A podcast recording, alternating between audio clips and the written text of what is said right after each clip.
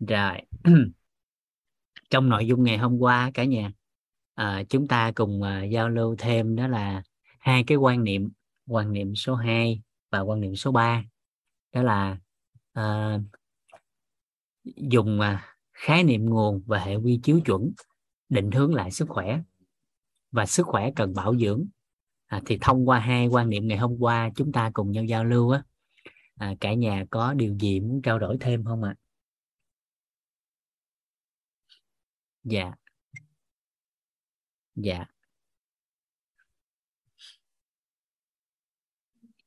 Dạ, chào cả nhà. Cho phép em tắt cái điện thoại cái. Dạ. Rồi. Dạ, có ai có chia sẻ gì không? Dạ, em mời chị Khánh ạ. Trần Hồng. Dạ. Dạ, em Hồng chào thầy, chào cả nhà. Em tên là Khánh Hồng ạ, Trần Khánh Hồng ạ. Dạ, em mời chị Hồng ạ. Dạ, thì cái nội dung bài học ngày hôm qua thì em cũng xin chia sẻ về cái hiện thực của em là nhà em là có bà nội là bị hen suyễn, tới chị gái em, rồi tới em. Nhưng mà em cũng muốn rằng là bắt đầu từ thế hệ từ em thì sẽ không còn nghĩ cái hen suyễn đó là vì di truyền. Cho nên là em cũng muốn rằng là mấy hôm nay thì em có cảm giác rằng là trở trời thì nó hơi không khỏe trong người á thầy. Nó hơi khó chịu ở cổ, khó chịu. Thì nhưng mà em cũng rất là cố gắng, không có hạn chế dùng thuốc tây mà em chỉ xong như nói như thầy Nhân là em cũng có xong á. Vì em cảm giác là nó hơi lạnh trong người thì em có uống thuốc bắc và xong. Nhưng mà em có cảm giác là khi mà tập với cường độ cao á thầy thì em sẽ mệt hơn, khó chịu hơn. Thì em cũng xuống qua đây em cũng xin thầy là để khai mở cho em thêm để nó cắt đứt từ đây ạ. Dạ, nó sẽ ổn hơn cho em về sau này, về tương lai. Em biết không thầy, rất là nhiều ạ. Dạ, cảm ơn chị. Gì nè chị, đại đa số những cái bất ổn trong cuộc đời của một con người về sức khỏe đó là việc mà cơ thể nó báo hiệu rằng là cơ thể này cần có thời gian nghỉ ngơi và phục hồi, chứ không phải là bệnh tật. Yeah. Chứ không phải là bệnh tật. Ví dụ như là mình chạy chiếc xe gắn máy, nếu lâu ngày quá mà mình không có thay nhớt thì cái bô xe nó sẽ ra khói đen. Vậy thì việc nó ra khói đen đó, nó không phải báo hiệu là chiếc xe nó hư, mà nó báo hiệu là thay nhớt đi. Việc yeah. Mình bóp cái thắng á, mình bóp thắng thì nó vẫn chạy. Nó không báo hiệu rằng là cái xe đó hư, mà nó báo hiệu là thay cái thắng đi. Vậy thì phàm là con người cũng không phải bậc thánh nhân, cho nên đôi lúc nó cũng sẽ nhức đầu, sổ mũi, chóng mặt. Đó là chuyện bình thường. Cho nên là giúp Vũ một điều, khi mà có những cái bất ổn về khía cạnh của bên sức khỏe thì hãy giúp em một điều á, cả nhà thông qua bối cảnh của chị Khánh Hồng thì cả nhà giúp em thêm cái chỗ này. Khi có dấu hiệu bất ổn về mặt sức khỏe, đó là báo hiệu rằng cái ngôi nhà này nó cần phải quan tâm đó. Ngôi nhà này cần phải quan tâm, cần phải dọn dẹp, cần phải ngăn nắp, cần phải sắp xếp lại, chứ không phải cần thuốc. Khi một người bị ho thì cái đầu tiên cần quan tâm nó chính là phổi, nó báo hiệu thiếu nước rồi đó, uống nước vô đi. Tôi cần nước. Cơ thể này cần phải bảo dưỡng. Cho nên ngay lúc này các anh chị xuống hàng, các anh chị đánh một cái dấu sao, các anh chị ghi một cái câu này giúp Vũ. Thông qua bối cảnh của chị Hồng chia sẻ thì mình giao lưu thêm cái câu nói này. Đây là một tâm niệm. Nếu cả nhà có được cái tâm niệm này á, thì trong tương lai mình sẽ khỏe dần lên. Đó là gì ạ? Đó là mọi giải pháp mình chọn á, đều đúng. Mọi giải pháp mà bạn chọn đều đúng. Nếu mình nói với người khác, mọi giải pháp mà bạn chọn đều đúng. Nhưng mà hãy cho cơ thể của bạn á, có thời gian nghỉ ngơi và phục hồi. Mọi giải pháp bạn chọn á, đều đúng. Nhưng mà hãy cho cơ thể của bạn á, có thời gian nghỉ ngơi và phục hồi. Thường là con người khi có dấu hiệu bất ổn sức khỏe á, thì tán vô liệp thuốc xong, mỗi cái đều như cũ, công việc vẫn như cũ, hành vi vẫn như cũ, mọi thứ đều như cũ. Chỉ có cái là gì ạ? Còn liều thuốc vô cơ thể nè. Nhưng mình quên một điều là gì? Giải pháp mình chọn để bảo vệ sức khỏe, giải pháp nào nó cũng đúng hết trơn á, nhưng mà phải cho cái cơ thể này nè nó có thời gian nghỉ ngơi và phục hồi. Đó là cái tâm niệm đầu tiên mà mình cần nhớ. Cái tâm niệm thứ hai mà mình cần nhớ đó là mọi loại bệnh đều có khả năng chữa được. Mọi loại bệnh đều có khả năng chữa được. Nhớ là từ khả năng nha, chứ không phải là chắc chắn nha. Mọi loại bệnh đều có khả năng chữa được. Chẳng qua do nhân duyên chưa tới nên mình chưa tìm được mà thôi. Chẳng qua là nhân duyên chưa tới nên mình chưa tìm được mà thôi. Mọi loại bệnh tật trên cuộc đời này đều có khả năng chữa được. Chẳng qua là nhân duyên chưa tới nên mình chưa tìm được mà thôi. Chỉ cần ai đó có cái tâm niệm này thì tình trạng sức khỏe của họ sẽ có khả năng tốt hơn trong tương lai. Chỉ khổ nổi một điều là đa phần con người, đặc biệt là người chuyên môn á, khi mà họ không biết một cái giải pháp cho một loại bệnh tật nào đó, cho một loại bệnh tật nào đó, thì thường họ lại quy chụp chung là không ai biết. Hiểu ý này không ta? Kịp ý này không ta? Cho nên là trong suốt hơn 10 năm trong cái quá trình mà chia sẻ về sức khỏe, nếu như mà em á, Vũ có được cái cơ hội mà được giao lưu những buổi như thế này nè, thì thường á, trong lớp học á, mà có ai làm người chuyên môn á, là bác sĩ, là dược sĩ, là y tá, là điều dưỡng, nói chung là những người trong ngành sức khỏe, thì Vũ thường hay nói cái điều này nè: nếu mà năn nỉ được á, thì cả nhà cho phép em năn nỉ được cái điều này. Đó là gì ạ? Đó là cả nhà, Vũ hay nói gì nè: nếu năn nỉ được á, thì cho em năn nỉ điều này. Tức là một loại bệnh nào đó mình chữa không được á, thì mình đừng bao giờ kết luận nó chữa không được, mà mình nói gì nè: mình chữa không được, hãy tìm cao nhân khác. Và đặc biệt là những người đứng ở trên bục giảng á, nếu mà họ kết luận rằng một loại bệnh nào đó mà chưa chữa được, không chữa được, thì vô hình chung á, họ đã giới hạn nhận thức của bậc đàn em ở phía sau. Ví dụ đơn giản đi, ví dụ là Vũ nói tiểu đường chết mang theo, không có thuốc chữa nghe. Thì vô hình chung là ai đó học tập trong cái lớp đó nói rằng: ồ, cái ông thầy ông còn không biết sao mình biết. Thì nếu được, năn nỉ cũng được, giúp Vũ một điều: đừng bao giờ kết luận như vậy, mà hãy kết luận gì nè: tính tới hiện tại, Tây Y chưa chữa được căn bệnh nào đó, tương lai đang chờ đợi các bạn. Hoặc là gì? Tính tới hiện tại, cái bệnh nào đó, cái hệ quy chiếu này chưa có khả năng điều chỉnh được, hãy mở rộng hệ quy chiếu, và tương lai đang chờ đợi các bạn. Thì như vậy chúng ta sẽ khích lệ hàng loạt nhân tài trong tương lai của quốc gia này phát triển. Khổ nỗi là thế hệ đi trước, hoặc là một ai đó đi trước một ngành nghề nào đó, thường hay giới hạn cái năng lực của mình cho mọi đối tượng phía sau, thì nó uổng quá. Cho nên hãy giúp Vũ điều đó. Mà họ quên một điều rằng là họ không biết chữa, chứ không phải là trên cuộc đời này không có người chữa được.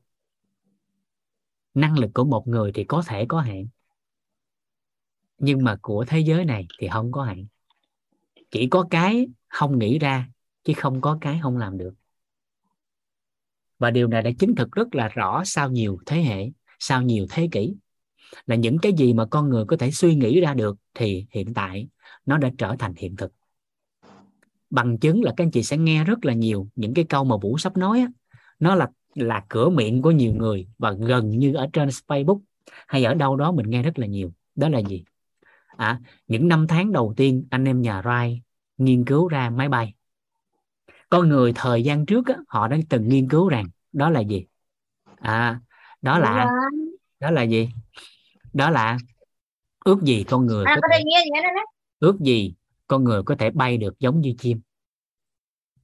Thì hiện tại con người không phải bay được giống như chim nữa, mà bay hơn chim hàng trăm nghìn km, với vận tốc có thể lên tới 10.000 cây số trên giờ là chuyện bình thường. Đó là máy bay, và cùng lúc có thể bay hàng trăm người, hàng ngàn người, và thậm chí bay được tới những nơi mà không có con chim nào bay được. Rồi, người ta đã từng mơ ước rằng ước gì ban đêm giống như ban ngày, thì bây giờ nó cũng đã được rồi. Và thậm chí nếu ai đã ở Mỹ thì các anh chị thấy những nơi giống như là những khu vui chơi nè, sòng bài Las Vegas nè, vô trong đó xong là không biết ngày hay đêm. Cho nên là chỉ có cái con người không nghĩ ra, chứ không có cái không làm được. Cái gì nghĩ ra được là họ sẽ làm được. Và trong mảng sức khỏe cũng giống như vậy. Phòng khám này không có thể hỗ trợ được thì đến chỗ khác. Bệnh viện này chưa hỗ trợ được thì tới chỗ khác. Quốc gia này chưa hỗ trợ được thì tới nơi khác.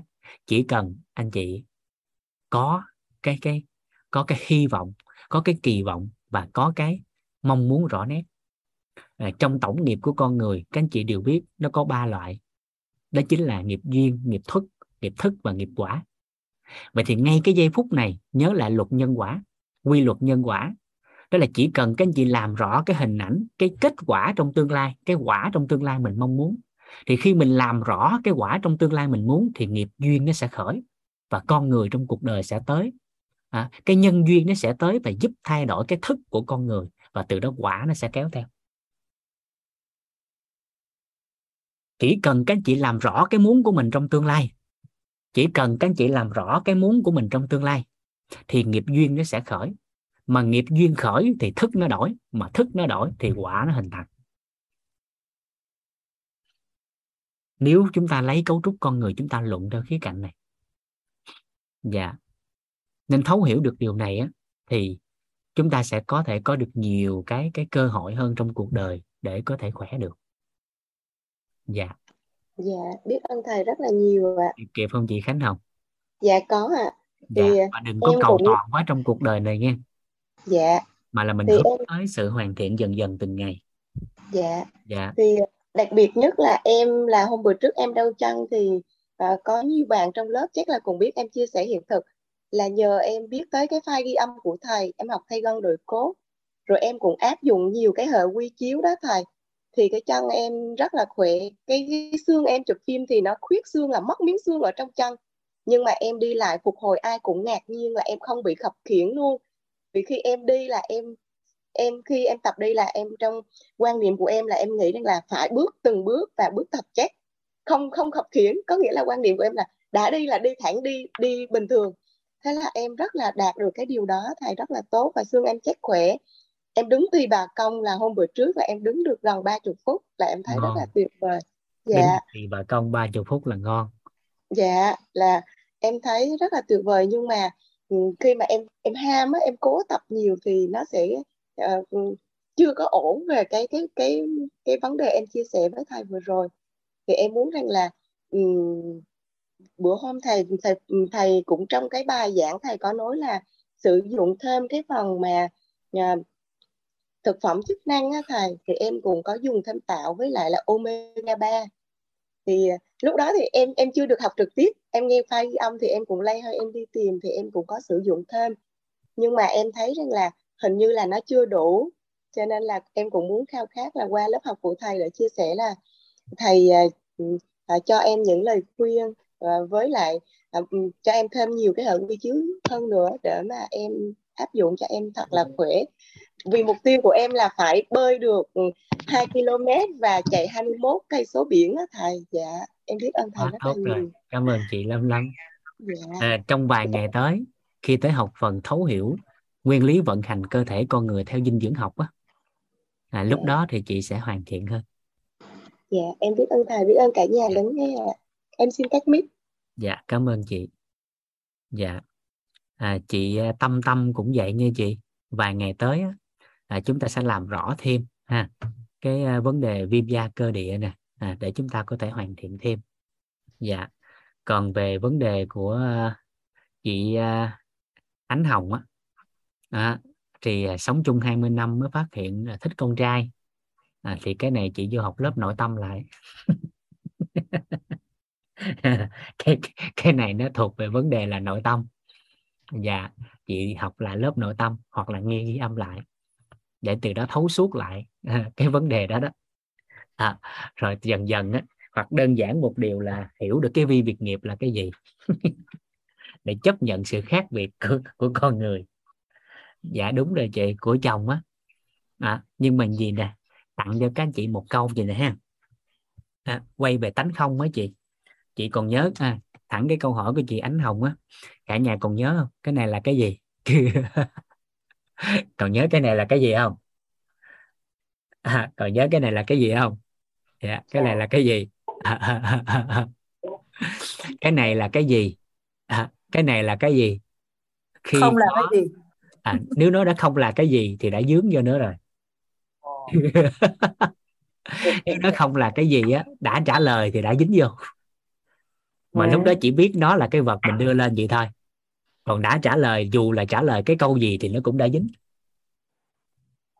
Chỉ biết là vậy, là chỉ biết là cái ông Vũ ông đưa lên một cái cây gì đó thôi, một cái gì đó đưa lên, thấy nó vậy, lúc đó thì chỉ thấy nó vậy thôi. Còn đã trả lời đó là cái gì hoặc nó không là cái gì thì mình đã dùng ý thức mình trả lời rồi. Và lúc này mình chỉ cần hiểu một câu đơn giản khi đưa lên cái này nè, cái này là cái gì khi có đối tượng nhận thức về nó. Cái này là cái gì khi có đối tượng nhận thức về nó. Và trong mối quan hệ của con người á, theo cấu trúc của con người á, thì có một câu tặng cả nhà để các anh chị có thể hình dung đơn giản hơn theo hình tướng. Theo hình tướng một cách cơ bản nha. Đó là gì? Các anh chị có thể ghi câu này. Nếu Vũ nhớ không lầm á, thì câu này là câu của Khổng Tử. Rồi. Đó là gì? Đừng bao giờ lầm tưởng. Đừng bao giờ lầm tưởng giữa tính cách của tôi hay là tánh cách. Tính cách hay là cái tánh đó. Đừng bao giờ lầm tưởng giữa tính cách của tôi và thái độ của tôi. Đừng bao giờ lầm tưởng giữa tính cách của tôi và thái độ của tôi.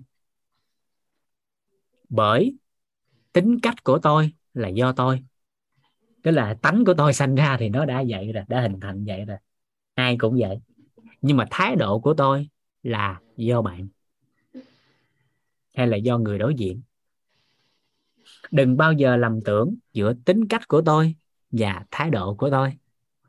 Bởi tính cách của tôi là do tôi, nhưng mà thái độ của tôi là do bạn. Vậy thì cái chỗ này các anh chị hình dung đơn giản nè.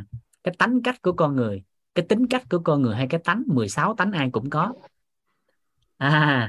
Cái chẳng qua là cái gì? Cái tần số, cái biên độ đó, nó khác nhau thôi. Đó, cao thấp thôi.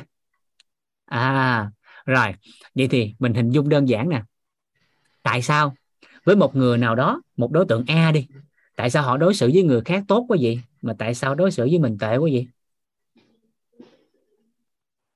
Rồi đơn giản bản thân của mình nè, ở nhà nếu mình có nhiều con nè, thì tại sao mình đối xử đứa con này, đứa con kia nó cũng khác nhau vậy?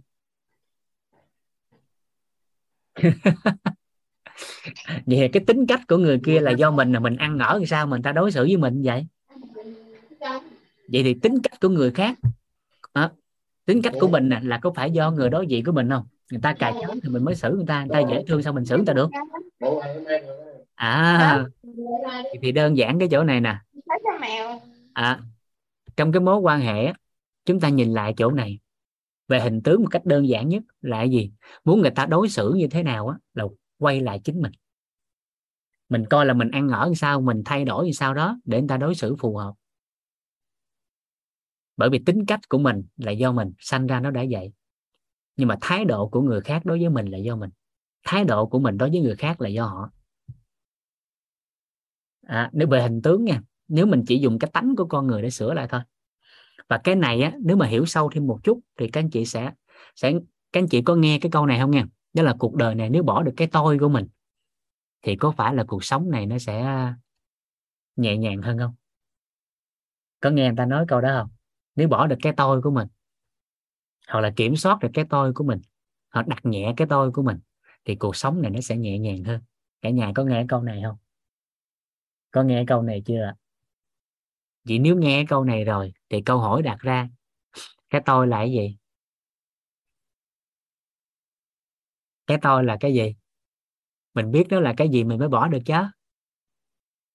Dạ. Dạ. Cái tôi đó là sự phức hợp của 16 tánh người. Sự phức hợp của 16 tánh người.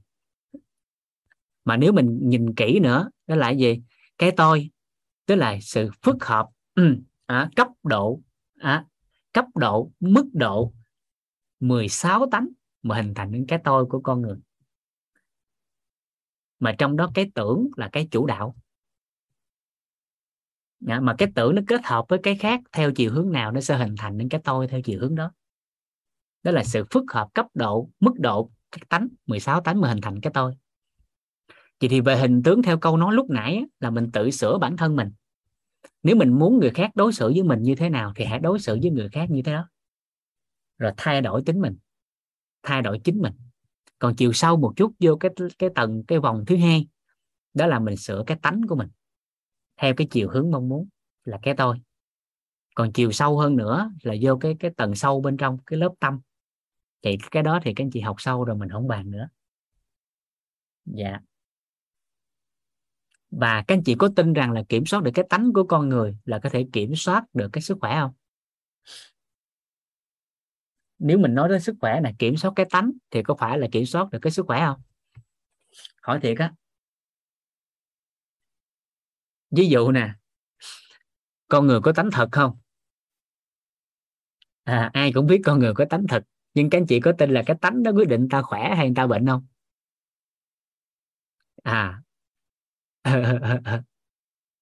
Đó, cái tánh thật, cái cấp độ, mức độ của cái tánh thật đó, cao hay thấp, nó sẽ quyết định cái người đó bệnh tật hay khỏe mạnh. Đó, và mọi cái tánh đó theo cái mức độ, cấp độ nào nó đều dẫn tới bất ổn của cái sức khỏe. Nếu mình phân tích theo chiều hướng của sức khỏe, tánh thùy cũng vậy, tánh sân cũng vậy, tánh tham cũng vậy. Tham theo chiều hướng nào nó sẽ quyết định cái sức khỏe của họ theo chiều hướng đó. Một người tánh tham á, mà theo chiều hướng là gì? Tham sắc, mà là sắc tướng của cá nhân mình á. Sắc mà sắc tướng nha, chứ không phải sắc dục. Thì tham sắc tướng tức là thích cái vẻ bên ngoài chỉnh chu, đẹp đẽ, thì cái người đó khỏe lắm á. Ăn uống ngủ nghỉ ta tôm tất lắm.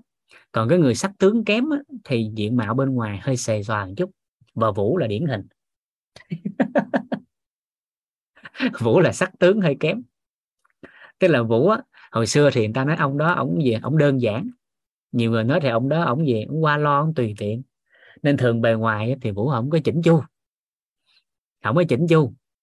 Nhưng mà từ từ cái dần dần cái bị nhắc nhở riết cuối cùng phải tương đối chỉnh chu một chút. Ví dụ ngày đầu lên là tóc tai nó cũng bườm xồm. Hai bữa nay thì cũng thêm tí gel. Ít ra thì cũng sao nó lịch sự một chút. Nhưng cái người nào sắc tướng càng cao thì cái tình trạng sức khỏe của họ có khả năng khỏe hơn người sắc tướng kém. Và tương tự như vậy, một cái tánh khác nó theo cái cấp độ, mức độ nào nó đều tác động lên cái sức khỏe của chính họ. Dạ. Cho nên nếu theo cấu trúc của con người thì đó là một trong những cái mà chúng ta phải cần tìm hiểu. Và cấu trúc của con người, chúng ta có thể đưa cái đó về cái hệ quy chiếu của dân gian. Thì tới học phần đó chúng ta sẽ nói sâu thêm một chút nữa. Dạ. Cảm ơn cả nhà về đầu buổi để giao lưu. Dạ. Chị Hương Giang có chia sẻ đúng không ạ? Em mời chị Hương Giang. Dạ. Em có mở mic rồi đấy chị. Dạ, thầy nghe em nói rõ không thầy? Dạ, em nghe rõ ạ. Dạ, em chào thầy. Em biết ơn thầy về đã cho mọi người những cái kiến thức về sức khỏe ạ. Dạ, nên lúc nãy thầy có chia sẻ về một cái câu mà em rất là tâm đắc và em rất là có nhiều những cái hy vọng luôn, đó là cái việc mà mọi loại bệnh không phải là không chữa được mà chỉ do là nhân duyên chưa đến á. Dạ. Thì thật sự ra là em hiếm thị bẩm sinh đó, mà hồi đó là nhà em mà có một anh trai em cũng bị Thế là có nghĩa là hồi trước á, cái thời mà năm 70 á, là mẹ có đưa anh em đi khám bệnh xong rồi chữa đó. Thì nói chung là thời đó cái khoa học và y học nó chưa có phát triển như thế nào đó, mình không có bàn tới. Nhưng mà sau đó thì kết quả của anh nó không có được tốt, nhưng mà sau đó là cứ cái là như vậy luôn. Xong mà em không dám đi khám, không dám gì hết luôn á. Dạ. Nhưng mà qua cái lớp mà hồi trước em có học ở cái lớp nội tâm của thầy Toàn á, thì thầy Toàn và có biết về cái hiện thực của chị Mai Hoa thì em và trước đó em vẫn có niềm tin là dù bất kể một cái cách nào đó em chắc chắn em sẽ có một ngày em được nhìn thấy. Dạ. Vì hiện tại thì nói chung em không phải là không thấy hẳn luôn, nhưng mà em vẫn còn nhìn thấy ánh sáng, hoặc là những cái vật mà nó lớn á, thì em vẫn còn nhìn thấy được màu sắc của nó. Nên là em vẫn có một cái niềm tin mãnh liệt là một ngày nào đó em sẽ được nhìn thấy ánh sáng. Nên hồi nãy cái câu của thầy làm cho cái niềm tin của em nó càng mãnh liệt hơn. Nên em chia sẻ luôn. Dạ. Cảm ơn chị lắm. Chị có nghe con người ta nói là con mắt để chân chơi không? Dạ có thầy. Chị có nghe thầy Toàn nói câu đó không? Dạ có thầy. Đó, vậy là cái trọng điểm là mình muốn nhìn thấy con người mà miễn thấy thôi. Mắt là một hình tướng, nhưng chị có thấy gì người ta thấy không bằng mắt không? Dạ, còn mình có thể nhìn thấy được bằng con mắt tâm. Đó, nó còn nhiều cái lắm. Cái trọng điểm là mình, nếu theo của xã hội thì làm sao á, mình nếu mà tầng bậc cơ bản thì đúng sai thật giả cuộc đời thấy được cái sự chân thật. Cho nên nếu thấy được thì tốt, bằng mắt thì tốt. Không thấy được bằng mắt á, thì mình thấy được bằng cái khác. Cái trọng điểm, cái kết quả là mình thấy được thôi. Ở đây làm không được thì mình kiếm chỗ khác. Và cứ như vậy đơn giản, là chị chỉ cần đơn giản chị tâm niệm giúp em một điều như lúc nãy chị em mình có giao lưu. Đó là nhân duyên chưa tới nên chưa tìm được mà thôi. Thì chị cứ khởi tạo cái ý đó đi, rồi dần dần biết đâu nó sẽ có. Dạ, em vẫn tin là cái nói chung là giống như hồi nãy thầy chia sẻ vậy đó. Nên là từ cái tự nhiên em thấy tâm đắc quá, em giơ tay luôn. Biết ơn chị lắm. Dạ, thì lúc trước em cũng có áp dụng cái người ta gọi là sức mạnh của tiềm thức á, thì có một số cái em đã thực chứng được cái điều đó. Dạ. Về cái sức mạnh của tiềm thức thì mình nghĩ tới cái điều đó và cái hình ảnh nó càng rõ thì cái hiện thực đó nó xảy ra luôn, và chính bản thân em có trải nghiệm cái đó. Nên giống như là cái đợt vừa rồi, từ cái lúc em biết đến WIT và em vào mentor 3 nó rất là nhanh luôn. Có nghĩa là giống kiểu mọi thứ nó đến. Trước đó là có một bạn gửi cho em cái file ghi âm, nhưng mà gần 2 tháng là em không có chịu nghe. Nhưng đến khi bắt đầu em nghe, em ngộ, em làm một lèo luôn. Cái em vô, em học khóa nội tâm, xong em đăng ký vô mentor phỏng vấn, cái em vô luôn. Nói chung là nó làm một lèo luôn. Cảm ơn chị lắm. Sẵn đang nói, em xin gửi lời của các anh chị trên khung chat đến chị Hương Giang, của anh Sơn, anh Trần Đặng Thanh Sơn. Chúc chị Giang có nhân duyên lành để giúp chị nhìn rõ và sáng hơn. Em xin gửi câu nói của chị Hồng Thu: tôi tin bạn sẽ đón nhận duyên lành. Chị Liên Nguyễn: em chứa đựng hình ảnh chị Giang Đậu mắt sáng. Chị Ngọc Ánh Thái Thị: em chúc chị sớm tìm được nhân duyên của mình. Chị Hằng Mai: chúc em sớm tìm được duyên lành. Chị Bùi Ngọc Lam, chị dọc đi chứ cái nick đầu là Giê-xu đó: tôi tin nhìn thấy mắt em Hương Giang đang khỏe dần lên mỗi ngày. Và cô giáo Diễm Kiều có gửi là chúc chị Giang sớm đón nhận duyên lành. Và em tin là sẽ còn nhiều người hơn nữa chứa đựng hình ảnh chị Giang khỏe mạnh và con mắt sáng. Dạ, em biết ơn thầy và biết ơn các anh chị lắm. Và em đang có cái hình ảnh là năm sau làm đi chạy 21 km và bơi 2.000 m. Dạ, dư sức chị. Dạ. Dư sức làm được điều đó. Mai Hoa làm được thì chị sẽ làm được. Dạ. Dạ, biết ơn thầy. Em cảm ơn chị lắm. Biết ơn chị đã chia sẻ với cả nhà. Dạ, và một ngày gần nhất là xin phép để được vào gặp thầy Vũ.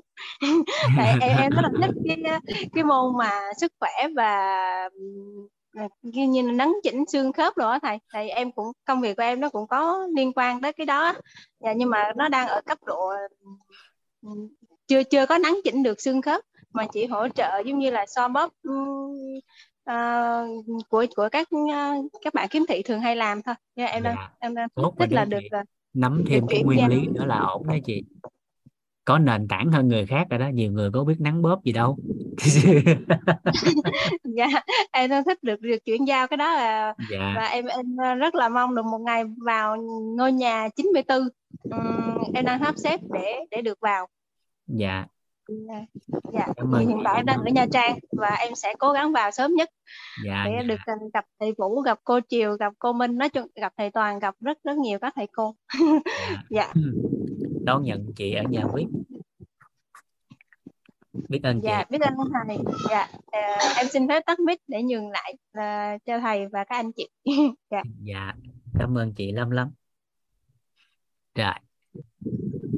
Chị Phạm Phượng hiện tại cũng 7:35 rồi. Cho phép em tạm thời không có mời chị chia sẻ nha. Dạ, cuối giờ nếu còn được em xin lắng nghe phần chia sẻ của chị. Em biết ơn chị. Dạ. Rồi, cho phép Vũ tiếp tục chương trình nội dung trong buổi tối ngày hôm nay với quan niệm số 4. Dạ.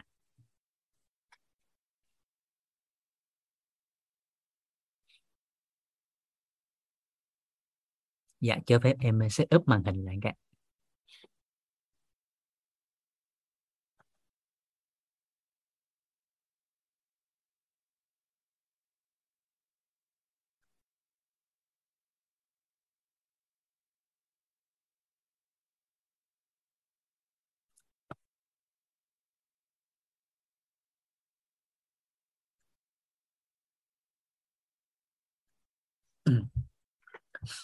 Rồi.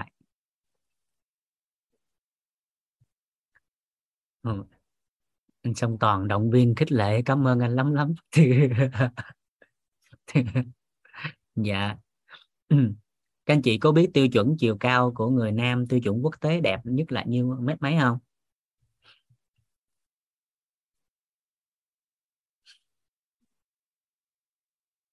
Các anh chị biết tiêu chuẩn đó không? Dạ, mấy sao 8 cả nắm hết ha. Dạ, còn tiêu chuẩn của em đó là nam 1m72, nữ 1m56. Dạ, đó cũng là chiều cao của vợ chồng em.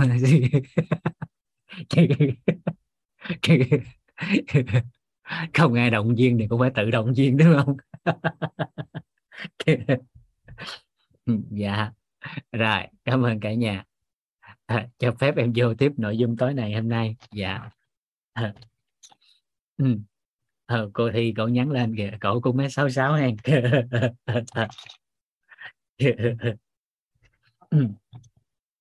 Dạ.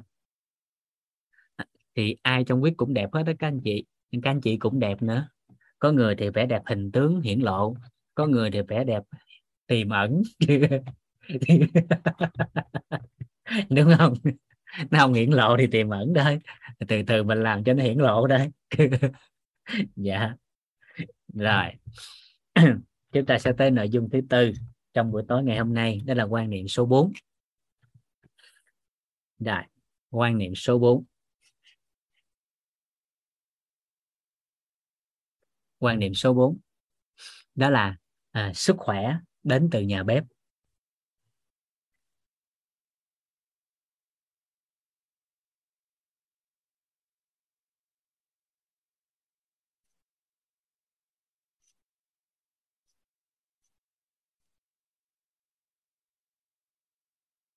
Sức khỏe đến từ nhà bếp.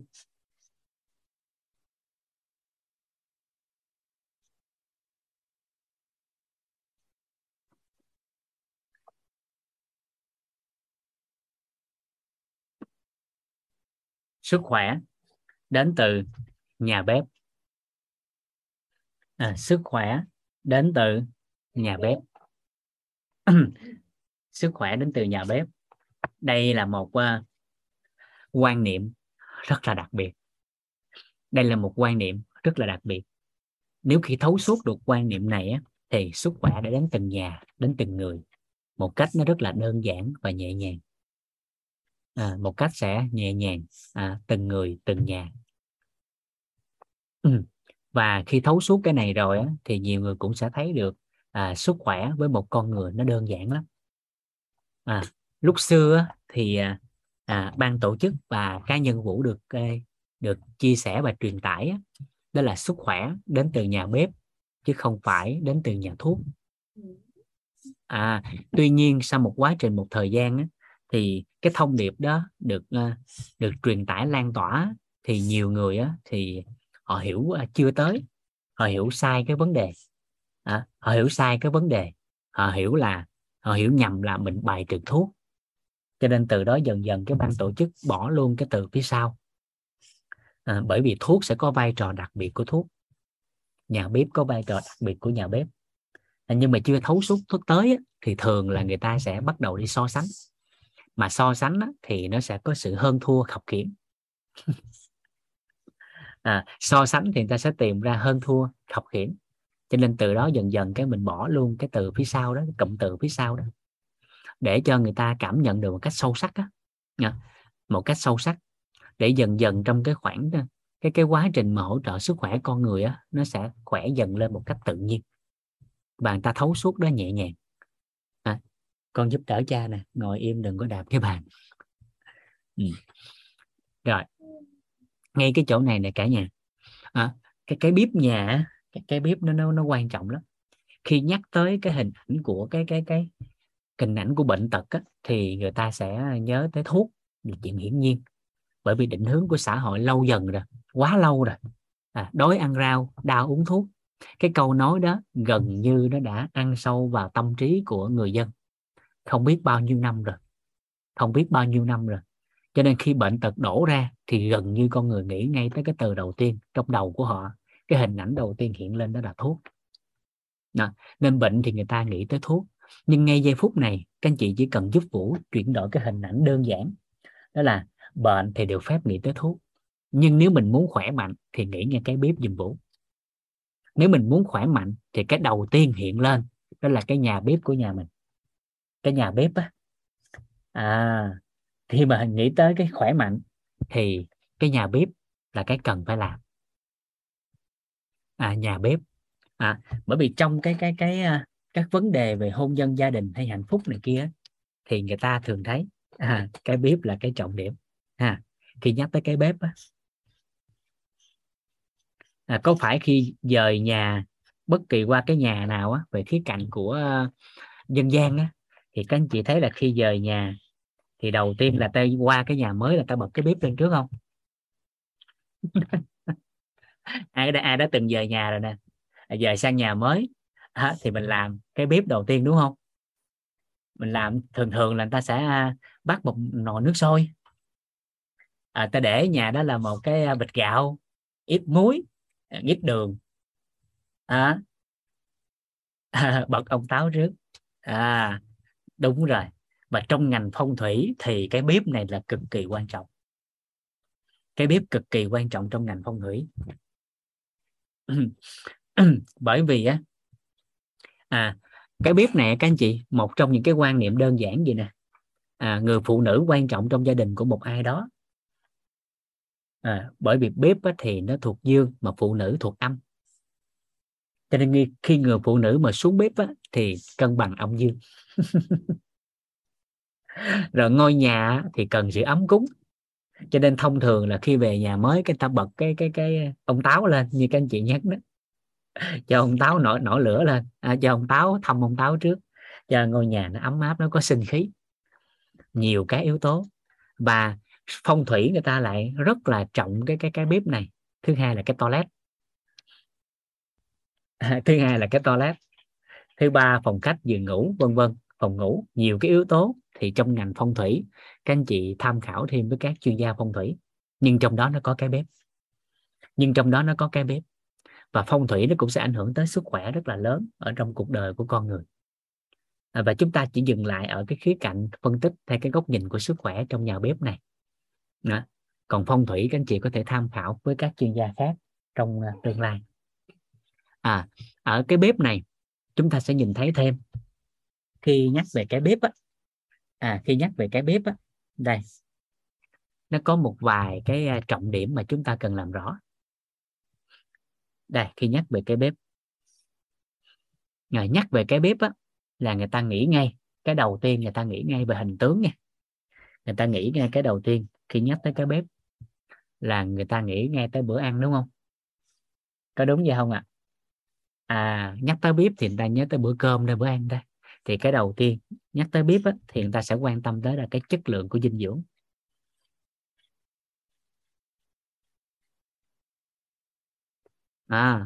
Đầu tiên cái bếp là người ta nghĩ ngay tới dinh dưỡng.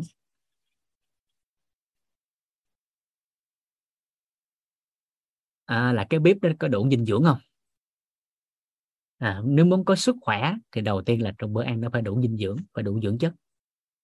Cái thứ hai người ta nghĩ tới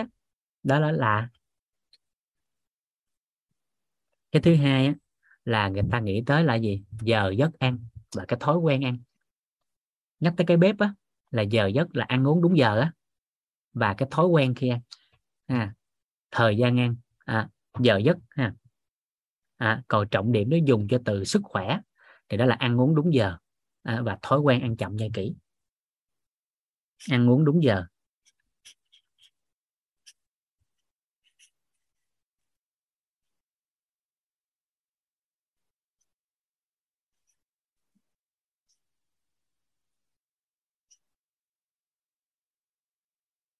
và cái thói quen ăn.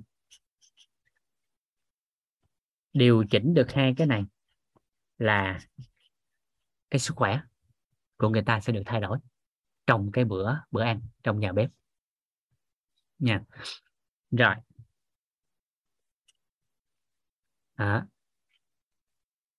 và hai cái nội dung này chúng ta sẽ cùng nhau tham khảo trong cái nguyên lý vận hành cơ thể người theo Tây Y, theo Đông Y, theo dinh dưỡng, theo dân gian, để một cách rõ nét đó chính là giờ giấc ăn là khi nào. Mỗi một cái hệ quy chiếu họ sẽ quy định cái giờ phù hợp theo cái góc nhìn, theo hệ quy chiếu của chính họ.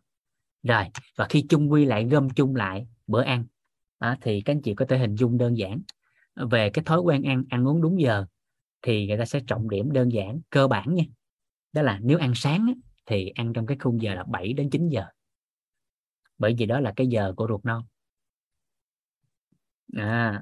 Rồi buổi ăn trưa là trong tầm khoảng 11 giờ cho tới 13 giờ. Buổi ăn chiều thì trước 18 giờ. Rồi, đó là cơ bản. Rồi khi chúng ta hiểu được theo góc nhìn của Đông Y là giờ nào cho tạng nào, cho cơ quan nào bên trong cơ thể, thì từ đó nó sẽ lý giải được như thế nào là ăn uống đúng giờ. Rồi, nhưng cơ bản về mặt khoa học thì chúng ta được ghi nhận tính tới hiện tại, dù là góc nhìn nào thì hai cái khung giờ trọng điểm. Buổi sáng là bữa ăn quan trọng nhất, buổi trưa rồi tới buổi chiều. Cho nên người ta hay dùng một cái từ đơn giản là gì? Ăn sáng là ăn cho vua. Ăn sáng là ăn cho vua. Đó. Rồi, cho nên buổi sáng rất là tập trung. Ngoài ra trong cái khía cạnh của bên đặc biệt là khía cạnh sức khỏe cũng như là phong thủy luôn á, ở khu vực châu Á chúng ta mà thường áp dụng nhiều nhất là ở Đài Loan, Singapore và Trung Quốc. Thì quan niệm, đặc biệt là người Đài Loan á, người ta quan niệm rất là rõ nét, đó là gì? Không lấy vợ hoặc lấy chồng mà không ăn sáng. Không lấy một người vợ, một người chồng mà không có thói quen ăn sáng. Bởi vì quan niệm của người ta rất là đơn giản. Nếu một người chồng, một người vợ mà không có thói quen ăn sáng, đồng nghĩa với việc nếu lấy họ là rước con bệnh về nhà. Bởi vì theo cái góc nhìn của khoa học và thực chứng, người ta nghiên cứu lại cái số đông á. Bởi vì về góc độ của y học, nó phải có trên cái số lượng cá thể đủ lớn thì mới được ghi nhận. Nên chỉ có một vài trường hợp mà nó có kết quả thì người ta gọi là hên. Và phải tâm niệm cái đó là thực sự là hên. Và nếu thực sự muốn giúp đỡ nhiều con người thì phải tăng lượng cá thể lên. Ví dụ đơn giản trước đây. Ví dụ đơn giản như trước đây đi. Thì cá nhân Vũ thì hỗ trợ được mới có 4 cái trường hợp nó liên quan tới trong thai kỳ mà đi đo độ mờ da gáy thì phát hiện đó là đứa trẻ bị bệnh đau. mà bị bệnh đau thì chúng ta đều thấy tuần lễ thứ 12 á, tuần lễ thứ 12 sẽ đi đo độ mờ da gáy, và theo cái thông số của y học á, thì người ta quyết định đó là có bị bệnh đau hay không. Nếu còn mập mờ thì người ta sẽ khuyến nghị đó là chọc nước ối để kiểm tra thêm một cái quy trình nữa. Và nếu phát hiện là bị bệnh đau thì lời khuyên của bên ngành là người ta kêu bỏ thai. Thì quá trình làm việc trong ngành sức khỏe, Vũ gặp 4 cái trường hợp đó nhờ cố vấn. Một trường hợp đó là một người em làm trong ngành dinh dưỡng trước đây với Vũ, nhưng mà họ vào sau. Cái con của em đó đó, vợ của bạn mang thai rồi đi siêu âm rồi thăm khám định kỳ bên sản khoa, thì qua bên đó người ta xét nghiệm xong, người ta siêu âm xong, vân vân, nhiều cái yếu tố, thì kết luận gửi về cho hai vợ chồng là bị bệnh đau. Thì hai vợ chồng mới điện cà phê, mời Vũ cà phê và nhờ cho ý kiến. Lúc đó cái người chồng hỏi gì nè: anh Vũ ơi, giờ bác sĩ kết luận bị bệnh đau, theo anh thì hai vợ chồng em nên bỏ hay nên giữ? Các anh chị trả lời sao? Theo các anh chị trả lời sao? Bỏ hay giữ?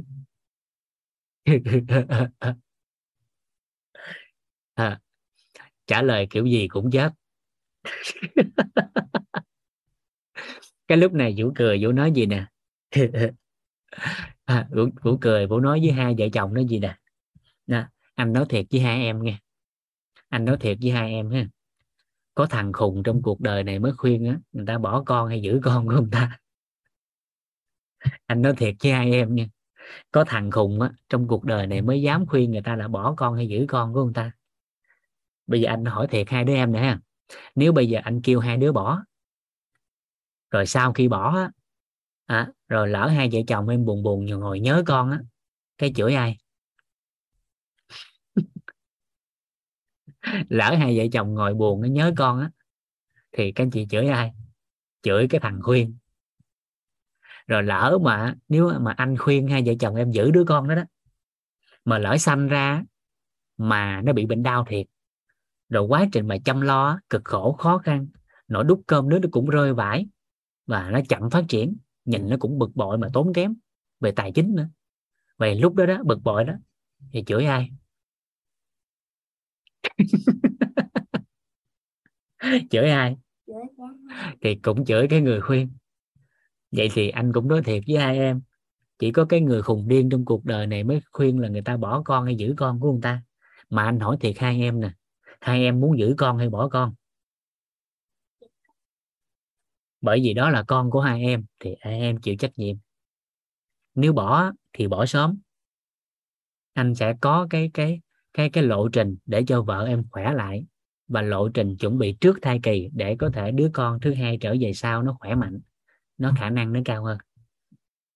Còn nếu muốn giữ thì anh cũng không cam kết điều gì, nhưng mà trong khả năng cho phép hết mức có thể, anh sẽ cố vấn lộ trình làm sao cho khỏe mạnh hết mức có thể. Còn thuận lợi phước báo lớn thì đứa trẻ đó khỏe mạnh. Bởi vì trong khoa học tính tới ngày hôm nay, người ta cũng chưa nghiên cứu được những cái sự kỳ diệu của cơ thể con người, mà đặc biệt là phụ nữ khi mang thai.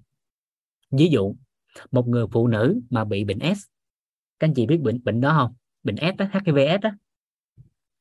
Lỡ trong cái quá trình mà mang thai mà người mẹ bị HIVS, nếu phát hiện sớm và phù hợp theo phác đồ hỗ trợ và chăm sóc của bên y tế, thì khả năng lây nhiễm từ mẹ sang con chỉ có 7%. Người mẹ bị bệnh S người mẹ bị bệnh S, HIVS mà có thai, nếu theo phát hiện sớm nha, nếu phát hiện sớm và theo phác đồ hỗ trợ phù hợp bên y tế, thì khả năng lây nhiễm chỉ khoảng 7%. Vậy thì cái sự vi diệu của người phụ nữ ở trong thai kỳ thì tính tới hiện tại, khoa học hiện đại vẫn chưa nghiên cứu hết điều kỳ diệu của con người, mà đặc biệt là phụ nữ. Thì biết đâu phước báo của đứa trẻ nó có, mà có thể cải thiện điều đó. Rồi thì hai chồng em về suy nghĩ đi. Chừng nào cần quyết định sao đó thì báo anh, trong khả năng cho phép anh sẽ hỗ trợ. Thì sau một đêm suy nghĩ thì hai vợ chồng mới điện lại báo như nè: hai vợ chồng em muốn giữ, nhờ anh hỗ trợ. nó ok, anh sẽ lên lộ trình cho hai vợ chồng để chăm sóc vợ của em và con của em trong giai đoạn này. Rồi sau đó lên cái phác đồ hỗ trợ theo dân gian, theo dinh dưỡng là chính đó. Thì phước báo một điều là khi đứa trẻ nó sanh ra thì tới giờ nó 6 tuổi rồi, nó bình thường, nó không có bị bệnh đau. Đó là trường hợp thứ nhất. Trường hợp thứ hai là một người chị ở Long Xuyên, An Giang, cũng tương tự như vậy, và Vũ cũng trả lời y chang như vậy. Trường hợp thứ ba đó là con của một người em nuôi làm trong ngành.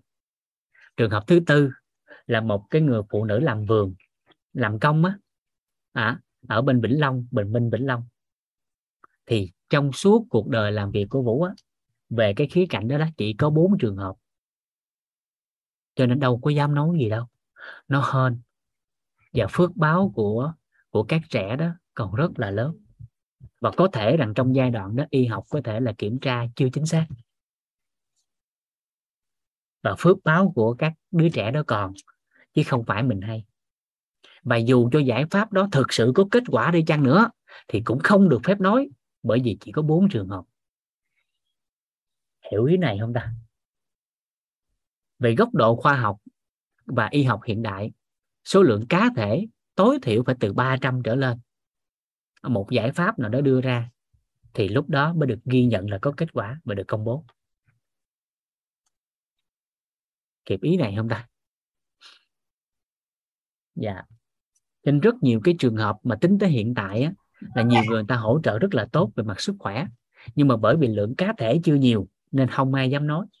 Nhưng quan trọng một điều phải thấu suốt đó là gì? Sức khỏe là của chính mình, sinh mệnh là của bản thân mình. Bản thân mình được quyền mở rộng hệ quy chiếu để có thêm một cơ hội nữa để khỏe. Đó là lý do mà tại sao mình cần phải mở rộng hệ quy chiếu. Và đặc biệt là những cái gì hiện thực hóa hàng ngày, mà những cái gì mà hàng ngày chúng ta làm thường xuyên những cái đó nếu theo cái chiều hướng khỏe mạnh thì lúc đó cái sự khỏe mạnh nó mới gần hơn đến từng người. Và ở đây nhà bếp, nhà bếp có phải là cái mà con người ta đang phải hàng ngày dùng không? Và để làm rõ cái này, Vũ sẽ lấy một cái ví dụ đơn giản để các anh chị thấy vì sao nhà bếp nó thực sự quan trọng. Câu hỏi đặt ra, cả nhà giúp Vũ phối hợp trên khung chat trong cái ví dụ này. Theo cả nhà thì thực sự con người có cần thuốc không?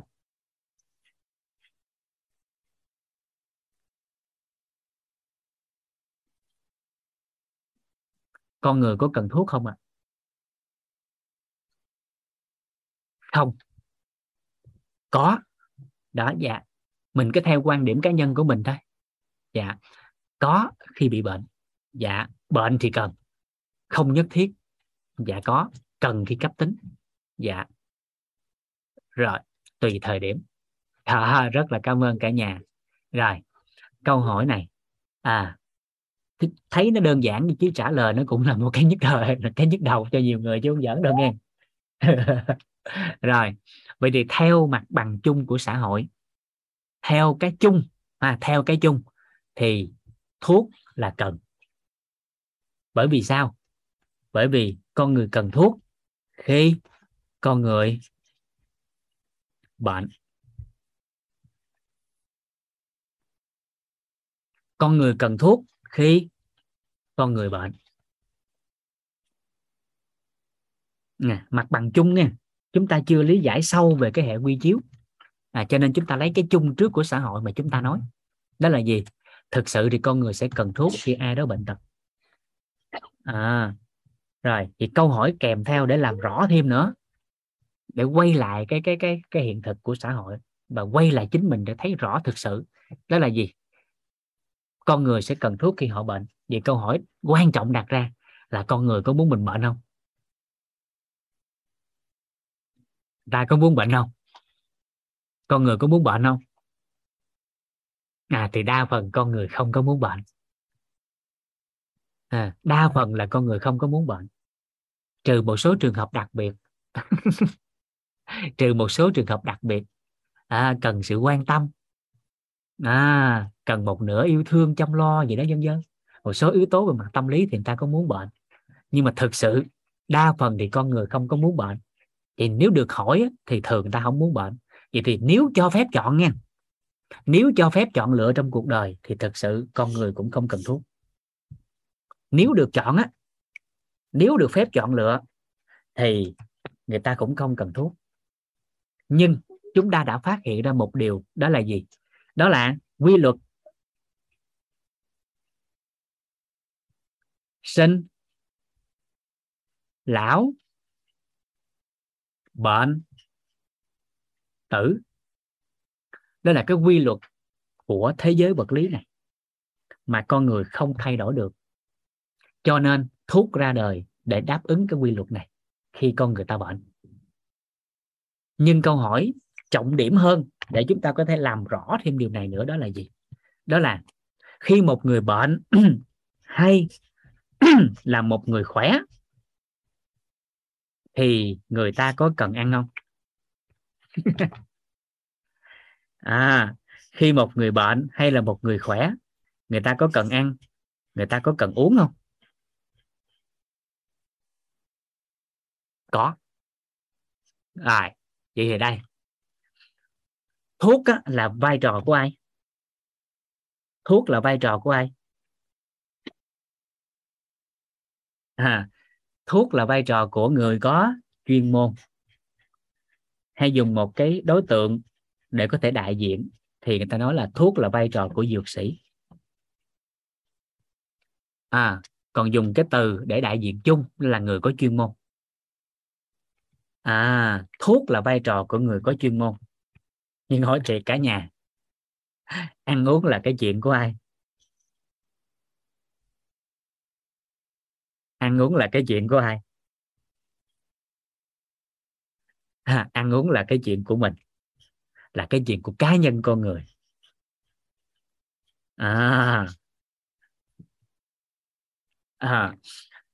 Thuốc á, là vai trò của người chuyên môn. Ăn uống là chuyện của mình. Thuốc á, thì uống theo chỉ định, có thời hạn nhất định. Nhưng ăn uống thì bao lâu? Ăn uống thì bao lâu? Ăn uống tới khi nào? Vô thời hạn. Ăn uống tới chết, suốt đời. Dạ. Các anh chị có thấy là cái người chết rồi mà cũng bị ép ăn không? Năm nào đám giỗ nó cũng làm lận đôi lên. Nó cũng không tha. Đúng chưa? Vậy thì về hình tướng, về vật lý chúng ta thấy là gì? Ăn uống đến khi nào không ăn được nữa thì thôi. Nhưng mà thuốc thì chỉ dùng có thời hạn theo lộ trình điều trị. Vậy thì các anh chị thấy nè, hình tướng đơn giản thôi là ăn uống là cái việc hàng ngày và là cái chuyện của mình. Nhưng khổ nổi một điều á, con người ngộ lắm. Cái chuyện của mình á, thì không có lo, tối ngày đi lo cái chuyện của người ta. Con người ngộ lắm. Con người ngộ lắm. Cái chuyện của mình á, thì không có lo, mà tối ngày đi lo cái chuyện của người ta. Là lo sao thuốc nào hay, thuốc nào dở, thuốc nào này kia, tác dụng phụ của thuốc làm sao, tác hại làm sao. Rồi cái chuyện của mình ăn uống hàng ngày làm sao khỏe mạnh thì thường người ta ít quan tâm. Vậy thì ngay giây phút này các chị nhìn chung lại nè, phải chăng một người nào đó khi thấu hiểu đơn giản điều này rồi, việc cơ bản hàng ngày của mọi loại người trên thế giới, dù là ăn chay hay ăn mặn, các anh chị nhìn thấy, phải chăng nếu thực sự một người nào đó thấu hiểu mà họ bắt đầu họ nghiêm túc học tập về ăn uống một cách phù hợp,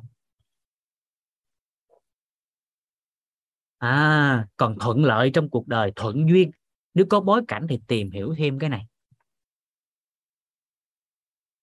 Còn cơ bản bình thường, nếu nghiêm túc học tập ăn uống phù hợp đúng cách thì có phải rằng con người đó nếu đang có sức khỏe thì cái sự khỏe mạnh có thể duy trì lâu dài không? Còn nếu ai đó đang bệnh tật mà nghiêm túc học tập ăn uống phù hợp thì có phải rằng họ sẽ khỏe mạnh lại nhanh hơn không? Đúng không ạ? Dạ. Đó. Cho nên cái chuyện này là cái chuyện ai cũng biết nhưng thường không được nhắc nhở. Đúng không ạ? Thường là không nhắc. Cho nên thông thường những cái gì hàng ngày con người thường ít quan tâm. Nhưng nếu những cái điều cơ bản này mà làm rõ hàng ngày thì sức khỏe của con người thay đổi lớn lắm. Cho nên người phụ nữ trong gia đình quan trọng không? Còn nếu mà nói bao quát thêm thì các anh chị thấy là cái người làm bếp quan trọng không? Thấy cái người trong bếp quan trọng không? Trời, cái người trong bếp đó là quyết định vận mệnh cả một gia tộc và mấy đời của gia tộc đó chứ không đơn giản. Còn nhỏ nhỏ giúp cha. Rất là quan trọng. Bởi vì đơn giản một người trong bếp đó mà thiếu cái kiến thức thôi, thiếu cái thông tin thôi, thiếu cái hệ quy chiếu thôi, thiếu cái khái niệm nguồn liên quan tới sức khỏe thôi, mà đặc biệt là sức khỏe ăn uống thì nó cực lắm. Ví dụ đơn giản, trong cái bữa ăn đó mà ăn theo sở thích là khoái ăn ngọt thôi thì gia đình đó sớm muộn gì cũng thừa cân béo phì và có nguy cơ tiểu đường. Nhưng nếu trong gia đình đó mà có thói quen của họ là khoái ăn mặn thì nguy cơ huyết áp rất là cao và khả năng bất ổn thận sẽ dẫn tới trong tương lai nếu duy trì cái thói quen ăn uống mà thích ăn mặn hàng ngày. Còn gia đình đó mà khoái ăn bột ngọt nhiều thì có thể những thế hệ về sau chậm phát triển về trí não. Có thể nghe, mình không khẳng định nha, nhưng cái nguy cơ nó sẽ cao lên. Rồi gia đình đó, cái người trong bếp đó mà tạo cho thói quen của nguyên gia đình đó mà không có thói quen ăn rau quả thì không có cần đợi thế hệ sau đâu, mà thế hệ đó đã bị bón rồi. Không cần đợi thế hệ sau đâu, thế hệ đó đã bị bón rồi. Mà chúng ta sẽ thấy một điều đó là gì? Chúng ta thấy một điều đó là gì? Người ta hay nói vui gì nè, trên thế giới này có 4 quả táo có thể làm thay đổi nhân loại. 4 quả táo làm thay đổi nhân loại. Quả táo đầu tiên theo tôn giáo là táo của Adam và Eva. Theo tôn giáo nha. Theo tôn giáo đó thì táo của Adam và Eva là quả táo quan trọng của nhân loại. Rồi, cái táo thứ hai khi hình thành nên sự phát triển của xã hội thì cái táo thứ hai là trái táo của Newton, luật vạn vật hấp dẫn. Cái táo thứ ba phát hiện ra trọng lực của thế giới, của trái đất đó. Rồi, cái táo thứ ba là cái táo của Apple, của Steve Jobs, iPhone. Và cái táo thứ tư đó là táo bón đó.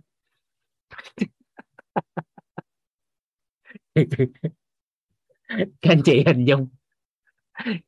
chị hình dung, thử đi, gia đình của mình 10 người mà 9 người táo bón thôi. Rồi thử hình dung một quốc gia nào đó mà bị táo bón thì sao? Toàn cầu này mà táo bón thì sao? Ô là trời, đâu có đơn giản. Và cụ thể một chút thôi, nội con của ai đó trẻ sơ sinh mà một ngày không ị thôi là ba mẹ đã đau đầu, đúng không ạ? Còn người lớn thì 2-3 ngày không ị cũng chưa ảnh hưởng sức khỏe nếu trong thời gian ngắn. Nhưng mà trẻ nhỏ 1 tuần 2 tuần mà không ị, mỗi ngày không ị là đã có vấn nạn. Bởi vì cái cơ thể của trẻ sơ sinh thì chưa có hoàn thiện giống như là người lớn, cho nên việc mà táo bón phân được ứ động trong cơ thể có thể dẫn tới một số hệ lụy. Cho nên ngay giây phút này chúng ta nhìn thấy, phải chăng ngay từ giây phút này, dù chúng ta không phải làm người trong ngành sức khỏe, nhưng nếu thật sự một người nào đó muốn có sức khỏe thì phải chăng nên nghiêm túc ngay từ giây phút này đã học cách ăn uống phù hợp chưa? Quan trọng lắm nghe, rất là quan trọng. Thông thường ăn uống hiện tại chúng ta sẽ thấy ăn uống theo thói quen nè. Ăn uống theo thói quen là cái mà chúng ta thường thấy. Thứ hai là ăn uống theo túi tiền. Ăn uống theo túi tiền mà sinh viên thời xưa là cái rõ nét nhất. Ra chợ mua không có nhìn vô mấy cái món ăn đó mà nhìn vô túi tiền rồi tính tiếp. Rồi cái thứ ba đó là ăn uống bị động. Ăn uống bị động tức là ba má đi chợ gì ăn cái đó, không dám cãi. Người gia đình ăn cái gì ăn cái đó, không dám cãi. Nhưng nếu mình gom lại tất cả những điều này mà nó có thêm một yếu tố nữa, đó là nó đủ dưỡng chất. đúng giờ và có thói quen ăn uống phù hợp thì sức khỏe nó sẽ tốt hơn. Vậy thì dinh dưỡng như thế nào? Tới học phần về dinh dưỡng chúng ta đào sau. Ăn cái gì hàng ngày, ăn bao nhiêu để có thể đảm bảo sức khỏe cho con người. Ăn cái gì và ăn hàng ngày như thế nào để có thể đảm bảo sức khỏe cho con người. Và theo sự phát triển của xã hội thì dinh dưỡng nó có bao nhiêu tầng bậc và làm thế nào để ứng dụng điều đó vào trong cuộc sống hàng ngày của con người và cho cái bếp này mỗi ngày văn hóa, truyền thống lẫn hiện đại gom lại với nhau để nhất quán đi tới sức khỏe. Chứ không có mâu thuẫn giữa truyền thống và hiện đại. Mà hai cái này nó sẽ làm đủ đầy lên cho sức khỏe của con người mỗi ngày, một ngày, một tháng, một năm gì đó. Tùy vào cái điều kiện bối cảnh của từng người. Nhưng điều đặc biệt quan trọng là từng ngày hướng tới sự khỏe mạnh. Đó là điều mà chúng ta cần hướng tới. Đó. Rất là quan trọng. Dạ. Cho nên học phần tiếp theo mà chúng ta được giao lưu tới cái phần về hệ tiêu hóa, chúng ta sẽ hiểu sâu sắc thêm. Trong cái quan niệm thứ tư này cái mà chúng ta cần làm là cái trọng điểm này nè. Thường là con người sẽ quên cái này. Cái thứ ba là cái quan trọng nhất. Và trong cái quan niệm này là chúng ta phải đào sâu cái số 3 này. Đào sâu cái số 3 này. Đó chính là bữa ăn gia đình.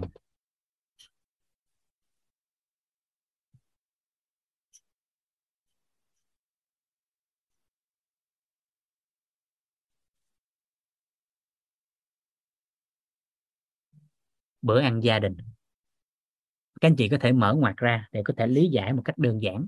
Đó là không khí của bữa ăn. Vô bữa ăn đó thì không khí như sao?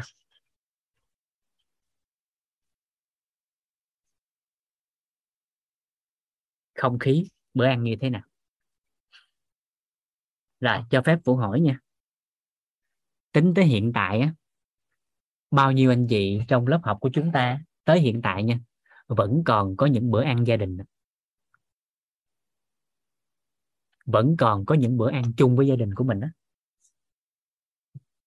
Bao nhiêu anh chị còn thói quen đó? Dạ. Nếu ai còn thì chúc mừng. Ai còn thì chúc mừng. Dạ.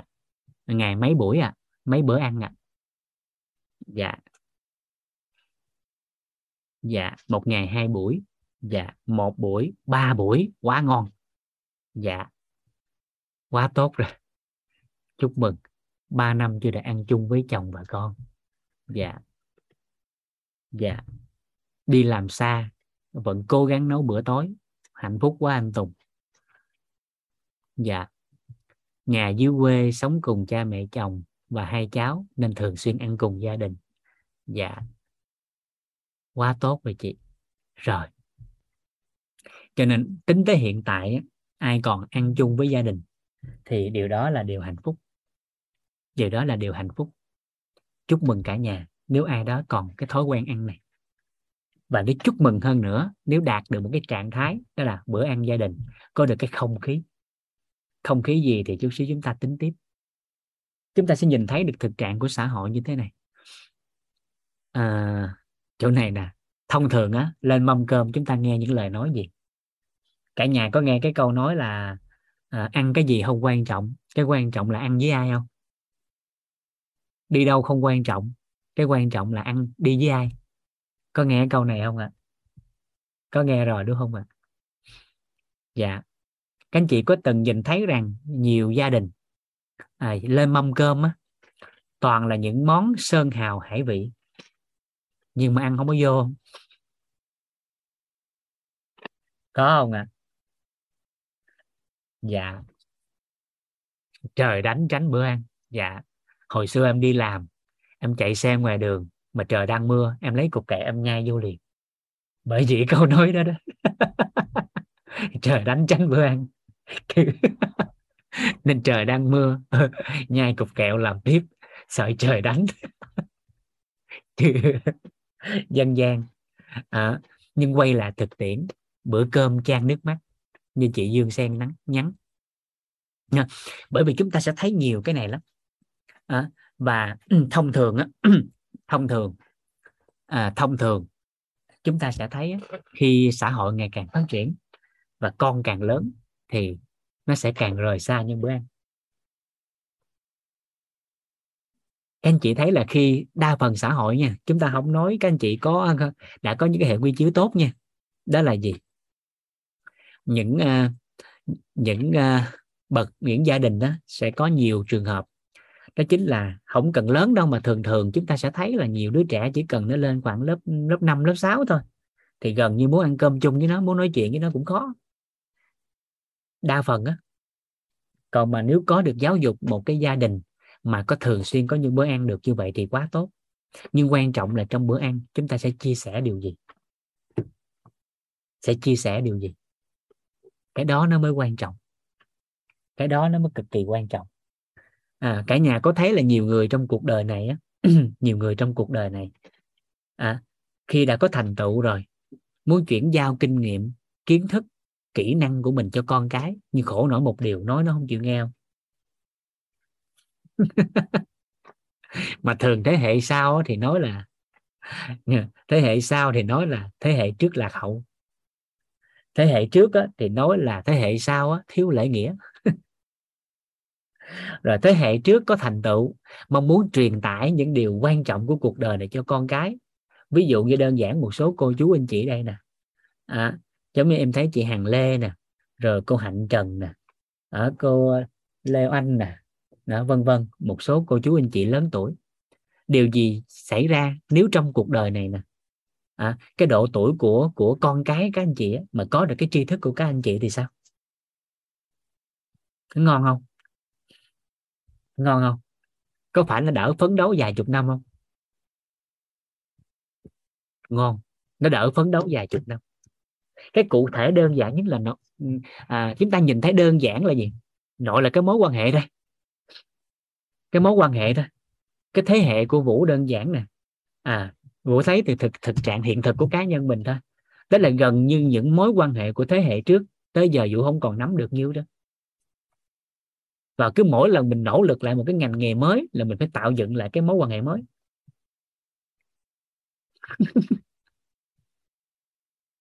Rồi, cá nhân của các anh chị ở đây nè. Bao nhiêu trong số các anh chị đang có học trong lớp học này mà đang sở hữu được cái nguồn vốn là mối quan hệ của thế hệ trước thừa kế lại? Nếu được điều đó thì chúc mừng. Nếu ai mà còn được cái thừa kế cái đó đó là chúc mừng các anh chị. Nếu mà thừa kế đơn giản là cái mối quan hệ của thế hệ trước cho thế hệ sau mà có chất lượng nữa thì có phải là con cái đỡ phấn đấu không? Rồi, vậy thì nếu không thấu hiểu điều này nữa thì bắt đầu từ tới thế hệ của con mình, nó lại không thừa hưởng được những cái mối quan hệ mình tạo dựng trong phần đời của mình thì đã mất đi một cái nguồn vốn quá lớn.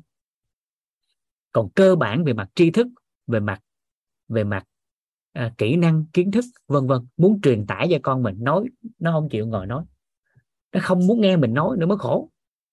Vậy thì làm sao? Làm sao? Ngay từ thời nhỏ ăn cơm nó còn ngồi chung được, nhưng bắt đầu đi học thôi. Đi học thôi thì mình đã ít thời gian bên cạnh con của mình rồi. Vậy thì thầy cô dạy chỉ có một cách duy nhất thôi. Điều gì xảy ra ha? Các anh chị hình dung đơn giản nè. Điều gì xảy ra khi tạo dựng được cái thói quen ăn uống? Cứ mỗi lần lên mâm cơm chúng ta có một câu chuyện cho cả nhà thì đôi lúc cũng sẽ có những lời la mắng, đôi lúc cũng sẽ có những đòn roi, nhưng quan trọng là cái năng lượng truyền tải cái đó như thế nào. Tại sao cũng là đòn roi mà con cái hư hỏng? Nhưng tại sao cũng là đòn roi mà con cái trưởng thành? Cái quan trọng lúc cầm cây roi đó, lúc mà đánh cái roi đó xuống là vì cái sự phát triển của con mà đánh, hay là vì đánh cho bỏ tức, nó khác nhau. Bản thân của Vũ hồi nhỏ nghe ba mẹ kể lại, lì thì nhức sớm. Ngày nào mà hàng xóm không qua mắng vốn thì gần như không có ăn cơm ngon. Cha mẹ hay kể vậy đó. Và ngày nào cũng vậy, gần như cũng đánh đòn. Mà mẹ Vũ thì cái thói quen hồi xưa các anh chị biết, nếu ai thế hệ 8X trở về trước thì có thể còn cái thói quen này, và một số ít trong thế hệ này còn. Tức là cứ mỗi lần đánh đòn á, đánh cái roi nào là phải lý giải cái roi đó. Roi thứ nhất mẹ đánh con là bởi vì đó, thì mẹ thường thường đánh cái roi thứ ba là Vũ ngủ à. Tại vì mẹ Vũ nói cả tiếng đồng hồ, cứ mỗi roi nói gần 15-20 phút, mà nói tới roi thứ ba là Vũ ngủ à. Cái roi thứ tư chuẩn bị đánh, nhìn xuống thấy nó ngủ, thấy mắc cười quá, thôi thấy đắp mền thì nó ngủ tiếp. Mẹ Vũ là chuyên gia luôn. Nhưng mà cha Vũ thì không à. Cha Vũ là bệnh, tại vì xuất thân là bộ đội xuất ngũ, cho nên đánh cái nào là đáng cái đó, đánh cái nào ra cái đó. Và Vũ rất là sợ bà nội với cha đánh đòn, đánh dữ rồi đánh nó tét da tét thịt. Mà mẹ thì đánh là giảng giải. Rồi sau này Vũ có 2 con thì có thể là gen chọi. 2 đứa nó thù, nó năng động, và nó làm nhiều lúc mình cũng bực bội. Thế là về quê nội hay quê ngoại, đặc biệt là quê nội á, cứ mỗi lần 2 đứa con của Vũ quậy á, Vũ đánh đòn, thì ông nội nói một câu cái Vũ nín thinh, đi chỗ khác. Vũ cười là nó quậy hơi hám gì mày hồi nhỏ. Nín thinh đi chỗ khác. Đó là một trong những cái. Nhưng mà bản thân Vũ thì từ nhỏ trưởng thành từ đòn roi. Nhưng mà có nhiều gia đình kế bên đó, thì càng đòn roi thì những đứa cùng trang lứa với Vũ á, thì tới bây giờ thì không có trưởng thành. Rồi ông bà thì tại sao bên cháu? Giống như chị Uyên Cao nhắn nè, Cao Ngọc Uyên nè, rất là đơn giản. Nếu như thiếu cái bữa cơm gia đình này, thiếu không khí này, thì sẽ luôn luôn hiển lộ cái hình ảnh là ông bà luôn bên cháu. Và ngàn đời nữa ông bà cũng bên cháu. Rất là đơn giản. Bởi vì thế hệ của cha mẹ, Vũ lấy thì bối cảnh của cá nhân và đa số ở dưới vùng quê nha, thì các anh chị rà soát là xem có giống vậy không. Giống như cá nhân gia đình Vũ đi, thì hồi xưa gia đình khó khăn, khi sanh Vũ ra thì ba mẹ phải đi làm để kiếm tiền, thì gửi con cái á, cho ông bà chăm sóc. Thì tuổi thơ của con á, thì cha mẹ không nhìn thấy sự trưởng thành của con. Tuổi thơ của con á, cha mẹ không nhìn thấy sự trưởng thành của con. Tuổi thơ của con á, cha mẹ không nhìn thấy sự trưởng thành của con, bởi vì phải lo miếng cơm manh áo. Rồi sau này bởi vì thời gian nó không gần nhau nên trái tim nó không đủ gắn kết. Rồi từ từ cái bắt đầu con mình lớn lên, nó lập gia đình, thì tiếp tục nó lại quay xà quần là y chang như mình hồi xưa. Nó lại cũng vì miếng cơm manh áo mà đi làm, cái nên gửi con nói cho mình. Và bởi vì tuổi trẻ của mình á, không có thời gian để nhìn thấy sự trưởng thành của con, mà bây giờ con mình nó không có thời gian để nhìn thấy sự trưởng thành của con đó, mà nó gửi con nói cho mình. Thì tình thương của mình á, vừa dành cho cháu mà dành luôn cái tình thương cho nó. Hồi xưa không làm được á, dành luôn cho đứa cháu. Cho nên ông bà thường thương cháu hơn. Mà dưới quê thì có một câu là gì? Con một táo mà cháu tới một dạ. Có nghe câu này không ạ? Con một táo cháu một dạ. Một dạ lúa là 2 táo. Là gấp đôi cái tình yêu thương dành cho con cái. Đó. Cho nên là gì? Chính cái bối cảnh đó là phải xem là cái chỗ này. Các anh chị hình dung thử xem điều gì xảy ra trong mỗi một cái lần ăn cơm như vậy với con mình. Thời gian 15 phút, 30 phút, 45 phút, tốt nhất là 1 tiếng đồng hồ. Vì trong khoảng thời gian nó cứ mỗi lần lên mâm cơm như vậy á, là mình có một cái bài học cho con của mình. Nhớ là bài học, chứ không phải là kể khó kể khổ. Mà hồi xưa mà trong lớp nội tâm thầy Toàn có chia sẻ đó, con người cần bài học để trưởng thành, chứ không cần phải khó khăn nghịch cảnh để trưởng thành. Rút ra cái bài học từ khó khăn nghịch cảnh đó. Điều gì xảy ra với độ tuổi với chị Hằng Lê nè, mà có những bài học trải nghiệm trong cuộc đời của mình từ bấy lâu nay. Cứ mỗi mâm cơm mình chia sẻ một bài học liên tục 10 năm, 20 năm. Thì đứa con đó là sao? Vũ nhớ hoài cái lần mà chia sẻ cái lớp nội tâm, và sau khi Vũ chia sẻ lớp dinh dưỡng á, gặp một cái bối cảnh y chang trong lớp nội tâm luôn. Thì Vũ học tập được cái bài học của thầy Toàn á, chia sẻ lại cho cái chị đó. Thì Vũ xin kể là cái bối cảnh mà thầy Toàn đã chia sẻ cái bài học lớn như thế nào cho cái người chị đó. Là trong cái buổi học về lớp nội tâm á, thì đầu buổi vô á, đó là chia sẻ bài học tâm đắc ngộ ra. thì cái người chị đó bắt đầu mới lên chia sẻ. Người chị đó thì là mẹ đơn thân, lấy chồng xong rồi không hạnh phúc, rồi bị chồng đó đãi không phù hợp cho nên ly thân, ly dị, rồi ở dạy nuôi con. Thì lúc chị chia sẻ bài học này nè, chị bắt đầu mới cảm ơn cái bối cảnh, cảm ơn người chồng đã đối xử tệ bạc, để bắt đầu chị phải có nghị lực vươn lên và ở dạy nuôi con, để con bắt đầu có nghị lực trong cuộc sống. Chị vừa nói xong cái đó, anh thầy Toàn đó nè, chị im giùm em cái, chậm chút xíu chỗ này, chậm, im giùm em luôn đi, em xin lỗi chị, em phải ngừng chỗ này. Và chỗ này buổi học từ cái sự dụng tâm của thầy rất là lớn. Đó là gì? Thầy mới nói là gì? Nếu như em không thấy con gái chị ngồi kế bên đó, thì em cho chị nói thoải mái.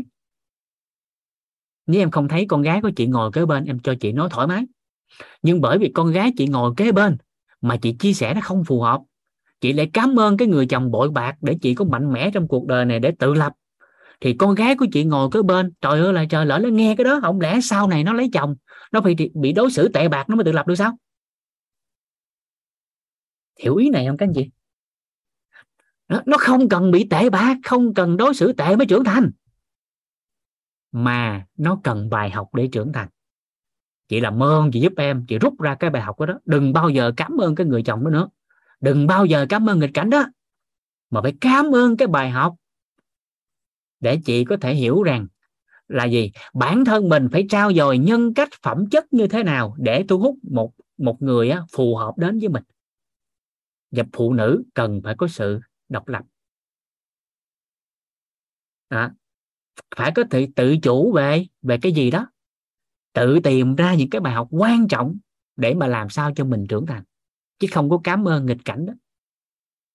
Và ngay giây phút đó, tự nhiên cái trái tim em nghe cái bài học đó xong, cái em cảm động sâu sắc, rất là biết ơn cái hiện thực ngày hôm đó, cái người chị đã chia sẻ mà thầy Toàn chỉ điểm. Rồi vừa xong cái lớp sức khỏe của em có người Trang luôn thì em lấy đúng cái bài học đó ra chia sẻ. Thì cứ mỗi một ngày trong cái mâm cơm như vậy đó, các anh chị hình dung thử xem, cứ một lần như vậy chia sẻ một cái nội dung đó, một cái bài học cho con của mình, thì sao? Giống như đơn giản cái bài học mà Vũ hay dạy cho con gái Vũ á, thì tới bây giờ mỗi ngày con dần dần con hoàn thiện lên, con nhớ trước rồi hoàn thiện sau, dần dần thì con sẽ thấu hiểu sao. Đó là cái câu mà mình thường hay nói nè, đó là cái gì? Đó là ăn coi nồi ngồi coi hướng. Cái mỗi lần lên mâm cơm, cái Dư hỏi con gái Dư á, con ông bà dạy ăn coi nồi ngồi coi hướng, thì con gái Dư hỏi ăn coi nồi ngồi coi hướng là sao cha? Thì chắc là cũng xen trội, nó cũng nhiều chuyện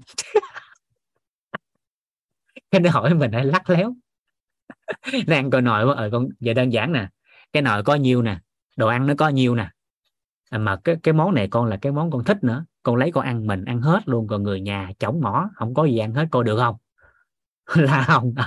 Vậy là ăn coi nồi, cái cơ bản là gì? Thứ nhất là mình coi đồ ăn trong nhà nè, rồi thức ăn trong nhà là cơm nước, là mình coi sao, nhà bao nhiêu người, bữa ăn đó bao nhiêu người, mà ăn uống cho phù hợp.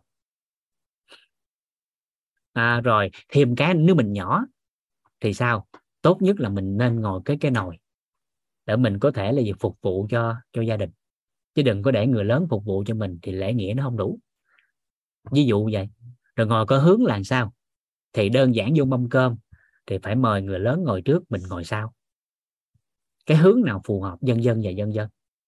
Giống như đơn giản hồi xưa, cá nhân Vũ được bài học này là nhớ tới già đó. Hồi xưa thì không biết các anh chị sao ha, nhưng bản thân Vũ đi học mà quậy là cha với mẹ với bà nội vô lớp là kêu cô đánh đòn, thầy đánh đòn, đánh cho tới. Vũ mà nó quậy quánh cho tới, đừng có nương tay nó, mà khóc nó quậy về nói tôi nó quánh thêm hồi xưa nha, ba mẹ mà dẫn lên gửi thầy cô sợ dữ trời lắm, không có dám ho một tiếng, tại vì thầy cô giáo đánh mà về mắng vốn là bị đánh thêm. Còn bây giờ đụng một cái thôi, ô là trời, ba mẹ tới muốn dở cái trường người ta luôn Vũ nhớ hoài cái bài học đó nè, sẵn bối cảnh đang hưng phấn chia sẻ bài học này luôn cho cả nhà đó là thầy giáo, ông thầy đó, ông dạy bữa đó là thầy giáo đó là chồng của cô chủ nhiệm. Vũ học cái người đó đúng có một buổi thôi mà nhớ tới già. Ngày hôm đó cô giáo chủ nhiệm bị bệnh và thầy vô dạy thai lớp 1 thôi. Vũ hồi xưa lớp 1 là 4 tháng trời mới biết cái chữ O.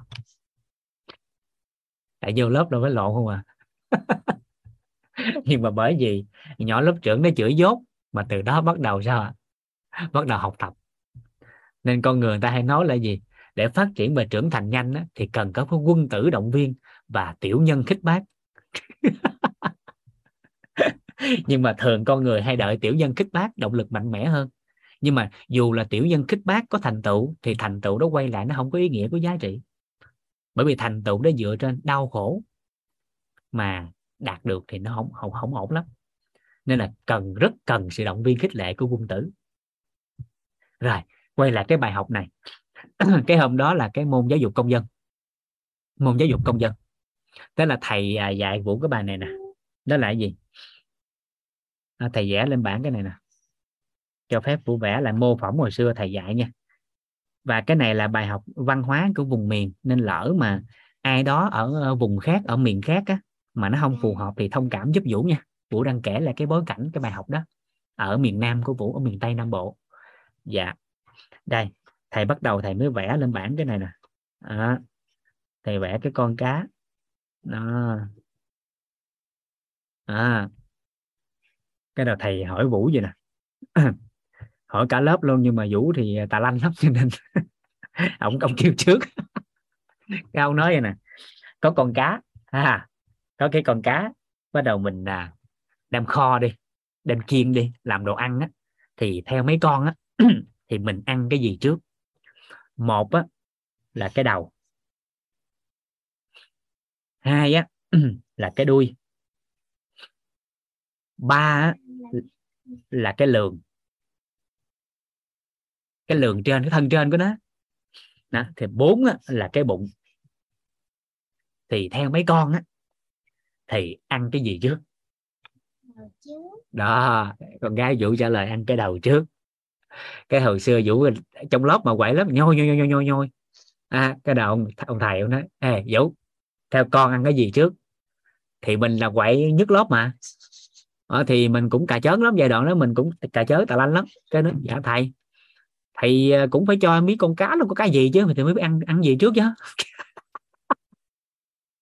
Thấy cà chớn chưa? Đó, phải biết con gì mới ăn được chứ thầy. Ví dụ thầy đưa con cá trê thì ai mà ăn cái đầu? Đầu cá trê có gì đâu ăn. Nhưng nếu mà thầy đưa con cá cha, em ăn cái bụng trước à? Thầy đưa con cá lóc, em ăn cái đầu trước à? Kêu là giỏi, lên bảng quỳ xuống con. Ông kẻ cho hai cây, cái đứng quỳ trước đó.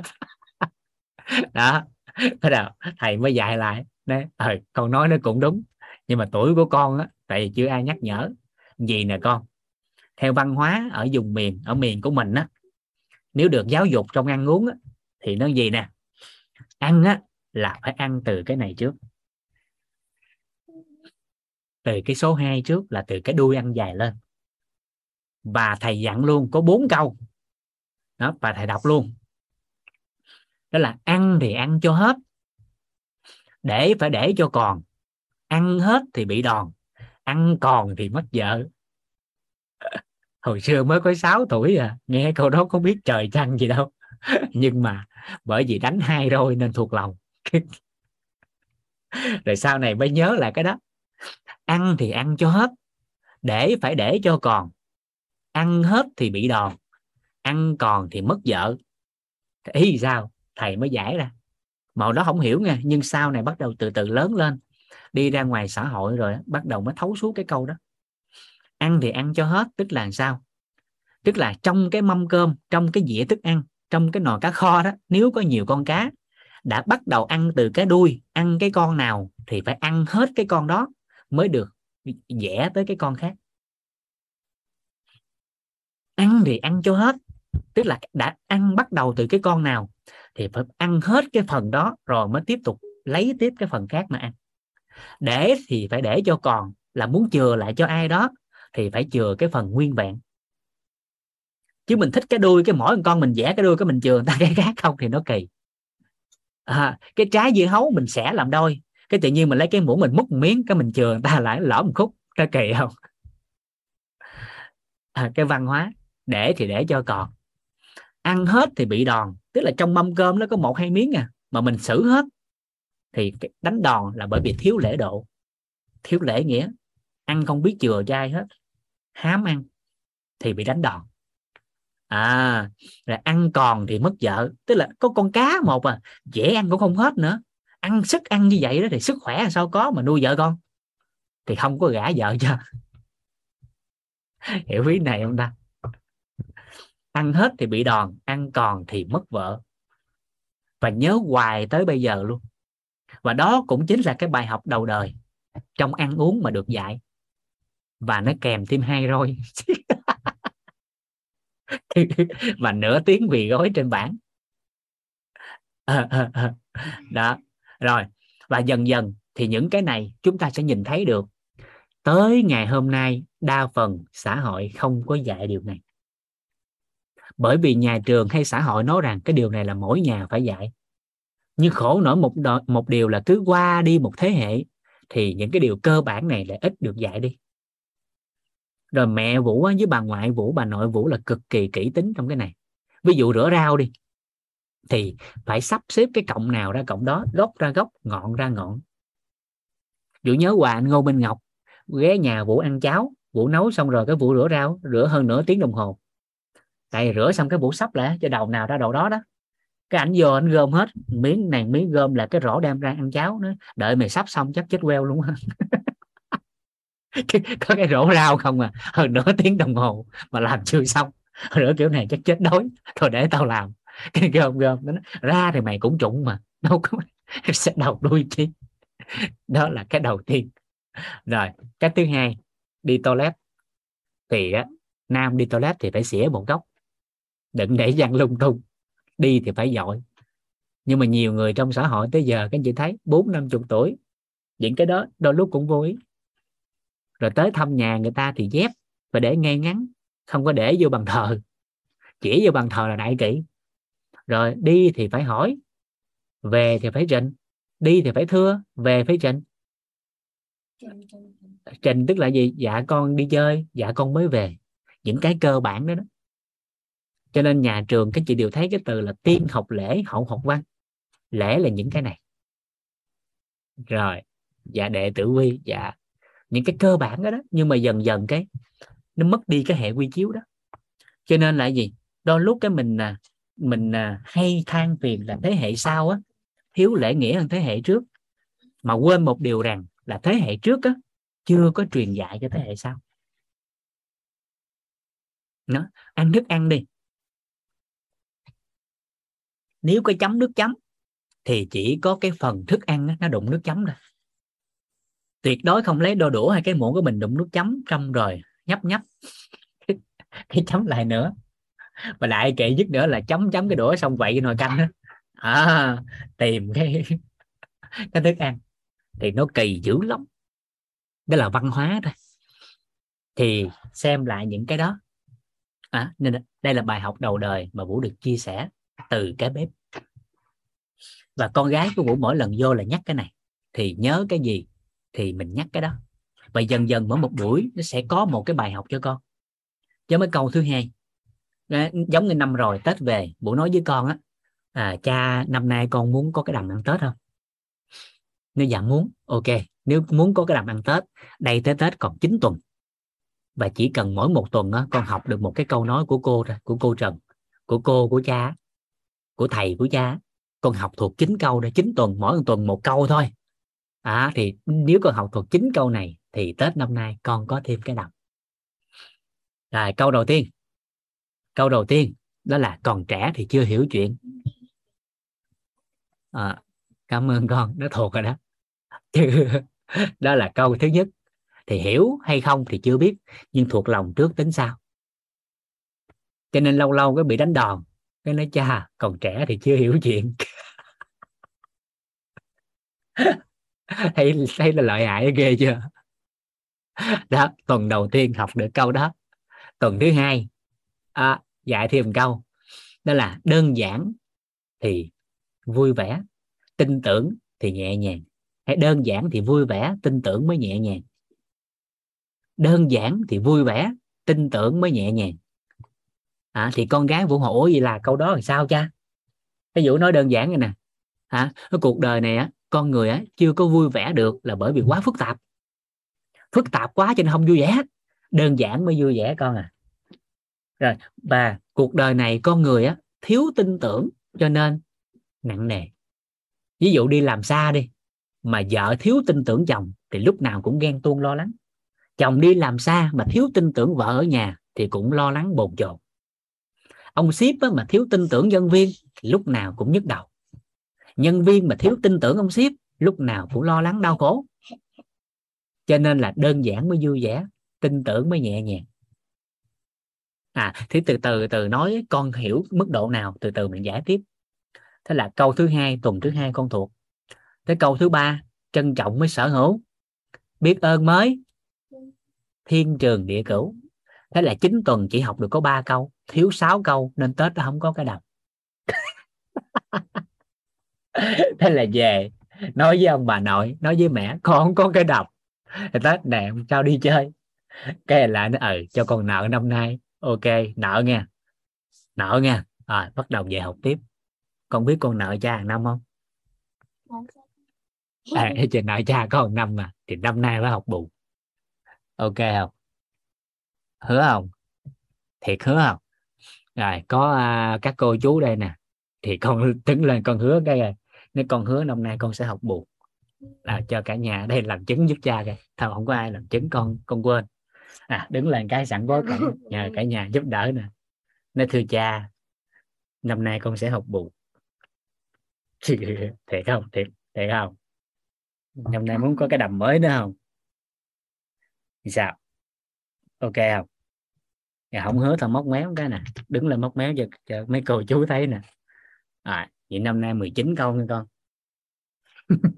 Lộn 18 câu. An Giang nhỏ hơn câu. 9, 2, 18 phải không? Đúng là nhỏ thì chia. Đó. Đơn giản một điều trong cái mâm cơm. Mỗi một lần như vậy vào cái mâm cơm, cái bữa ăn gia đình, cái không khí này nó rất là quan trọng. Và các anh chị hình dung đơn giản giúp Vũ thôi, cứ mỗi một lần lên mâm cơm, và con gái em năm nay bước sang tuổi thứ 7, chuẩn bị vào lớp 2. Dạ, các anh chị hình dung đơn giản, nếu con của mình cứ mỗi một lần vô mâm cơm mà được vậy, có một bài học, rồi dần dần liên tục 18 năm, chuyện gì xảy ra? Theo các anh chị, nếu liên tục 18 năm trong phần đời của mình, trong phần đời những mâm cơm này, mà cứ mỗi một lần lên mâm cơm như vậy chúng ta có một bài học cho con cái của mình thì sao? Và thực sự nó cũng không phải bài học đơn thuần cho con cái đâu, mà cho cả chính mình. Cho cả chính mình. Ví dụ đơn giản, một bài học mà Vũ được thầy Toàn chỉ điểm, đó là kiên trì hơn sự kiên trì của trẻ thì mới giáo dục được trẻ. Còn nếu nói chuẩn thêm nữa là mới có tư cách giáo dục trẻ. Hồi xưa thì Vũ nóng tính dữ trời lắm, nên con gái của Vũ hồi nhỏ sợ Vũ. Sợ Vũ lắm. Nóng tính dữ trời lắm. Nhịn mặt biết à. Nóng tính lắm. Nên là thầy mới nói là gì? Kiên trì hơn sự kiên trì của trẻ mới có tư cách giáo dục trẻ. Thứ hai, đó là phản ứng thái quá với sai lầm của trẻ thì sẽ tạo nên một đứa trẻ nói dối. Phản ứng thái quá với sai lầm của trẻ thì sẽ tạo nên một đứa trẻ nói dối. Và thầy dặn thêm, đó là người đàn ông là một đứa trẻ không bao giờ lớn, chẳng qua nó có râu. Người đàn ông là một đứa trẻ không bao giờ lớn, chẳng qua nó có râu. Nên các anh chị sẽ thấy thường những người đàn ông trưởng thành thường khoái chơi những trò của con nít. Vậy thì hồi xưa bởi vì mình làm quá lên cái sai lầm của trẻ nhỏ xíu nên bắt buộc trẻ phải nói dối để cho qua cái sự phản ứng đó. Và mấy bà vợ phản ứng thái quá với sai lầm của chồng thì chính những người vợ đã tạo nên những người chồng nói dối. bởi vì làm quá cái mà ổng thấy gì hay thôi, thấy cũng sợ. Thứ hai là sợ vợ buồn, nên thôi nói dối cho qua chuyện, nhưng vô tình mình quên mình đã tạo nên những đối tượng đó. Thì ba cái câu nói đó, đó, một là kiên trì hơn sự kiên trì của trẻ mới có tư cách dạy trẻ. Hai, đó là phản ứng thái quá với sai lầm của trẻ thì tạo ra một đứa trẻ nói dối. Ba, đàn ông là đứa trẻ không bao giờ lớn, chẳng qua nó có râu. Thì nghe cái câu này thì chính Vũ bắt đầu giật mình. Thì Vũ ứng dụng ngay trong cái giây phút nhận được cái bài học đó. Là cái lần đó con gái của Vũ nè, đang chơi, Vũ đang làm công việc ở tầng trệt đó, cái con gái chạy xuống khóc, cái hỏi sao chị con, nói con gái chạy xuống cái tay bị đứt chảy máu, bình thường thì Vũ sẽ la con, cái tánh của Vũ hồi xưa thấy vậy là la liền, đánh đòn liền. Nhưng mà tự nhiên nhớ bài học của thầy, phản ứng thái quá với sai lầm của trẻ thì tạo nên một đứa trẻ nói dối.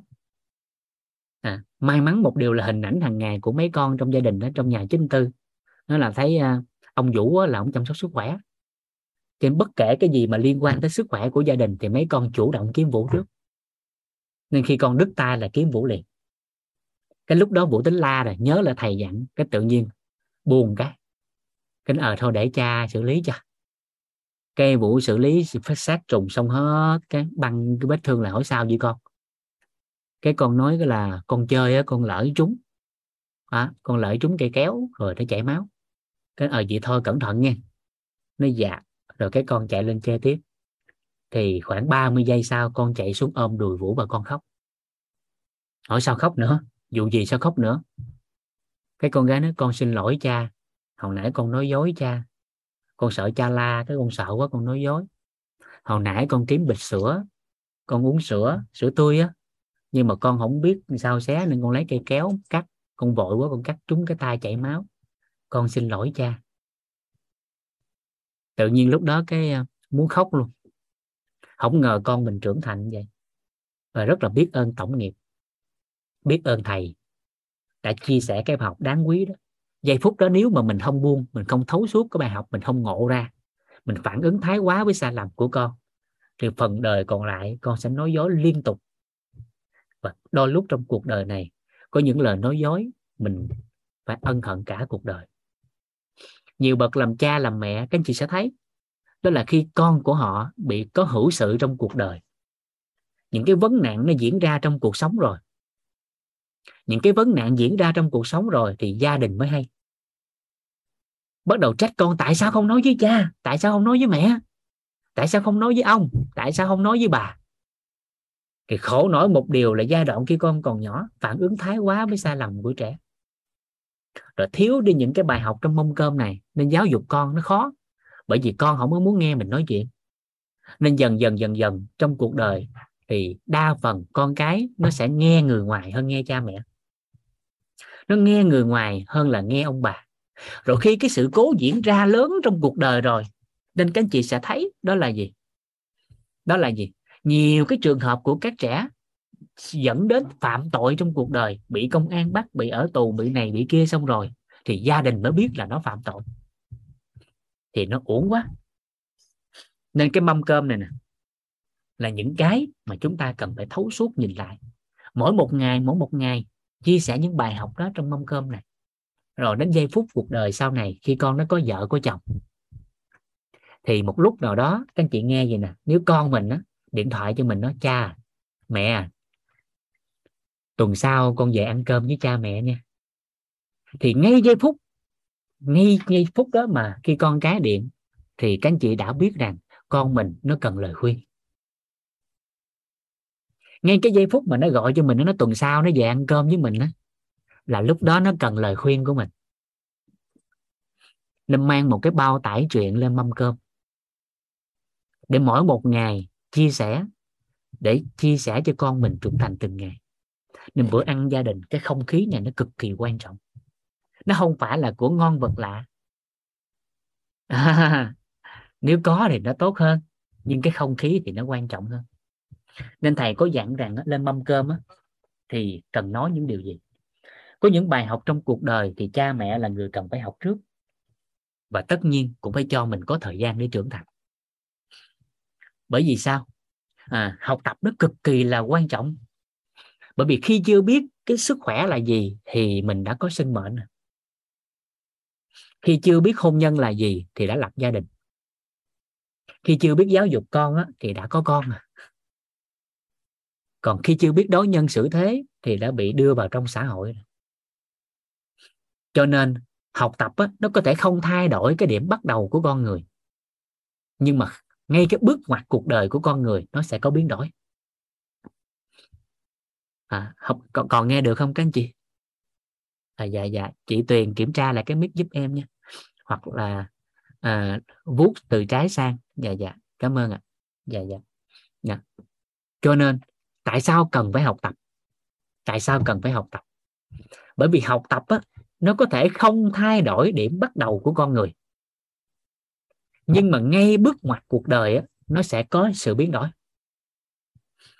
Bởi vì không học tập, cho nên khi sở hữu cái sinh mệnh này, khi có bất ổn sức khỏe, không biết đường xử lý, giao cái sinh mệnh cho người khác. Nhưng mà chỉ cần thông qua học tập và mình chịu học tập về sức khỏe, thì có phải rằng lần bất ổn về sức khỏe thứ hai, thứ ba, thứ tư nó sẽ nhẹ nhàng hơn không? Bằng chứng rõ nét. Còn nhớ lại 3 mùa dịch trôi qua không ạ? Nhớ cái mùa dịch đầu tiên khi Covid xuất hiện ở Vũ Hán, rồi lan truyền trên thế giới và tới Việt Nam. Các anh chị thấy toàn cầu bấn loạn không? Và một đối tượng nào đó vô tình chỉ bị cái sở thích vui chơi du lịch của mình thôi, cũng không biết là mình bị nhiễm luôn, nhưng vô tình lây lan cho cộng đồng, rồi bị xã hội dèm pha, tẩy chay, làm quá nhiều cái áp lực tinh thần và rất khủng bố. Và ngay cả một người nào đó bị dính Covid thôi thì gần như bản án tử hình. Rất là sợ hãi. Nhưng may mắn một điều là con người thông qua học tập. Các anh chị thấy Covid hiện tại, Tổ chức Y tế Thế giới vẫn nhận định nó là vấn nạn của toàn cầu về sức khỏe, vẫn là báo động toàn cầu nghe. Nhưng mà tính tới hiện tại, các anh chị thấy khi đối diện với đại dịch này, thấy con người thấy nhẹ nhàng hơn không? Thấy nhẹ nhàng không ạ? Bởi vì có học tập. Nên ngay cái bước ngoặt cuộc đời nó sẽ có biến đổi.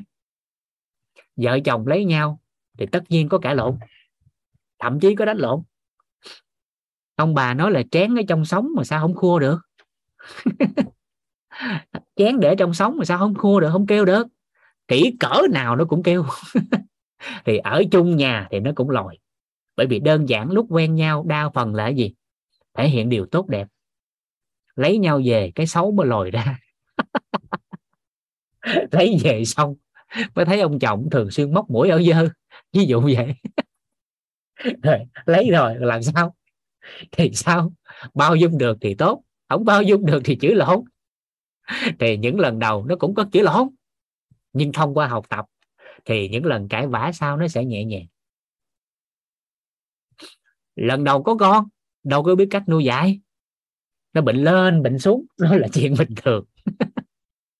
Nhưng mà đứa con thứ hai về sau nuôi thấy đơn giản hơn không? Đó, nên là ông bà thường nói đứa con thứ nhất á, đọc sách mà nuôi. Đứa con thứ hai á, nhìn đứa thứ nhất mà nuôi. Từ đứa thứ ba về sau á, nhìn heo mà nuôi.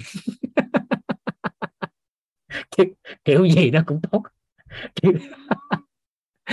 Dạ. Nhìn con mà cha nuôi bo. Tại vì nuôi con cha có nhiều kinh nghiệm, cho nên là em á, được sở hữu thêm cái kinh nghiệm từ con. Kịp không? Nên là con đã giúp đỡ cho em khỏe mạnh hơn. Do quá trình nuôi dạy con, cha có thêm kinh nghiệm. Còn con là cha đọc sách và tham khảo ý kiến ông bà để nuôi. Hiểu không? Kịp không? Hiểu ý này không?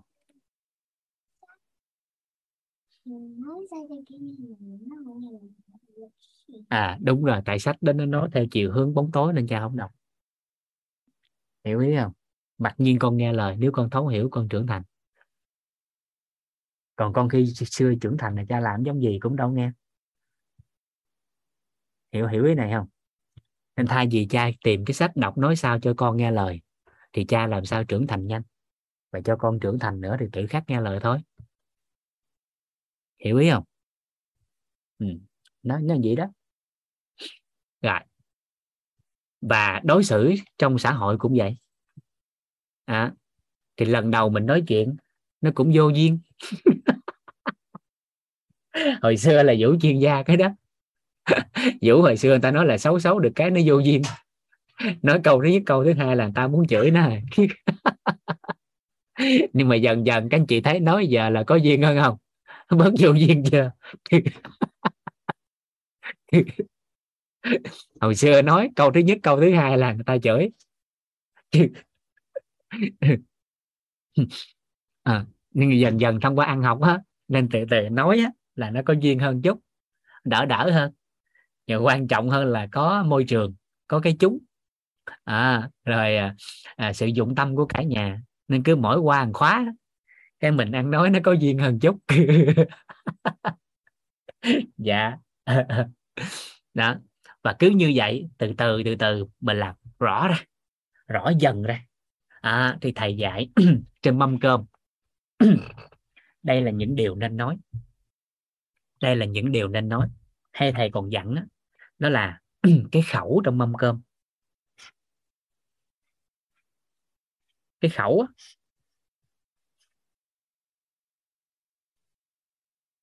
khẩu là cái miệng. Cái miệng á. Vậy thì những ngôn từ nào khi lên mâm cơm cần nói? Thì thầy dặn á, thầy có dạy nói cái giống gì cũng được, nói cái chuyện gì cũng được, miễn là mang lại sự vui vẻ cho người khác là cái đầu tiên mình cần làm. Mang lại cái sự vui vẻ cho người ta.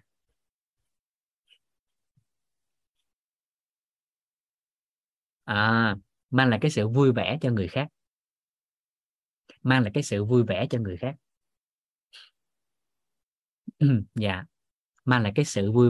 khác. Nên cái thời mà dịch các anh chị thấy không? Cũng là câu nói, tại sao không mang cái niềm tin, hy vọng, vui vẻ cho người khác? Thầy nói gì? Cảm ơn đời, mỗi sớm mai thức dậy, công an phường chưa xuống để giăng dây. Cái đó là niềm vui lớn nhất của hai mùa dịch trước. Đúng vậy không? Cảm ơn đời, mỗi sớm mai thức dậy, công an phường chưa xuống để giăng dây. Sáng sớm thức dậy mà cửa nhà mình nó còn ngon lành là ok. Dạ, cũng là một cái câu nói. Dẫu biết rằng đường đời nhiều sỏi đá, hy vọng rằng dấp ngã vẫn còn răng.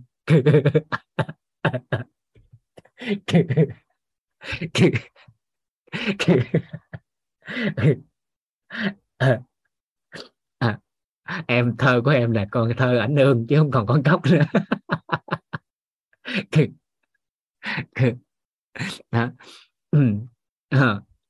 Thơ tình yêu muốn đọc không?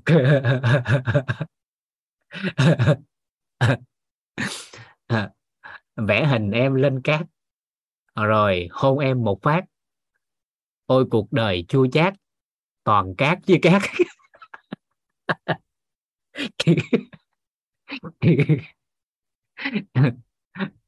Thể loại là thơ nương ha. Rồi quay lại, nói cái gì không biết, mang lại vui vẻ cho người ta, được chưa? Rồi cái thứ hai, là mang tới cái hy vọng cho người ta.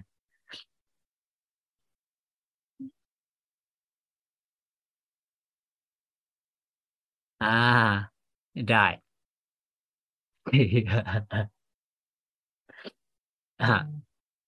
Rồi. Cái thứ ba là mang tới niềm tin cho người ta.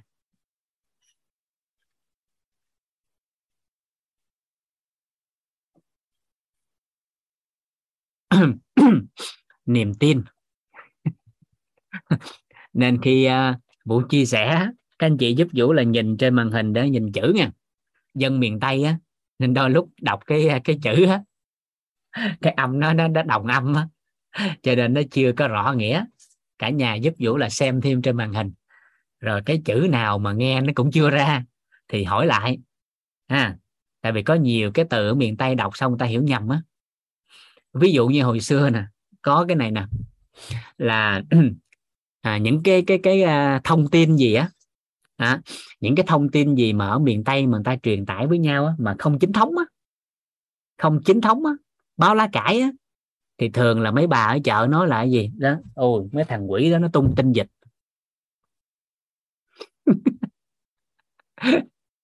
Nó tung tin dịch, nhưng mà chính nó phải là tin Việt chứ không phải tin dịch, hai cái đó nó khác nhau.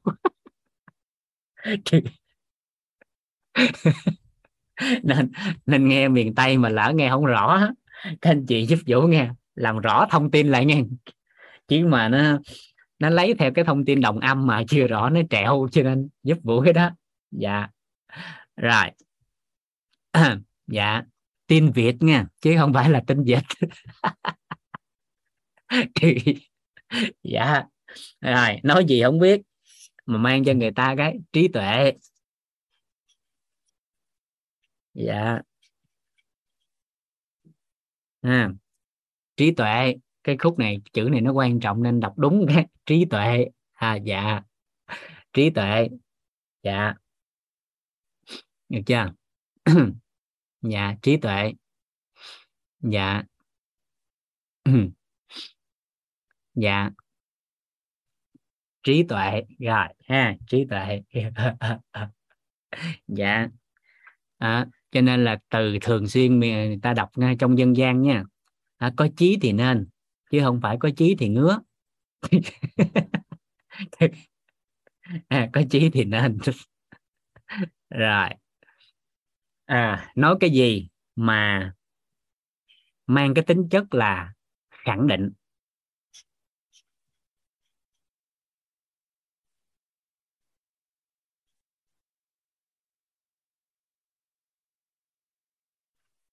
Cái gì mà cái tính chất là khẳng định. Và khi mà Vũ quay gì là Vũ đang nhìn hai màn hình kế bên, nên các anh chị giúp Vũ nha. Vũ đang quan sát á, chứ không phải không nhìn các anh chị nha, đang nhìn màn hình kế bên. Dạ rồi còn gì nè, gì là không nhìn ai chứ. Nhìn cái màn hình. Dạ tưởng thầy nhìn tài liệu ha. Dạ chắc cũng có dịch tài liệu. Dạ thì phải có chứ, đâu phải cái gì mình cũng nhớ, đúng không? Rồi khẳng định, nói cái gì á mà mang cái tính chất xây dựng.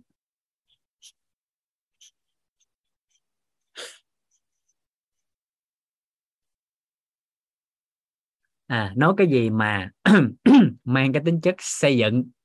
Dạ xây dựng.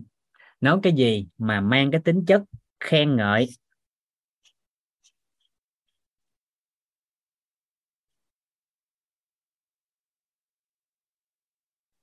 Khen ngợi, khen ngợi. Nói cái gì á mà mang cái tính chất đó là khích lệ. Khích lệ.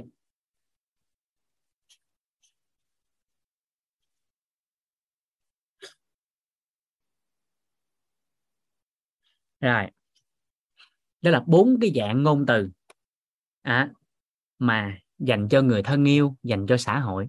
Nhưng các anh chị cũng khỏi cần phân biệt ra, mà các anh chị gom chung giúp Vũ, dù đối tượng là ai. Đây là 8 dạng ngôn từ mà chúng ta cần phải tạo lập cái thói quen hàng ngày khi mà chúng ta chia sẻ. Cái chữ xây dựng nó khác với cái chữ góp ý, nó khác rất là lớn với cái chữ là góp ý. Tại sao ở đây thầy không hướng dẫn chúng ta cái từ góp ý mà dùng cái từ xây dựng? Bởi vì thông thường cái nghĩa của từ góp ý á, thường là người ta tìm ra cái khuyết điểm của người khác, tìm ra cái khuyết điểm của người khác để mà người ta chỉ trích hoặc người ta đả kích. Còn chữ xây dựng ở đây tức là nó bao hàm luôn cái chữ góp ý, tức là cái người đó nhìn thấy được cái khuyết điểm của người đó, nhưng mà họ có được cái phương pháp, có cái giải pháp để người ta tốt lên, nên người ta gọi là xây dựng.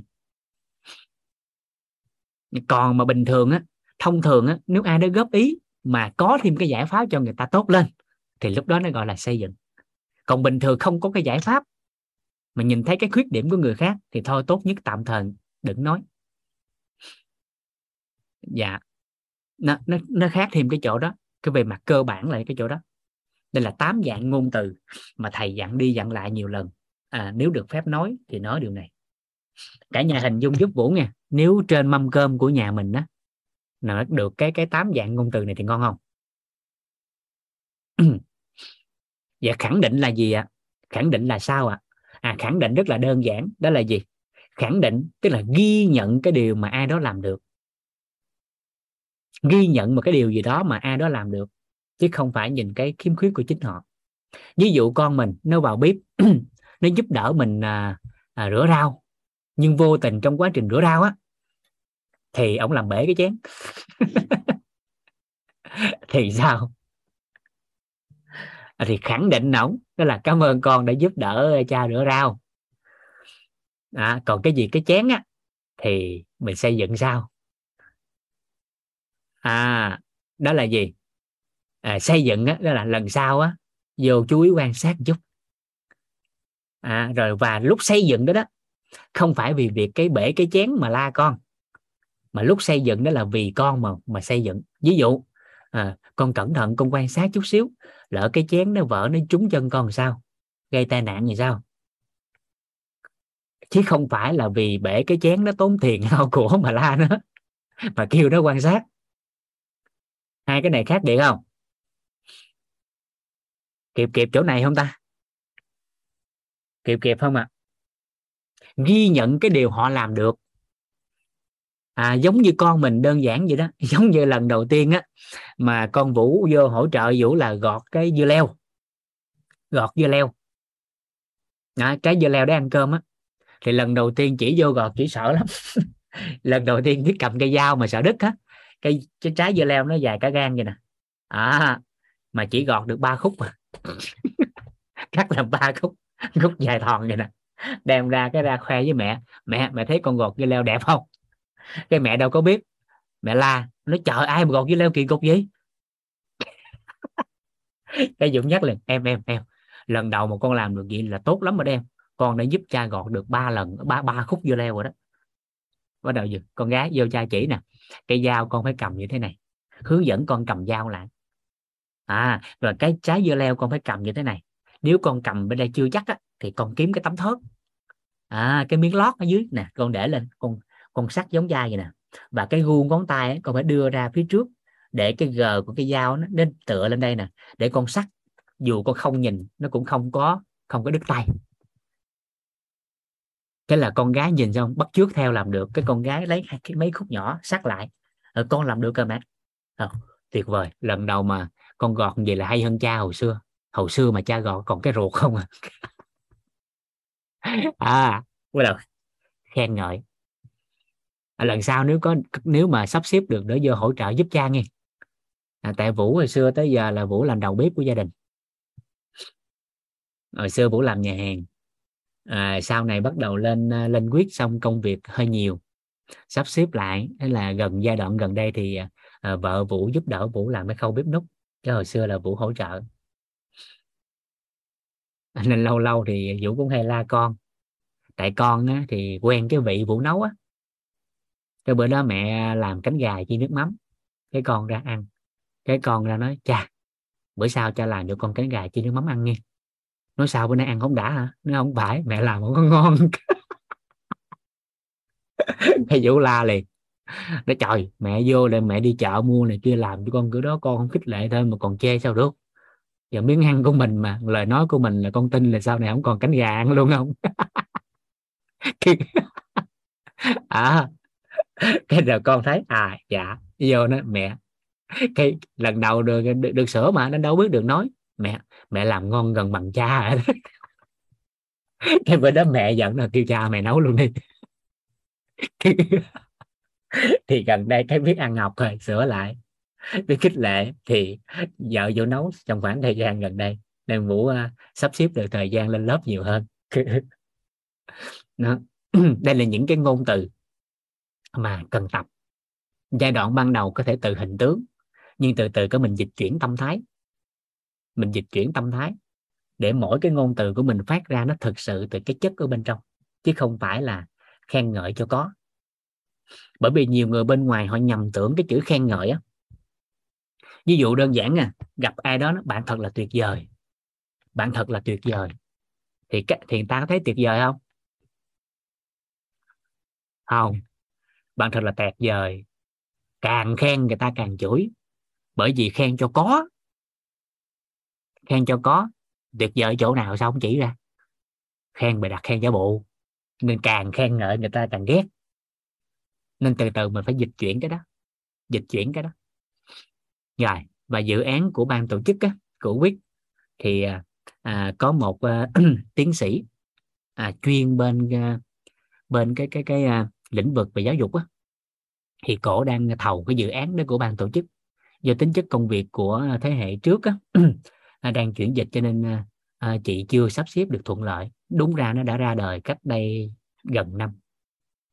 Đó là dự án là 1000 câu chuyện bên mâm cơm, 1000 câu chuyện trên mâm cơm. Đó, thì tính ra đó, tức là gì? Trong vòng bao nhiêu năm, mỗi một ngày bao nhiêu câu chuyện hay là một bài học gì đó, gom lại thì gần 1000 cái mẫu chuyện, để có thể chia sẻ cho con từ lúc tuổi thơ đến lúc trưởng thành. Cái lên mâm cơm không biết nói gì là cái đó ra đọc kể.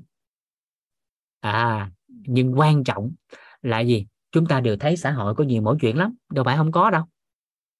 Nhưng mà ở đây mình soạn, mình có thêm một cái, đó là gì? Sau khi mình tổng hợp lại các mẫu chuyện á, thì ở phía dưới mình có cái bài học á, mình thêm vô một phần đó là bài học, nhưng bài học theo ngôn ngữ ánh sáng, theo hệ quy chiếu của WIT.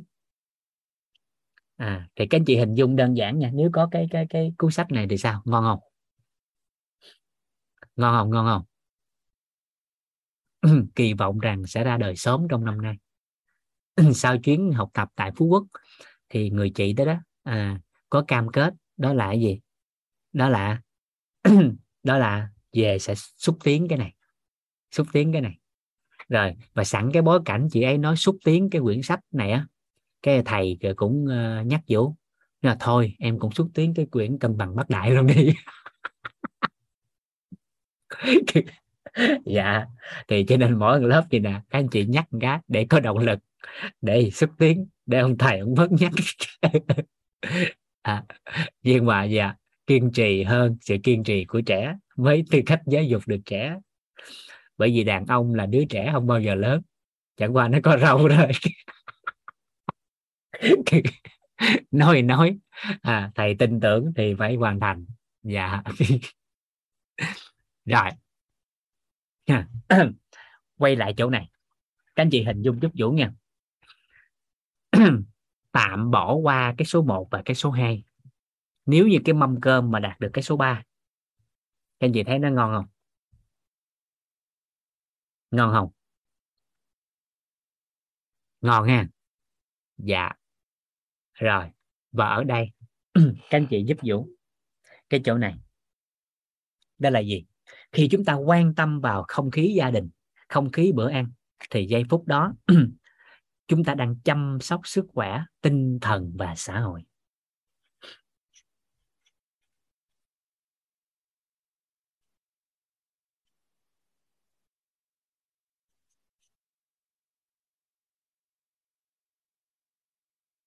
Giây phút mà chúng ta tập trung vào bữa ăn gia đình, giây phút mà chúng ta tập trung vào không khí bữa ăn, đó chính là giây phút chúng ta đang chăm lo sức khỏe, tinh thần và xã hội.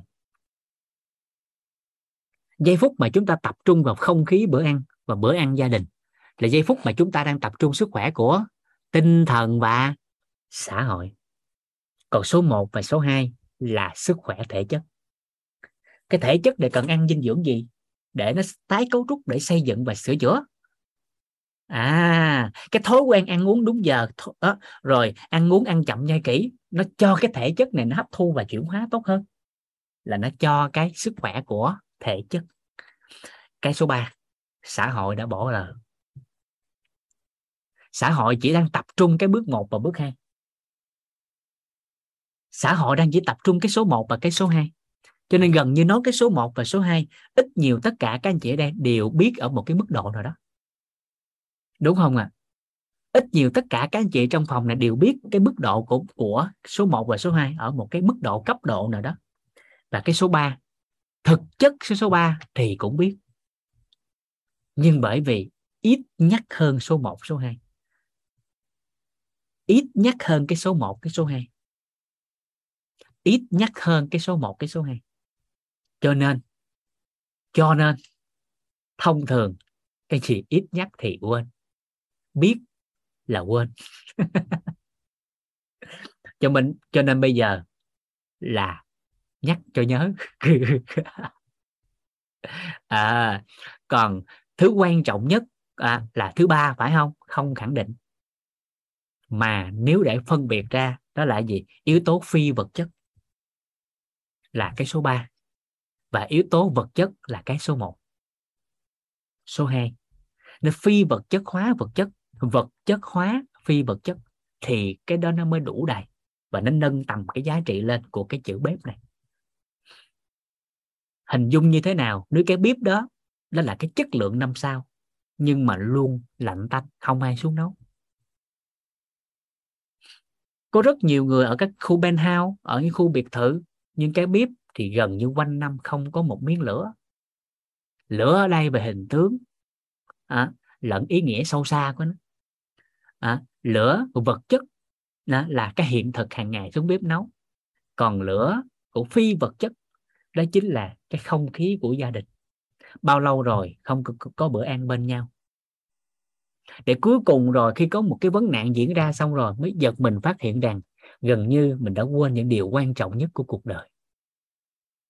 Nên con người thì cần nhắc nhở chứ không cần dạy dỗ. Bởi vốn dĩ con người là biết hết. Nhân chi sơ tánh bổn thiện. Chứ không phải tay cầm ly rượu.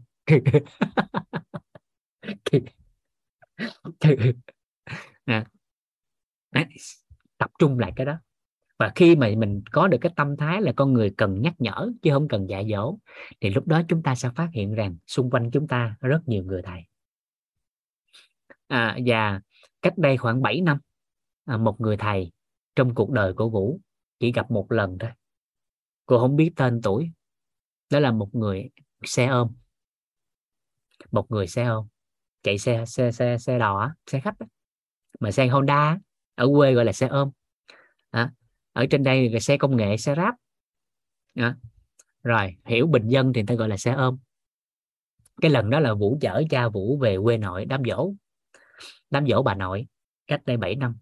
Lúc mà ở An Giang còn cái phà Vàm Cống á. Nếu ở đây, nếu ai là quê miền Tây thì biết cái phà đó, hoặc là ít nhiều cũng có nghe cái phà đó, là phà Vàm Cống, là bắt ba qua bờ An Giang và Đồng Tháp.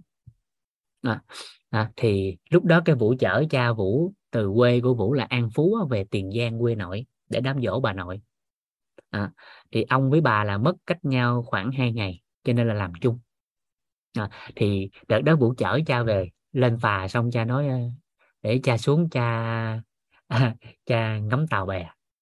Nói rồi cha chỉ cái cầu Vàm Cống đang xây, không biết chừng nào nó xong. Nó dài cha xuống cha ngắm cảnh đi. Cái lúc đó cái Vũ xếp cái xe cho ngay lại, thì có một anh xe ôm á, anh chạy lên đứng kế bên. Cái anh hỏi ủa đó là ông hay cha? Cái Vũ trả lời dạ cha em. Cái tự nhiên cái ông nói bâng quơ, ông nói một câu mà Vũ quay mặt đi, Vũ khóc. Cái ông nói chở được cha mẹ trong cuộc đời này là niềm hạnh phúc. Có nhiều người giờ sắm siêu xe cũng không chở được ai. Cái tự nhiên ông nói xong cái Vũ quay ngang, cái Vũ khóc. Bởi vì bối cảnh cuộc sống không cho mình gần nhà, đi làm ăn xa, nên lâu lâu thỉnh thoảng có cái bối cảnh đó mới được chở cha đi chỗ này chỗ kia, và lần này là chở về đám dỗ bà nội. Thì nghe câu đó xong Vũ giật mình, bởi vì nhiều người có xe muốn chở cũng không được. Thì nghe xong tự nhiên rơm rớm nước mắt.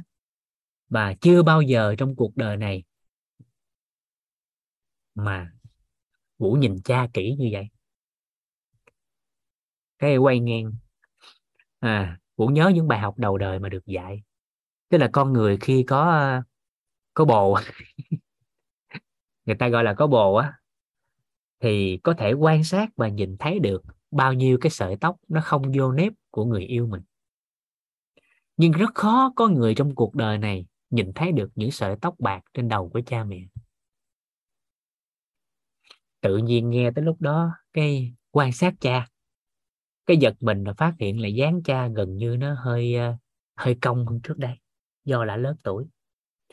Rồi gần như tóc cha bạc nó muốn hết rồi, cái đầu của cha hói hơn một chút nữa, rồi gần như ốm hơn.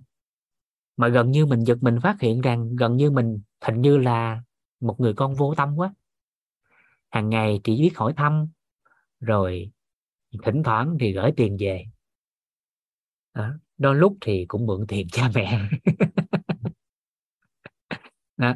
Sau này thì có thể tự chủ được thì nó đỡ. Nhưng giật mình lúc đó mình thấy gần như mình hơi vô tâm. Thì tự khắc nhìn lại lúc đó thì 7 năm rồi. Năm đó Vũ 30 tuổi. 30 tuổi. Thì giật mình phát hiện rồi. Giật mình phát hiện mình 30 tuổi. Thì cha mình gần 70. Cái tự nhiên cái không biết nghe đâu đó câu nói của nhiều người, của thầy cô dạy lại. Đó là thành công của mình phải chạy đua với sức khỏe của cha mẹ. Thành công của mình phải chạy đua với sức khỏe của cha mẹ. Thành công của mình phải chạy đua với sự trưởng thành của con cái. Và thành công của mình phải chạy đua với kỳ vọng của người thân yêu mình, một nửa của mình. Tự nhiên nghe xong cái giật mình. Vậy là gần như những năm qua mình không biết mình làm giống gì. Nghe xong cái hết hồn. Cái tự nhiên lúc này, giây phút đó, thì lúc đó chưa có ăn học về nội tâm nha. Không ăn học về nội tâm nên chỉ biết cảm động đó. Chỉ biết cảm động đó. Rồi phà nó cũng tới rồi chở cha đi. Cái quẹt cái cha hỏi gì vậy? Vụ gì vậy? Cái Vũ nói, dạ bụi vô mắt. Bụi vô mắt. Cái kéo kính xuống và chạy. Và chưa bao giờ trong cuộc đời này Vũ cảm nhận cái lần mà chạy xe đó, nó hạnh phúc. Nó hạnh phúc hơn cả cái lần mà mình chạy xe mà người yêu ôm mình sau lưng. Dạ. Nó hạnh phúc hơn cái lần mà người yêu ôm sau lưng. Bởi vì phía sau mình có một thế hệ cho mình cái sự trưởng thành. Quan điểm của cha mẹ là khởi điểm con cái. Nghe cái lúc đó xong giật mình lắm. Nên là nhân duyên trong cuộc đời cái tới nhiều cái quyết tới rồi cho mình học tập nhiều hơn, trưởng thành hơn. Nên khi nghe lại điều này á, và cứ mỗi lần lên nói như thế này nè, thực sự là cái sự cảm động nội tâm nó trỗi dậy và biết ơn vô bờ. Bởi vì thực sự chia sẻ lại thì cái học vị bằng cấp của cá nhân Vũ so với nhiều người á thấp lắm, nó không bằng người khác. Nhưng mà Quyết vẫn cho phép Vũ có cái cơ hội để giao lưu. Và đặc biệt là cứ mỗi một khóa như vậy có rất nhiều cô chú anh chị á cho phép Vũ có cơ hội để chia sẻ. Nên hạnh phúc lắm. Nên càng ngày mình cảm nhận rằng những gì thầy chia sẻ nó ứng dụng được trong phần đời còn lại của mình. Mà đặc biệt nhất là trong cái quan niệm số 4 này nè. Mà mình làm được cái số 3 này thôi. Mình làm được cái số 3 này thôi. Thì tương lai con cái mình rất là an tâm. Rất là an tâm. Bởi vì con mình nó có thể không vượt trội hơn người khác, nhưng mình an tâm một điều là con mình trưởng thành. Con mình trưởng thành. Mà trưởng thành rồi, mà chỉ cần nó biết nó muốn cái gì trong cuộc đời thôi, thì lúc đó khả năng đạt được nó đơn giản hơn. Nó đơn giản hơn. Cho nên cứ mỗi lần mà nhắc tới cái quan niệm số 4 này á, hạnh phúc lắm.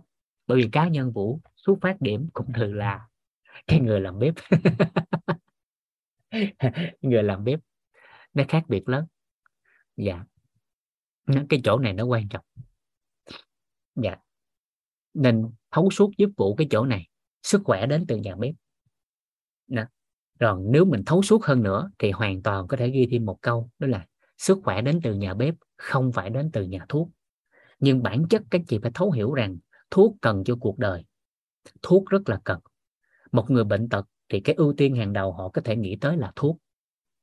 Nhưng họ chưa có mở rộng được khái niệm nguồn hay là hệ quy chiếu. Nhưng một người muốn khỏe mạnh thì cái hình ảnh đầu tiên hãy giúp Vũ là nhớ cái bếp trước. Nếu vật chất hóa một cái gì đó liên quan tới sự khỏe mạnh thì hãy giúp Vũ một điều, một trong những cái vật chất hóa để liên quan tới sự khỏe mạnh của con người, ngay chính gia đình mình, ngay giây phút này, đó là cái bếp. Và cái bếp phải đạt được 3 thứ. Một là dinh dưỡng, hai là ăn uống đúng giờ, thói quen khi ăn uống, và cái thứ ba là bữa ăn gia đình, là không khí lúc ăn. Bởi vì bữa ăn gia đình, không khí lúc ăn sẽ chăm sóc sức khỏe tinh thần và xã hội. Và bởi vì đây là thuộc về quan niệm, cho nên mình tập trung cái số 3. Bởi vì đây là quan niệm, cho nên tập trung cái số 3. Tới cái học phần về năng lực, đó là hệ quy chiếu về các khái niệm nguồn liên quan tới Đông Y, Tây Y, dinh dưỡng và dân gian. Chúng ta sẽ làm sâu sắc cái số 1 và cái số 2. Lúc đó chúng ta quay lại một lần nữa thì chúng ta sẽ đủ đầy hơn về cái bếp. Nhưng giây phút này các chị nhớ giúp Vũ, quan niệm sức khỏe đến từ nhà bếp, lại tập trung và nhớ sâu sắc giúp Vũ, đó là không khí bữa ăn gia đình. Được không ạ? Hiểu kịp không ạ? Ok hen. Sao không con? Mới lên mà đâm hông tôi rồi. Rồi, chúng ta giải lao một tí. Rồi chúng ta sẽ tới cái quan niệm số 5 và số 6 để chúng ta kết thúc học phần quan niệm. Quan niệm số ngủ qua quan niệm đi chơi.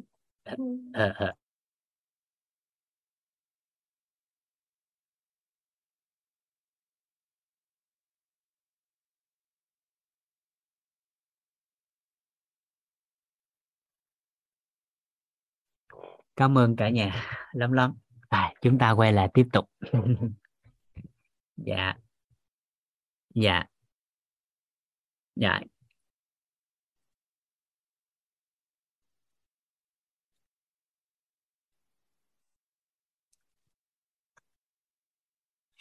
Rồi, chúng ta xong cái quan niệm số 4. Dạ. Quan niệm số 4.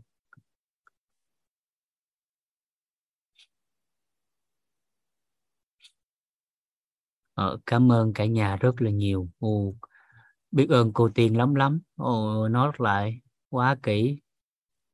Dạ. Cảm ơn Thắng. Cảm ơn cả nhà rất là nhiều. Dạ. Biết ơn cả nhà. Dạ. Các anh chị có thể lên các anh chị có thể vào khung chat đó.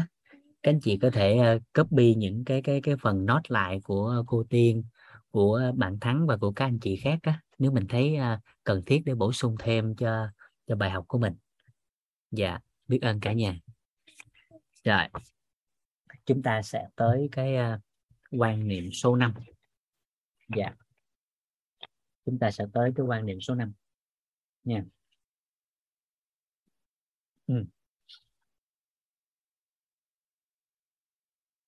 Dạ, quan niệm số 5.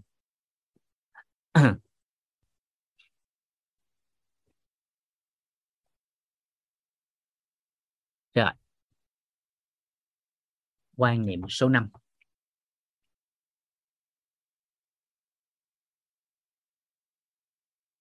Quan niệm số 5 đó là bác sĩ tốt nhất là chính mình.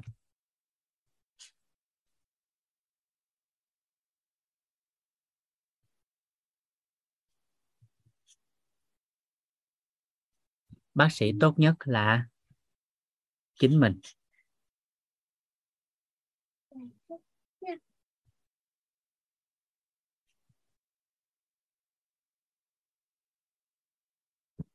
Các anh chị có thể mở ngoặc ra. Đó là bác sĩ tự thân.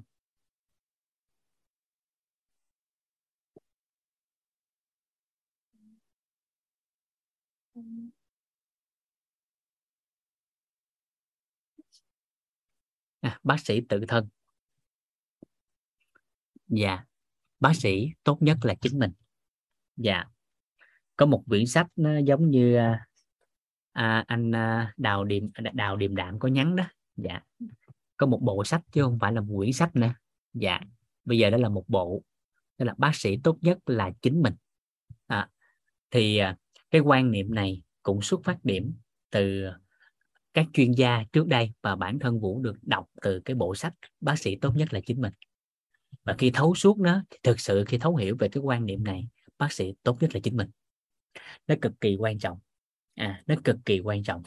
Tại sao lại gọi bác sĩ tốt nhất là chính mình? Tại sao lại gọi bác sĩ tốt nhất là chính mình? Tại sao lại gọi bác sĩ tốt nhất là chính mình? Tại vì ở đây á, trước đây á, khi đọc cái bộ sách bác sĩ tốt nhất là chính mình, rồi đọc thêm nhiều các tài liệu về sức khỏe khác được các cao nhân chỉ điểm, và trong đó có một câu nói, có một cái câu nói mà nói lên cái đủ đầy về cái quan niệm này của ông tổ ngành Y, của ông tổ ngành Y. Cho phép Vũ nhìn lại trên cái điện thoại ấy. Dạ, đó là của ông Hippocrates nha. Tiếng Anh Vũ đọc thì các anh chị chưa thấy chuẩn thì các anh chị xem lại của cái ông này. Đây, đây ông tổ ngành y học hiện đại. Đây cái ông này, ông tên là đây ông này.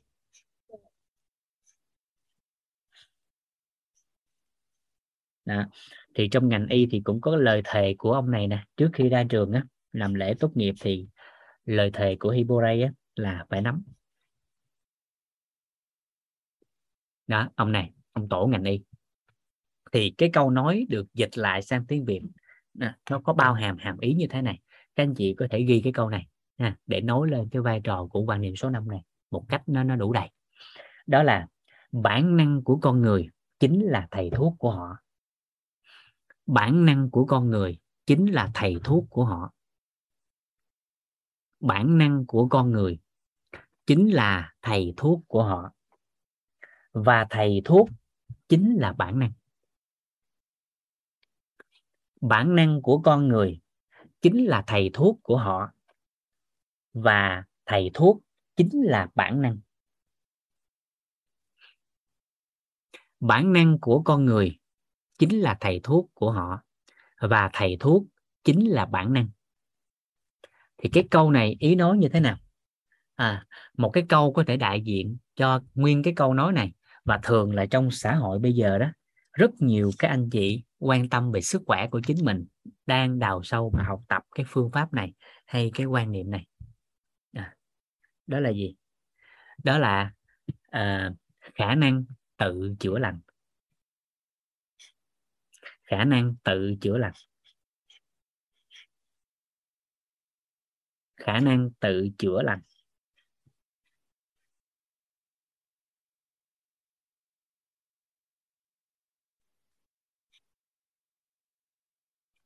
Khả năng tự chữa lành. Cả nhà có nghe cái câu này chưa ạ? Có nghe cái cụm từ tự chữa lành chưa ạ? Nghe rồi đúng không ạ? Dạ. Và bây giờ chúng ta thấy là xã hội bây giờ nhiều người đang quay về điều này. Và khả năng tự chữa lành này, chúng ta thấy được một điều rất là cơ bản. Đó là gì? Một ai đó trong cuộc đời đã từng đứt tay. Đã từng đứt tay, không làm gì hết. Sau một thời gian nó lành lặn là thấy không ạ? Ai đó đã từng nặng mụn, bị nổi một mụn trên gương mặt. Nặng cái bóc. Nó chảy máu. Rồi bắt đầu dần dần cái nó liền lại như ban đầu. Không làm gì hết. Tức là không có uống thuốc theo như xã hội.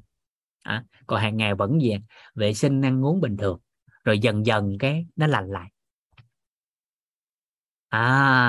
Thì cái đó gọi là khả năng tự chữa lành. Cái đó hiểu một cách đơn giản là khả năng tự chữa lành. Hình tướng bên ngoài chúng ta sẽ thấy. Còn phối hợp chi ra đừng gõ nữa. Hình tướng bên ngoài chúng ta thấy đó là gì? Ai đó bị một cái tai nạn nhỏ, trầy xước trên cơ thể của chính họ, hoặc là nặng mụn vân vân.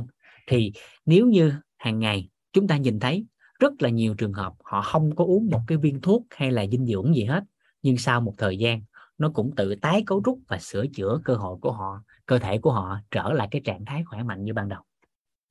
Thì tương tự như vậy ở bên trong cơ thể của con người, chẳng qua là mắt thường con người không nhìn thấy được. Đó là trong hệ thống đường ruột, trong hệ thống dạ dày, mà hàng ngày nó phải tiếp xúc với axit dịch vị. Trong hệ thống phổi, hít và thở, trao đổi khí bên trong. thì hiển nhiên nó cũng sẽ diễn ra những cái tổn thương giống như là hình tướng bên ngoài của con người. Khi ăn vào, nhai không kỹ, nuốt vội vàng thì cũng có thể diễn ra trầy xước trên đường đi của hệ tiêu hóa. Bị bón khi phân cứng, khi vào toilet mà ngồi rặn. Bị bón khi phân cứng mà ngồi rặn thì hoàn toàn vẫn có thể. Con cái này không có giúp Trang chút, cái này ở đâu đây đúng không? Ừ. Rồi để im đó nha, để đây đi rồi chỗ này thì hoàn toàn nó có thể dẫn tới trầy xước ở cái trực tràng đi ra được hậu môn mà đại tiện ra ngoài đó. Nhưng nó cũng đã tái cấu trúc lại và vân vân, rất nhiều cái trường hợp khác mà mắt thường chúng ta không thấy được, cơ thể nó cũng có thể tự chữa lành được. Và rất nhiều trường hợp những cái bệnh nan y mà y học chưa có giải pháp thì một ai đó về họ dùng những cái giải pháp khác hoặc hướng tới sự tự chữa lành của cơ thể, thì giây phút đó họ cũng có khả năng tự chữa lành.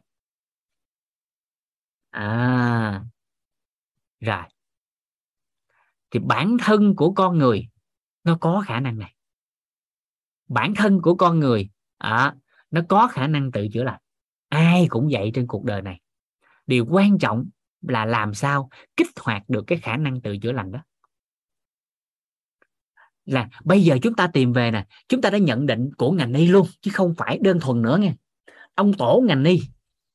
Và nếu như cơ chế giải phẫu của con người mà tìm hiểu lại thì rõ ràng người ta đều thấy rằng con người có khả năng tự chữa lành. Con người có khả năng tự chữa lành, và không phải là trên cái khía cạnh của tôn giáo, trên khía cạnh của đạo lý cuộc sống nữa, mà là khoa học người ta cũng ghi nhận con người có khả năng tự chữa lành. Người ta cũng đã ghi nhận cái đó. Nhưng làm thế nào để kích hoạt nó, và làm thế nào để con người có thể có khả năng tự chữa lành được, thì điều này thấu suốt là một chút. Thông thường đa phần ngày càng phát triển lên thì con người đã quên đi và không có tôn trọng cái cơ thể của chính họ nữa, hoặc là cơ bản không có tôn trọng sự chữa lành tự nhiên của cơ thể con người nữa. Thì tại sao chúng ta sẽ nhìn thấy một cái đơn giản như thế nào về hình tướng để chúng ta làm rõ lên. Đây, làm sao kích hoạt được khả năng tự chữa lành, làm sao để kích hoạt được điều đó, thì về cái góc nhìn của khoa học á, khả năng tự chữa lành của con người nếu về góc độ khoa học nha, theo Tây Y thì khả năng này có thể được liên kết tới một cái hệ thống công năng trong cơ thể của con người, nó tên là hệ miễn dịch. Có thể liên kết tới một phần đó là nó sẽ hoạt động từ lúc 23 giờ cho tới 4 giờ sáng, mà nhiều nhất nó sẽ hoạt động tới cụ thể là 23 giờ tới 1 giờ đêm là mạnh mẽ nhất. Nhưng mà cái hành trình của nó là từ 23 giờ tới 4 giờ sáng. 23 giờ đến 4 giờ sáng. Đó. Ăn thô là một trong những cái cách, nhưng nó chưa đủ. Nó chưa đại diện cho cái đó. Nhưng nó là một trong những cách, và ai hạp với cái xu hướng ăn thô, nhịn thô, nhịn ướt, nhịn ăn từ lơ thứ gì đó, đó là một phương pháp để kích hoạt, chứ không phải phương pháp nó đại diện cho khả năng tự chữa lành. Hiểu ý này không ta? Các anh chị hiểu ý Vũ nói không ạ? Kịp ý này không ạ? Ăn thô, nhịn ăn, nhịn nước gì đó vân vân, đó là phương pháp. Là phương pháp, chứ không phải nó đại diện cho khả năng tự chữa lành. Nhưng đó là một trong những phương pháp kích hoạt khả năng tự chữa lành. Nên có người hạp, có người không. Rồi, chị để làm rõ chỗ này các anh chị thấu suốt chỗ này để không có mâu thuẫn. Để không có mâu thuẫn. Nếu không là gì? Mình lấy cái phương pháp này, mình lại nói với phương pháp khác hệ quy chiếu thì nó không có được. Nó không có thuận lợi. Mà mình hiểu cái gốc một cái, rồi từ đó cái mình hướng ra, mình phân ra thì chúng ta sẽ biết được vậy thì phương pháp mình đang ứng dụng đó nó có thể kích hoạt được khả năng tự chữa lành mà nó hạp với mình và một số đối tượng khác nếu họ phù hợp. Thì đầu tiên về góc độ khoa học thì khả năng tự chữa lành chúng ta có thể liên kết lại với Tây Y đó là liên kết với hệ thống miễn dịch. Nó có thể tự sửa chữa cơ thể của ai đó lại, rồi tái cấu trúc lại với chiều sâu hơn. Còn với Đông Y á, thì người ta gọi nó là khả năng, gọi là hệ thống duy tu. Người ta gọi là hệ thống duy tu. Duy tu thì tạm dịch ra đó là duy trì và tu sửa. Tức là khoảng 23 giờ cho tới 4 giờ sáng, cái hệ thống đó nó sẽ tầm soát lại cơ thể của con người. Nó tầm soát lại cơ thể của con người, coi chỗ nào bất ổn mà nó tu sửa. Xem chỗ nào bất ổn mà nó bắt đầu tu sửa. Nó sẽ vận dụng lại, nguồn tài nguyên trong cơ thể của con người để nó tái cấu trúc lại cái chỗ bất ổn đó. Đó là khả năng tự chữa lành. Vậy thì để có được cái khả năng tự chữa lành này, chúng ta cần phải có điều kiện cần và điều kiện đủ. Đầu tiên, để có thể kích hoạt được cái khả năng tự chữa lành này nè, cái đầu tiên nhất đó là bản thân người đó phải thấu hiểu nội tâm của mình.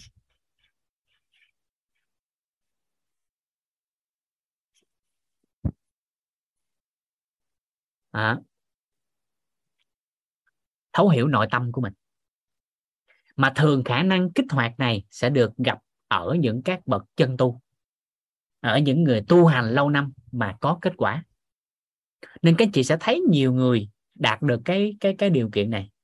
Mà ở đây theo góc nhìn của cái cấu trúc của con người thì ai đó đạt được cái trạng thái trân trọng biết ơn ở lớp tình, bao dung ở lớp tánh và an vui ở lớp tâm, thì giây phút đó là cái khả năng tự chữa lành này được kích hoạt đầu tiên. Được kích hoạt. Mà trong những cái quyển sách mà nói về cái khả năng tự chữa lành này thì người ta thường hay đề cập tới một cái từ, tới gọi là thanh tịnh. Người ta được tới cái là thường là những cái môn thiền học á, thường đạt ở những cái môn thiền học hay những cái môn mà liên quan tới thiền, tới hơi thở, mà đạt được cái cảnh giới đó. Nên cái đầu tiên là cái người đó phải thấu hiểu nội tâm của họ trước đã. Thấu hiểu nội tâm. Còn nếu dùng theo từ của xã hội, đó là người đó phải đạt được cái trạng thái thanh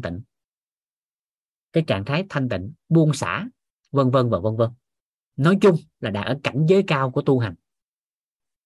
Còn hiểu một cách khoa học để lý giải thêm, đó là trân trọng biết ơn ở lớp tình, bao dung ở lớp tánh và an vui ở lớp tâm. Đó là điều kiện cần. Rồi, điều kiện đủ. Sau khi phát hiện cái đó rồi, nếu nói về góc độ khoa học nữa để kích hoạt khả năng tự chữa lành, nếu nói về nội tâm, yếu tố đầu tiên là không có sợ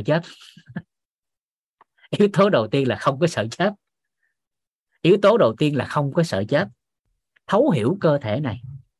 Không có sợ chết, thấu hiểu cơ thể này. Cho nó có cơ hội và thời gian nghỉ ngơi. Cái thứ hai, điều kiện đủ. Đó là con quen gì? Dính cái ghế của cha.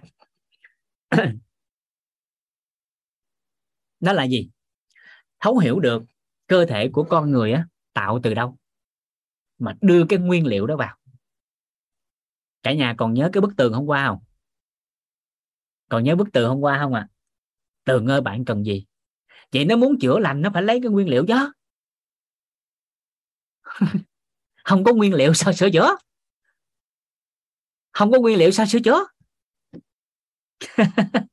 Kịp biết này không ạ? Không có nguyên liệu sao nó sửa chữa? Thì ở đây nó cần là gì? Cần nguyên liệu. Cái bước thứ hai, điều kiện đủ của nó, đó là nó phải có nguyên liệu.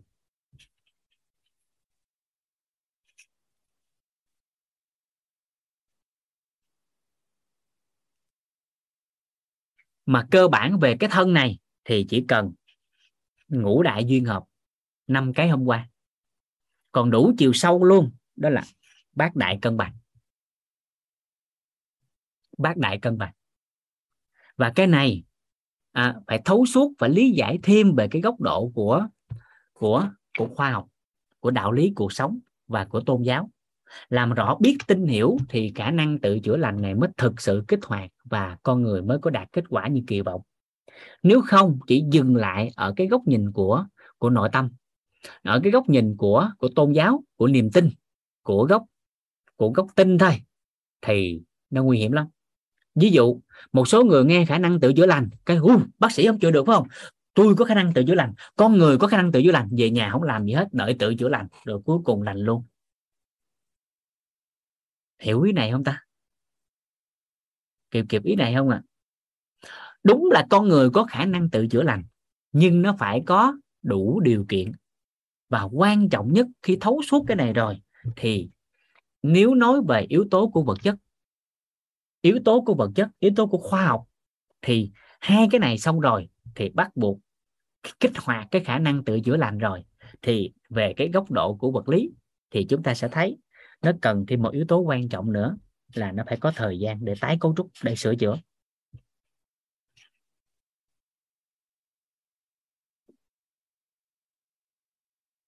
Nó cần có thời gian. Về góc độ của khoa học là cần có thời gian. Nhưng nếu mà thấu suốt nội tâm rồi thì giây phút này khía cạnh về thời gian nó không còn được định nghĩa theo khoa học nữa, mà nó được định nghĩa dựa trên cái tần số rung động điện từ của con người. Quá khứ, hiện tại và tương lai chẳng qua đó là một dạng sóng thôi, một dạng tần sóng rung động điện từ mà như thầy Toàn đã chia sẻ. Các anh chị còn nhớ trong lớp nội tâm không ạ? Còn nhớ không ạ? Có phải là tất cả anh chị vào lớp này đều đã qua lớp nội tâm hết chưa? Thì mình nói mới lý giải được cái chỗ này nghe.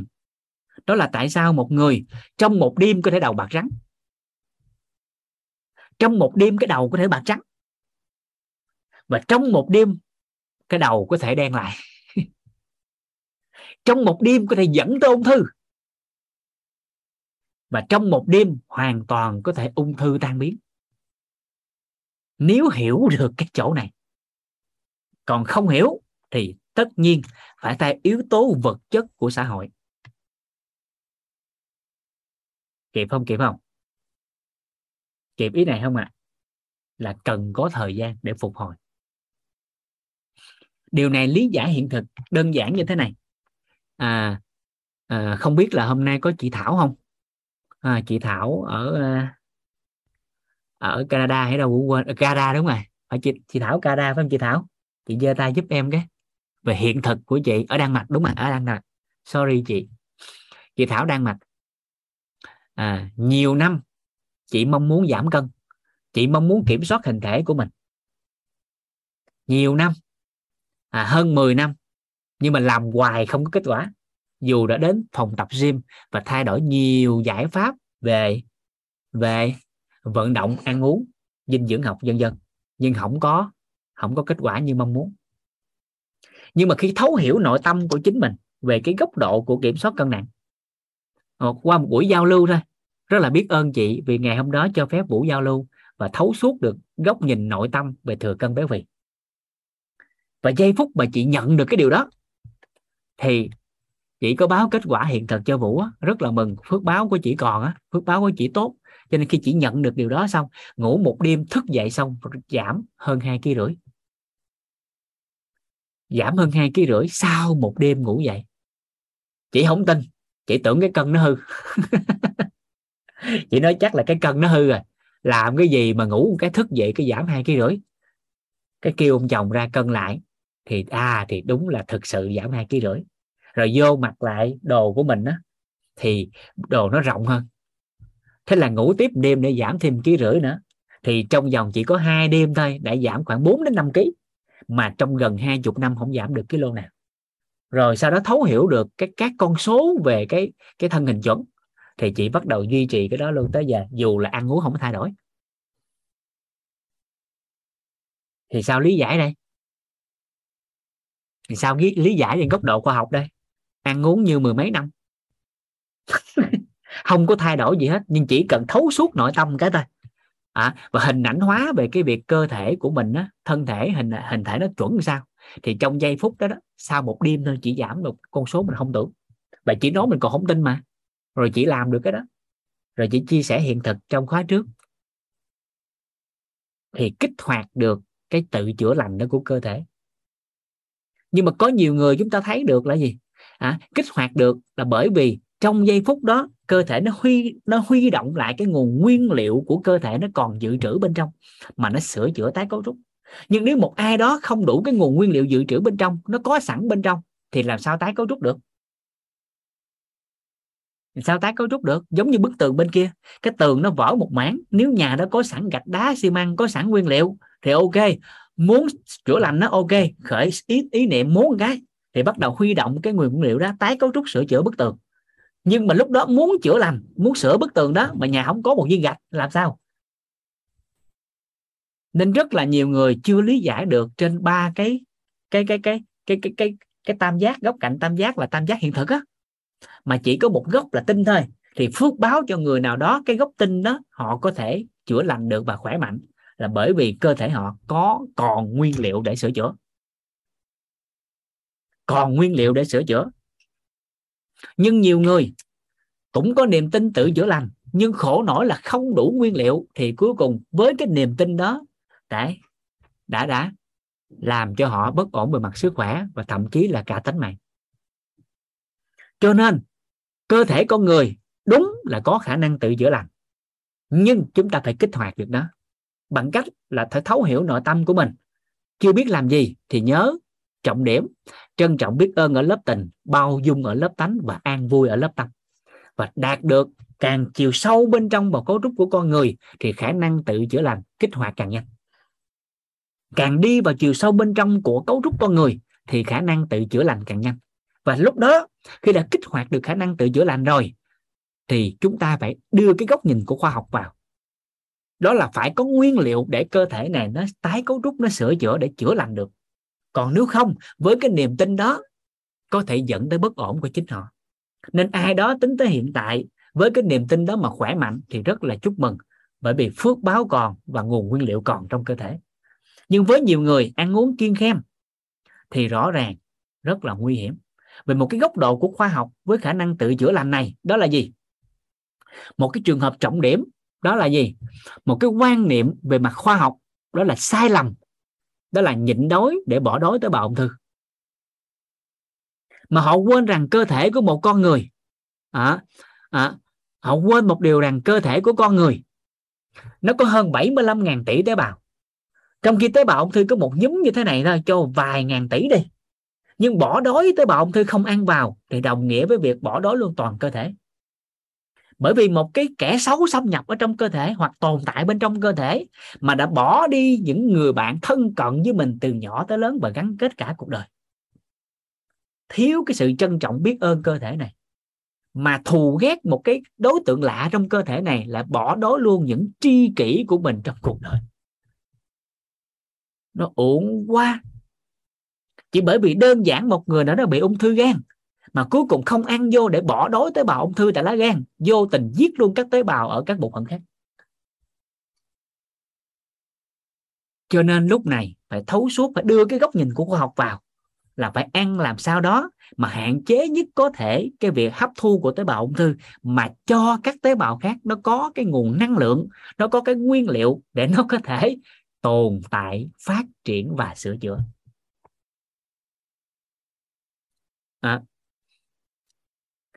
Thấu suốt thêm chỗ này giúp Vũ.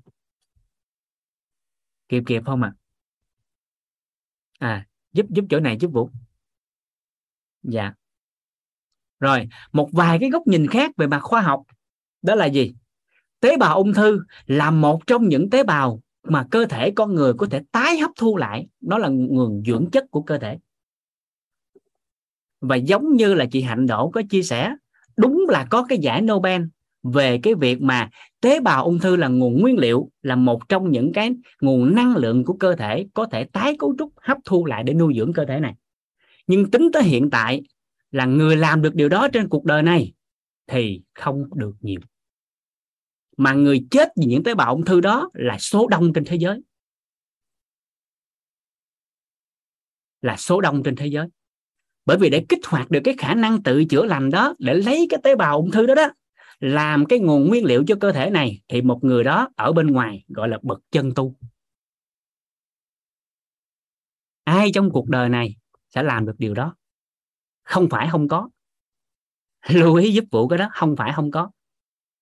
Không phải không có. Và nhiều người trong cuộc đời này khi bắt đầu thấu hiểu được điều đó rồi, họ kích hoạt được khả năng tự chữa lành đó, chúng ta sẽ thấy được đơn giản một điều trong cuộc sống là người đó đã có thể thấu hiểu nội tâm của chính họ. Mà khi thấy được ung thư, họ không coi nó là vấn nạn. Họ không coi nó là vấn nạn nếu người ta làm được điều đó. Nên cái đầu tiên để kích hoạt được là chỗ này nè. Bao nhiêu người khi bị vấn nạn về ung thư, họ có thể kiểm soát nội tâm của mình. Nếu như mình nói trường hợp đặc biệt ở đây là ung thư, họ thấu hiểu cái đó thì chính thức họ đã kích hoạt tự chữa lành khả năng đó. Có chứ phải không nghe. Lưu ý. Cái này đều có và khoa học đều có chứng thực.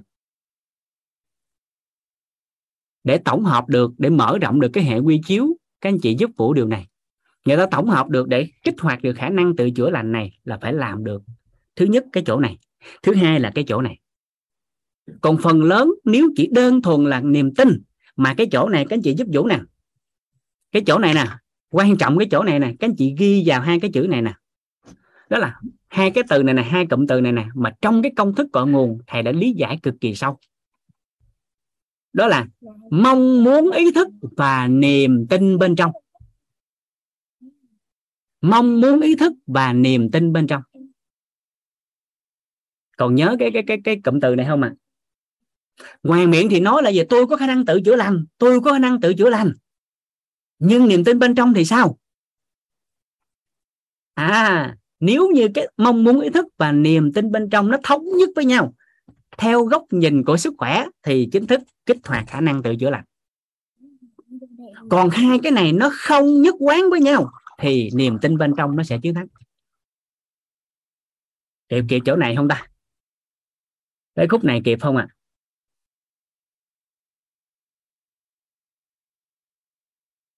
Dạ. Dạ. Cái chỗ này nó quan trọng nha. Bằng chứng chúng ta thấy rất là rõ nét trong cuộc đời này. Nhiều người vẫn nói là về ung thư không là vấn đề. Ung thư đâu có sao, chỉ cần sống vui vẻ lạc quan là được rồi. Nhưng cuối cùng niềm tin bên trong nó làm sao? Chính cái đó nó sẽ quyết định cái kết quả của một người mang cái vấn nạn về sức khỏe. Kịp không ạ? À? Kịp kịp ý này không ạ? À? Rồi, vậy thì thấu hiểu nội tâm, kích hoạt được, kiến tạo được khả năng tự chữa lành. Nếu mình thấu hiểu nội tâm, kiến tạo an vui. À, nên lớp đó là cái lớp nền tảng.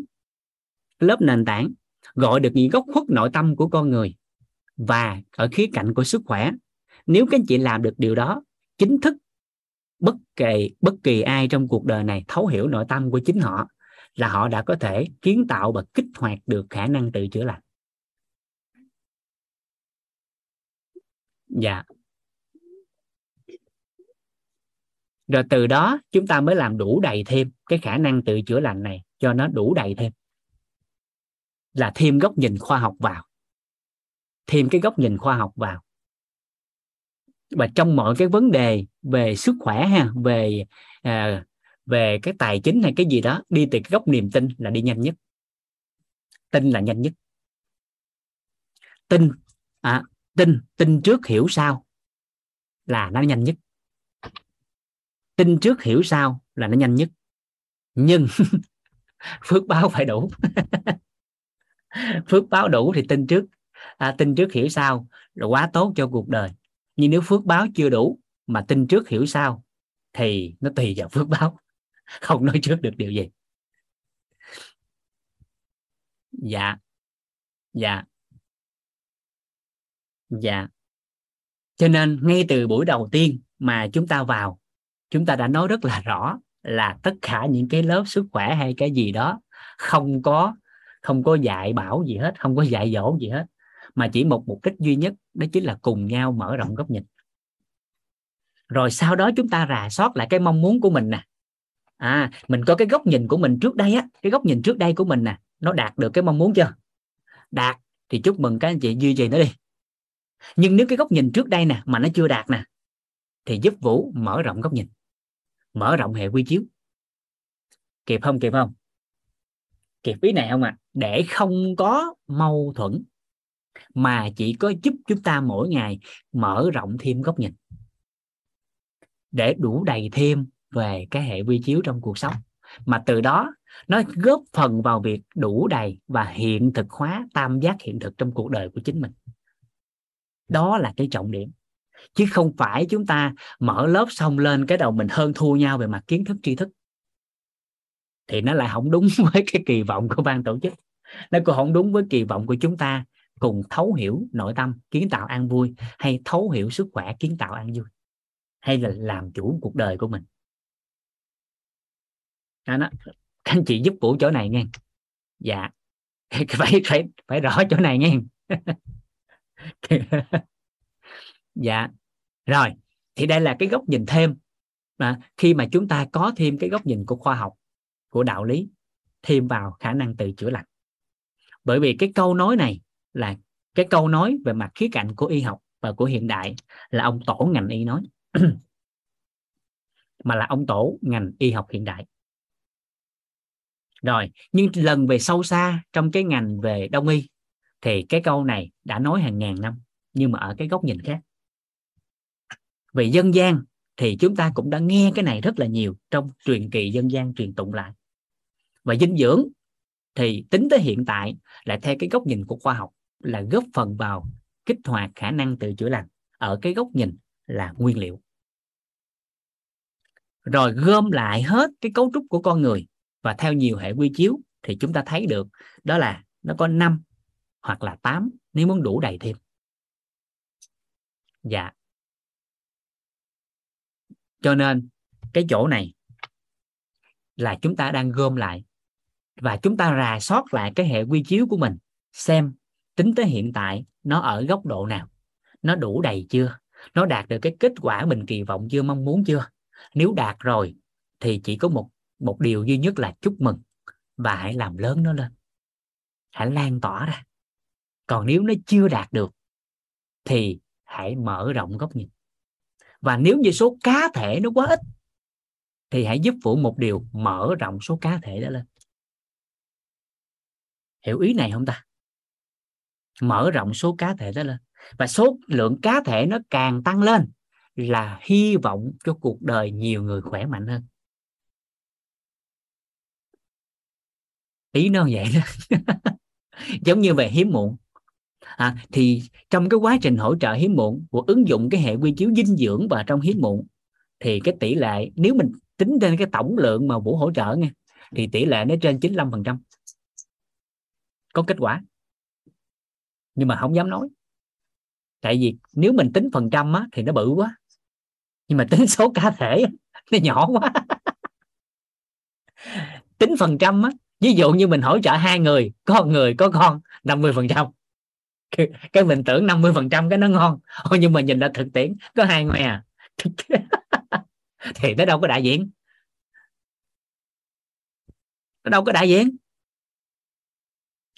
Thì hiếm muộn Vũ hỗ trợ tới giờ là 58k, trong đó có 56k là có con, và bây giờ có người là có đứa con thứ 3, đứa con thứ 4 rồi.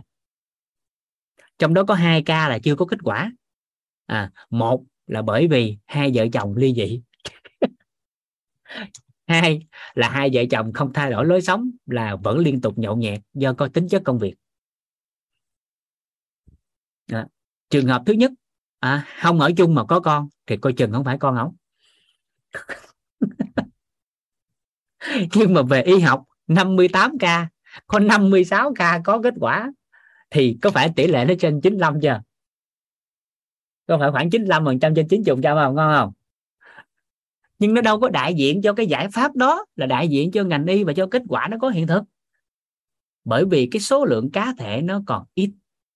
Nhưng mình hoàn toàn có thể kỳ vọng rằng đó là gì?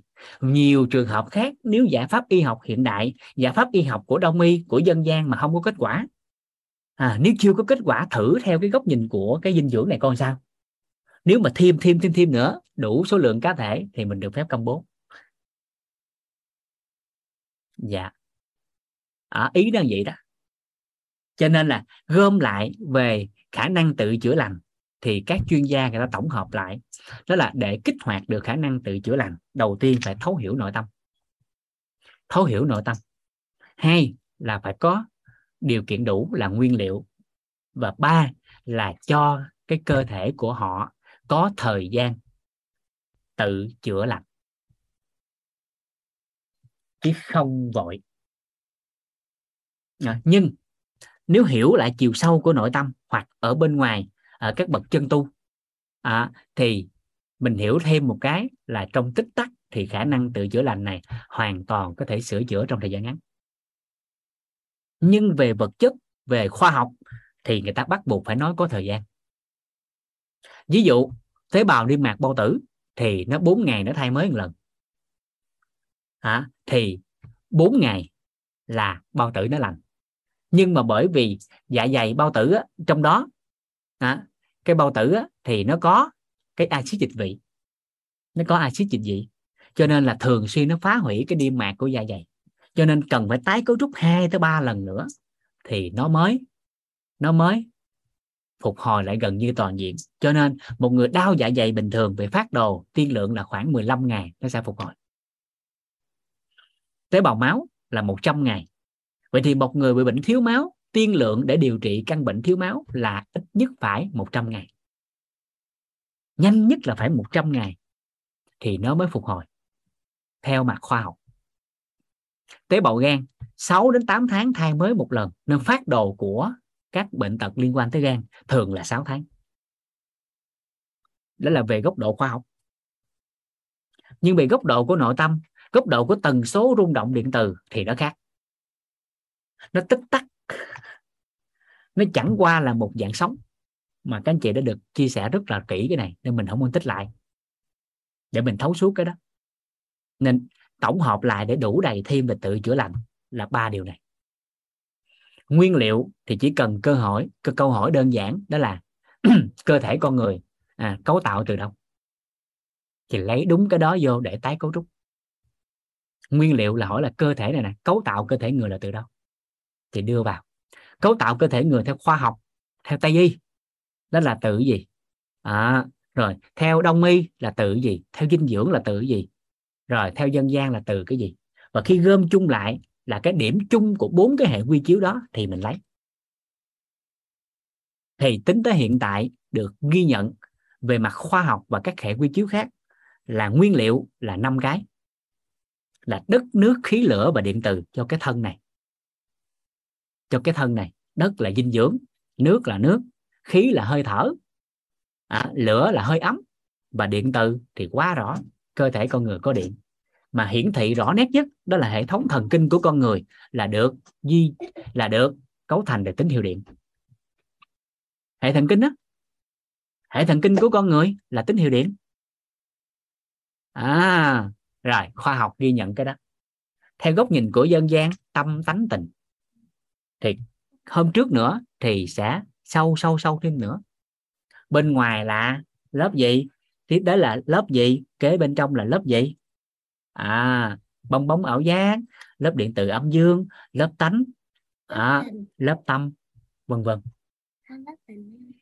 Lớp tình là bên ngoài đó. Thì cái đó các anh chị xem lại. Và hôm trước để rõ cái này thì mình xem lại cái ví dụ bức tường và cái tên rút tường là hình tướng một cách rõ nét. Ba ơi, dạ. Tên bức tường là sao, còn tên rút tường nữa vậy? Tên rút tường là tên phá hủy bức tường, là tác nhân gây hại, là nguyên nhân gây ra bệnh tật các con. Rồi tới đây, là cái thứ nhất. Cái thứ nhất mình thấu hiểu cái kích hoạt nó một cái. Nhưng mà để đủ đầy thêm thì cái thứ hai chúng ta cần phải làm đủ đầy thêm cái chỗ này nữa, thì mới thực sự mình hiểu thực sự bác sĩ tốt nhất là chính mình. Đây, chúng ta sẽ làm rõ đơn giản vậy nè. Đây hai con giúp đỡ giúp đỡ chú Vũ với cha nè, vô đây thì phối hợp. Cái bàn chú Vũ ghi á, con chậm chút xíu nó rung á, chữ chú Vũ chưa đẹp như chữ cha con, ba con, cho nên là cho chú Vũ nó dẫn chút xíu. Chú Vũ dễ đẹp bằng ba con. Đúng rồi, ba con dễ đẹp hơn chú Vũ mà. Dễ đẹp hơn, dễ đẹp hơn để cho cả nhà hiểu đúng không? Không phải dễ đẹp cả nhà hiểu mà cho nó rõ. Không phải đẹp là hiểu mà nó rõ con. Nó rõ nhìn. Đúng rồi, nhìn cho nó rõ. Cảm ơn con. Rồi, ngay chỗ này chúng ta sẽ làm rõ chỗ này nè. Ha. Một ai đó, hình dung lại trong xã hội nha, một ai đó đó mà chịu chi trả tiền bạc cho bác sĩ á, vì lý do gì?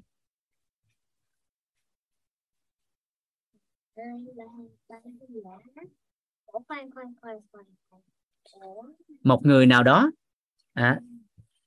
trả tiền cho bác sĩ, cho người có chuyên môn vì điều gì?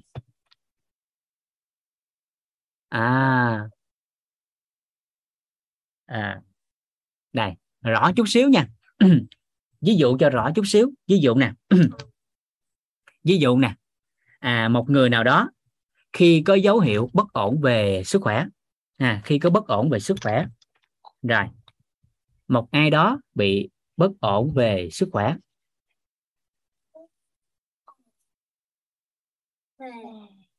một ai đó có bất ổn về sức khỏe, họ sẽ đi gặp người có chuyên môn. Có bất ổn gì đó, cái bất ổn nào đó về mặt sức khỏe, đi gặp người chuyên môn. Ở đây mình đại diện là bác sĩ nha.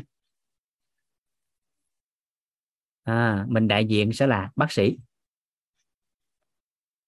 Rồi, khi gặp bác sĩ, điều đầu tiên sẽ làm gì ạ? Khi có bất ổn gặp bác sĩ sẽ làm gì ạ?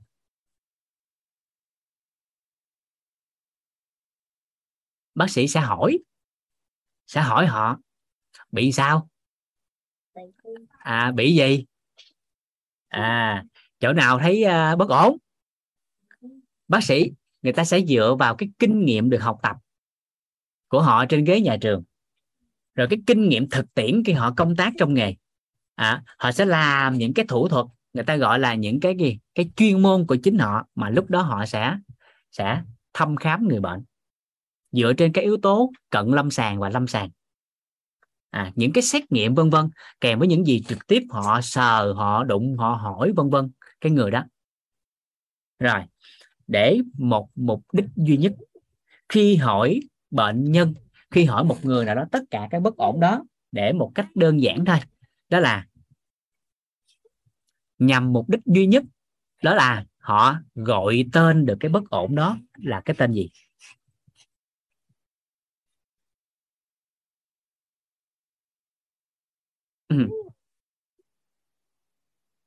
Mục đích đó là cận lâm sàng hoặc lâm sàng. Cái mục tiêu duy nhất của cái việc thăm khám đó là để gọi được cái tên. Gọi được cái tên. Một ai đó tới gặp bác sĩ. Bác sĩ ơi, em bị tê cái tay bên đây quá à. Hỏi tê sao? Chạy xe như thế nào? Ngủ sao? Kiểm tra hết tất tần tật. Cái tay của anh tê là do cái đốt sống cổ nó bị thoái hóa. Phim nó gì nè, kết luận thoái hóa đốt sống C5, C6, C7 gì đó. Thì dấu hiệu tê tay đó là do bệnh thoái hóa đốt sống cổ sinh ra. Rồi ghi vô cái bệnh án là thoái hóa đốt sống cổ. Kịp ý này không?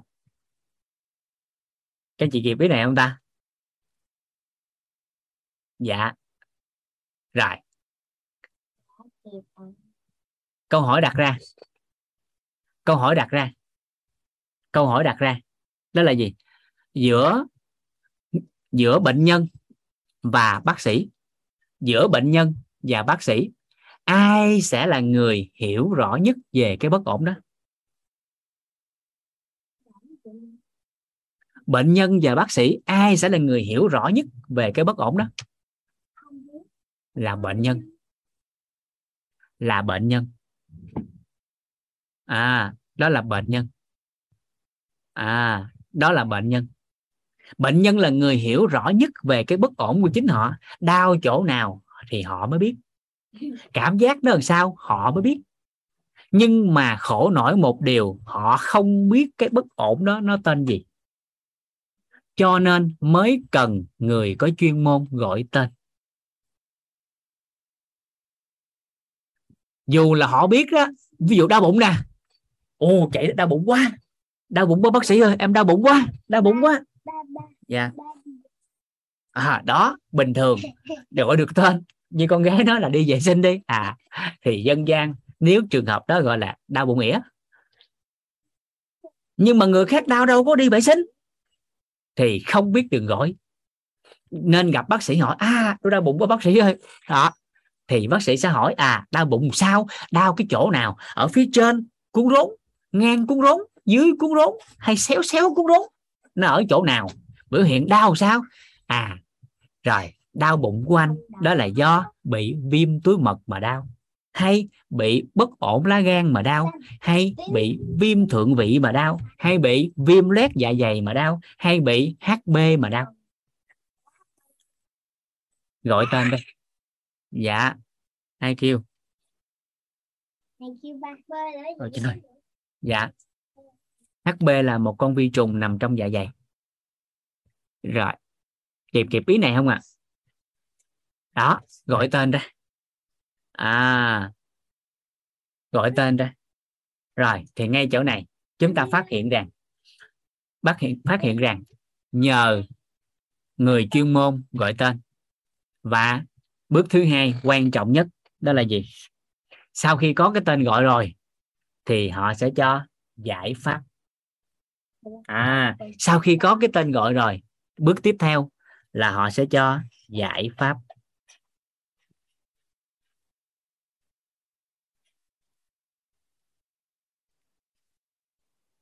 Họ sẽ cho giải pháp cho cái tên đó, cho cái bất ổn đó. Và ai đó, bệnh nhân sẽ chi trả tiền cho việc gọi tên và đưa ra giải pháp. Và điều này chúng ta sẽ thấy rõ hơn chút nữa. Đó là gì? Đó là... Đó. Dạ. Ông bác sĩ ra cái gì? Cha đang chia sẻ, đoạn này con biết gì thôi ha. Đây. Bởi lúc nãy con ra ngoài con không nghe đoạn này á, nên con nghe lại sau nha. Ngay chỗ này chúng ta sẽ phát hiện rằng là việc bác sĩ á, gọi tên càng chính xác.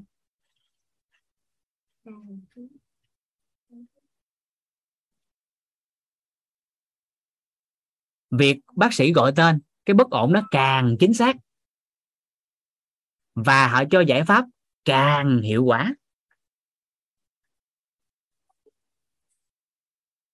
Càng hiệu quả, càng hiệu quả thì họ xứng đáng nhận được đồng tiền từ bệnh nhân chi trả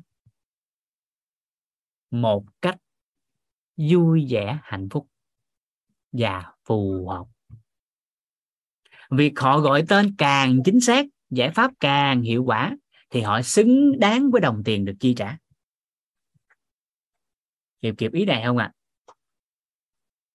Kịp ý này không ta? Dạ. Rồi. Quan trọng là chỗ này, được không ạ? À? Rồi, và chỗ này là chúng ta sẽ thấy dừng lại ở khía cạnh của xã hội.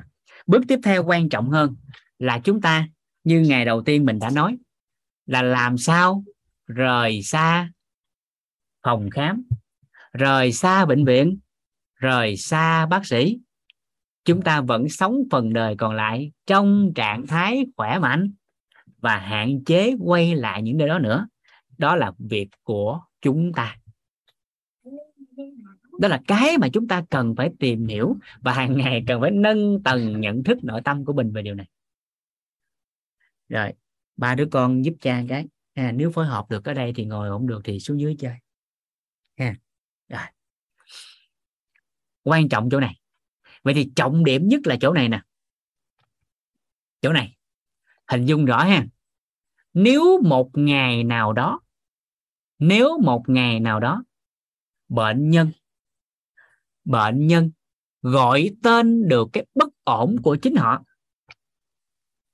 và có giải pháp luôn cho bất ổn đó, thì có phải chính thức từ ngày họ gọi được tên của bất ổn đó và có giải pháp cho bất ổn đó, họ được gọi là bác sĩ của chính mình không? Hiểu ý này không ta? Dạ. Vậy thì cái quan niệm bác sĩ tốt nhất là chính mình, không phải là bỏ qua bác sĩ, không phải là không cần tư vấn của bác sĩ, mà thấu hiểu, trọng điểm là họ hiểu chính mình, họ hiểu những bất ổn khi cơ thể của chính họ diễn ra, họ gọi tên được và có giải pháp, thì từ cái ngày đó, họ mới được gọi là bác sĩ của chính họ. Một người nào đó bị đau cái chân, đau cái khớp, thì lâu nay không biết gọi tên là gì, nhưng từ ngày có ăn học, thì ra cái đó nó gọi tên là viêm khớp. Viêm khớp gối đúng không? Thì giải pháp nó dày. Khi có đủ hệ quy chiếu Đông Y, Tây Y, dinh dưỡng dân gian ráp vô ngay cái trường hợp đó, có cái giải pháp nó hiệu quả. Thì giây phút đó họ được gọi là bác sĩ về xương khớp của chính họ. Vậy thì ngay cái chỗ này, cái từ mà chúng ta cần phải làm rõ đó chính là hiểu mình. Phải hiểu mình.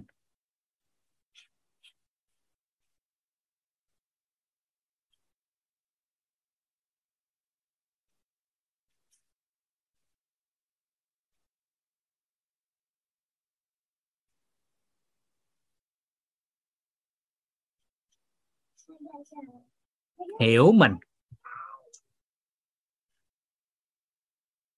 mình. Vậy thì trọng điểm gom lại chỗ này.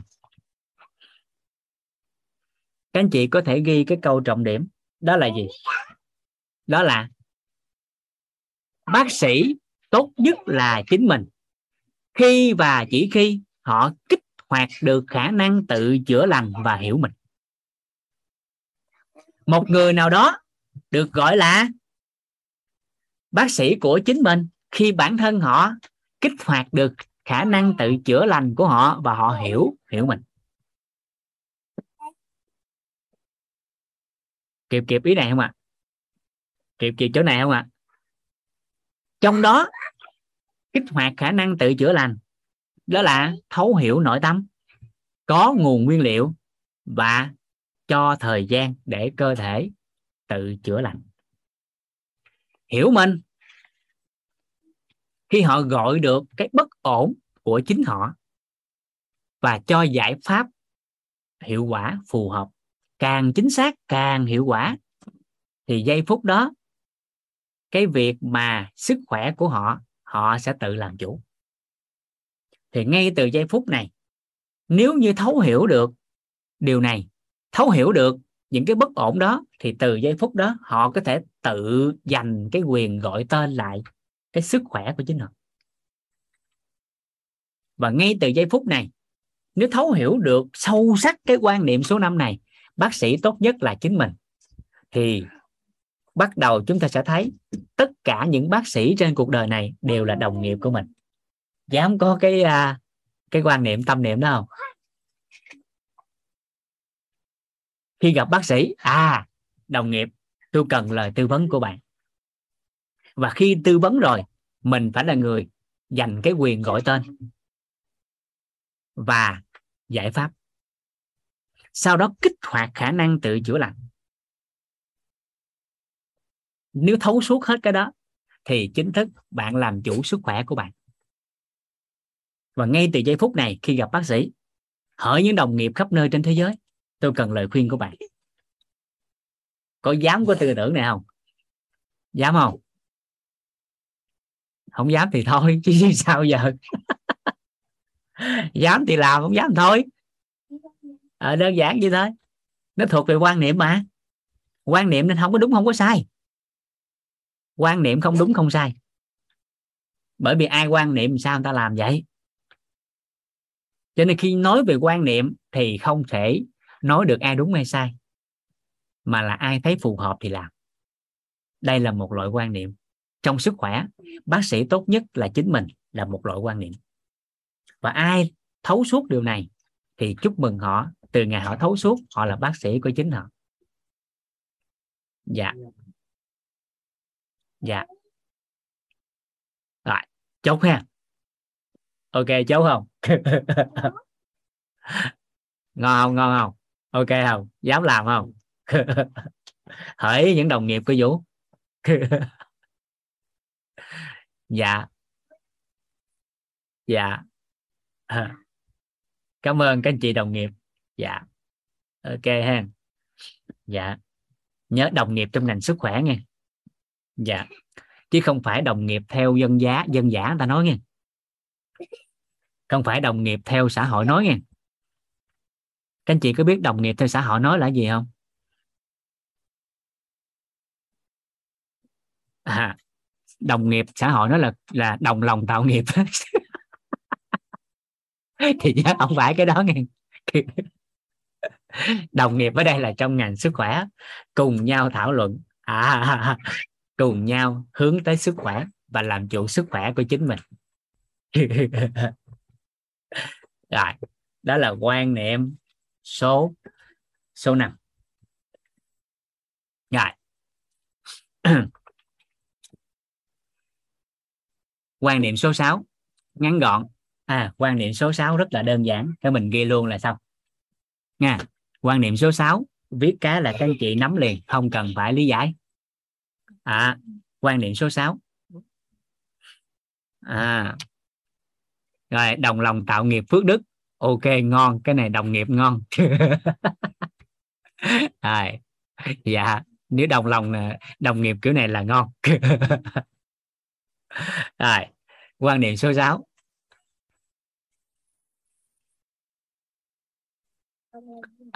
Quan niệm số 6. Quan niệm số 6. Sức khỏe là tổng hòa nhiều yếu tố.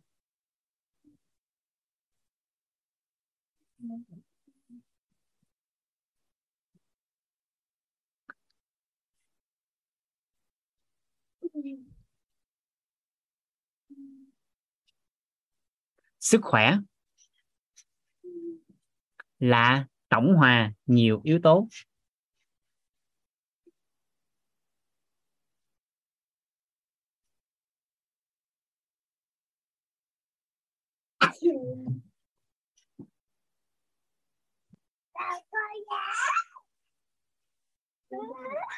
Sức khỏe là tổng hòa nhiều yếu tố. Sức khỏe là tổng hòa nhiều yếu tố.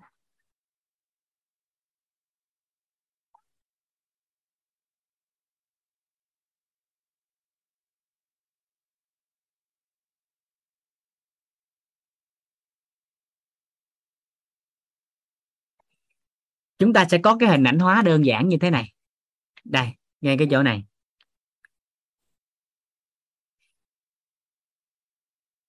Lấy một cái hình tướng để chúng ta dễ nhìn thấy.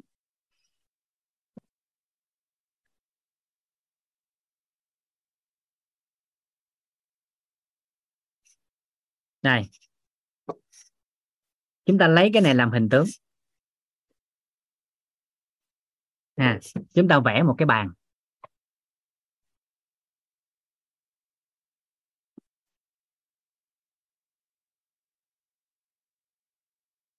Chúng ta vẽ một cái bàn.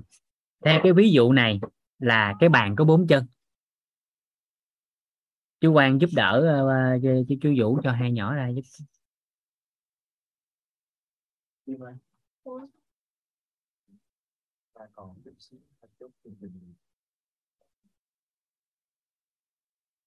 Rồi, chúng ta hình dung đây là cái bàn. Rồi, là cái bàn. Ở đây là cái bàn có 4 chân.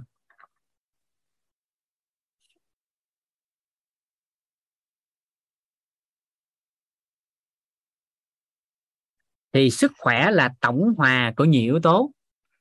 Theo quan niệm này, đó là nó có 4 cái yếu tố. 4 cái yếu tố mà chúng ta cần phải làm rõ. Yếu tố thứ nhất, đó là yếu tố về tinh thần.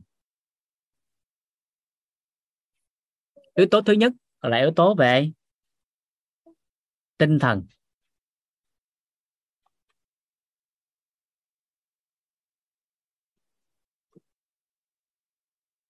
Yếu tố thứ hai là yếu tố về vận động.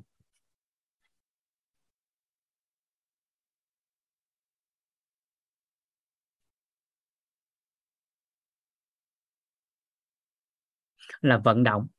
Yếu tố thứ ba là yếu tố về nghỉ ngơi.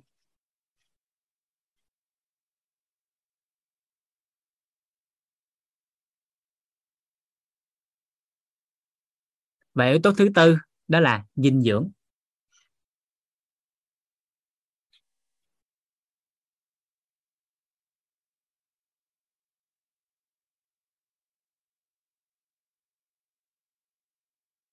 Dinh dưỡng.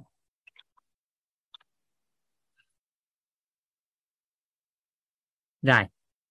Thì ở đây chúng ta sẽ làm rõ bốn cái này trong phần đời còn lại của mình. Có một số từ khóa, một số cái khái niệm nguồn mà chúng ta cần làm rõ để các anh chị bắt đầu tự đào sâu, hoặc là các anh chị đã từng biết rồi, chỉ có cái chưa nhắc thôi. Ví dụ đơn giản tinh thần nè, yếu tố tinh thần thì Tổ chức Y tế Thế giới đã nói rồi là yếu tố tinh thần. Thì trọng điểm có 3 câu mà lúc nãy mình có chia sẻ, đó là trân trọng biết ơn ở lớp tình, bao dung ở lớp tánh, an vui ở lớp tâm. Còn nếu các anh chị có thể dùng một từ đại diện của xã hội á, thì có thể thêm vào đó là tinh thần lạc quan. Xã hội thì người ta hay dùng cái từ là tinh thần lạc quan. Xã hội thì thường dùng cái từ là tinh thần lạc quan. Nhưng chiều sâu thì các anh chị lý giải giúp Vũ đó là trân trọng biết ơn ở lớp tình, bao dung ở lớp tánh và an vui ở lớp tâm. Rồi, vận động thì các anh chị ghi vô giúp Vũ đó là vận động thì hợp lý, thêm chữ hợp lý vào. Vận động thì hợp lý theo tuổi tác, theo nhu cầu. Theo tuổi tác, theo nhu cầu. Theo Tổ chức Y tế Thế giới thì môn thể thao phù hợp với mọi độ tuổi, mọi nhu cầu. Mà cơ bản ai cũng có thể làm được, đó là đi bộ. Lời khuyên từ Tổ chức Y tế Thế giới đó là một tuần tối thiểu 3 lần, mỗi lần tối thiểu 30 phút đi bộ. Rồi còn lại trong cuộc sống, ai có mong muốn điều gì làm rõ ra và thêm vào các môn thể thao phù hợp với nhu cầu của chính mình. Còn ở WIT, nếu các anh chị không biết cái môn nào thì các anh chị nhớ tới một môn, đó là môn thay gần đội cốt. Nếu chưa biết cái môn gì thì các anh chị có thể tham khảo là môn thay gần đội cốt. Rồi, nghỉ ngơi. Nghỉ ngơi thì nghỉ ngơi các chị ghi vào đó là nghỉ ngơi phù hợp. Phù hợp hoặc là tốt cũng được. Nó bao hàm cả giấc ngủ. Đó, rồi các cách sinh hoạt hàng ngày của người đó. Nhưng chiều sau ở nghỉ ngơi thì người ta nghĩ nhiều đó là ở khía cạnh của giấc ngủ.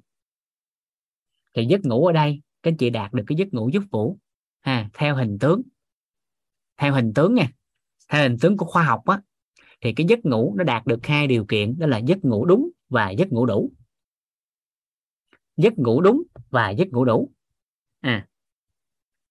Ngủ á thì nó là đúng và đủ.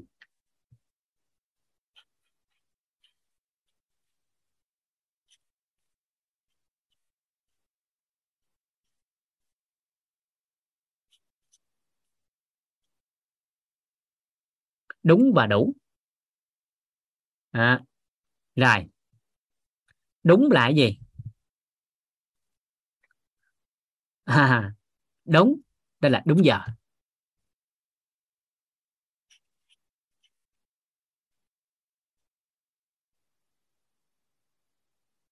Là cái đầu tiên.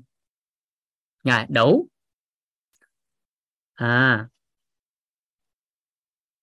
Đó là đủ giờ.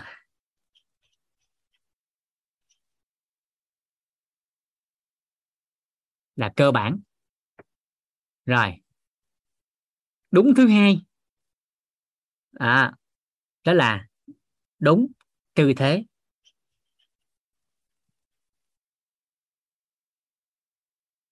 Đủ thứ hai là đủ sâu.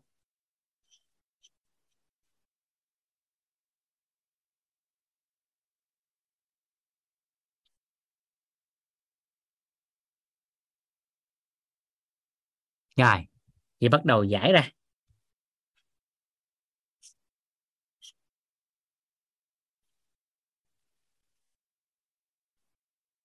Giải ra chỗ này.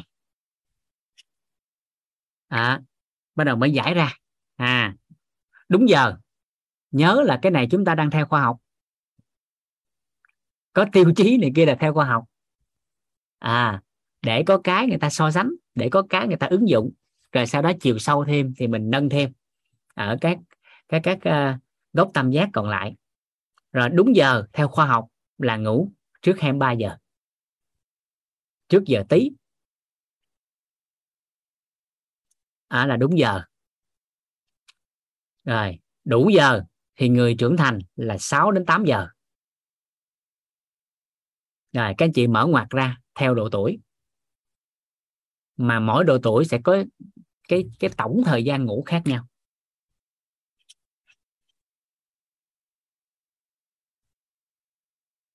Ví dụ trẻ sơ sinh thì 23-24 giờ. Trẻ sơ sinh nó ngủ, thời gian ngủ của con là 23 đến 24 giờ trên ngày. Nhớ đây là khoa học ha. Rồi. Tư thế ngủ. Tư thế ngủ thì rất nhiều những cái tư thế mà khoa học bây giờ người ta đưa ra, nhưng cái trọng điểm cơ bản nhất được ghi nhận và ngủ đơn giản nhất có thể, đó là tư thế xác chết. Trong yoga thả lỏng tự nhiên nhất đó, là cái tư thế đó là ngủ ngon nhất đó. Đúng rồi, cảm ơn chị Kim Khánh.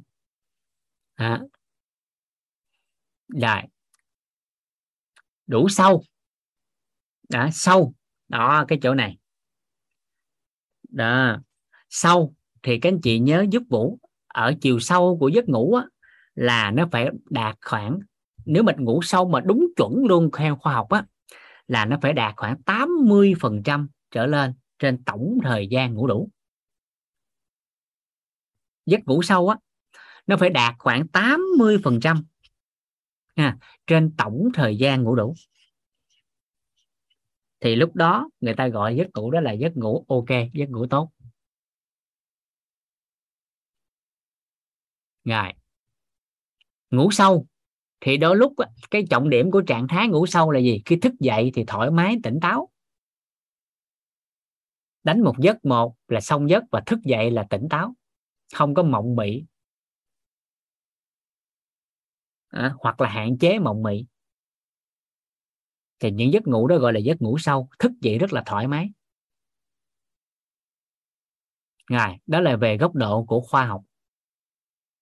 Góc độ của sức khỏe và thêm góc nhìn của dân gian, góc nhìn của nội tâm, thì chúng ta phải lý giải thêm cái chỗ này. Đó là ngủ sớm được thì tốt, không ngủ sớm được thì cũng tốt. Với điều kiện nâng tần số rung động điện từ lên. Giây phút mà họ ngủ trễ đó, họ chưa ngủ sớm được đó là giây phút mà họ đang lo cho sức khỏe tinh thần và xã hội. Thì lúc đó thời gian ngủ, số lượng giờ ngủ nó không có ảnh hưởng tới chất lượng sức khỏe. Thiệt không ạ? Đa phần tất cả đứa trẻ nếu không quấy khóc, không la lên thì những giấc ngủ đó thường gọi là giấc ngủ sâu. Bởi vì như thầy đã chia sẻ với các anh chị rồi đó, đó là ở nhà có một đứa trẻ dưới 3 tuổi, đó là thần tài tâm thái của gia đình. Dưới 3 tuổi thì những đứa trẻ đó thông thường nó dễ đạt cái trạng thái an vui.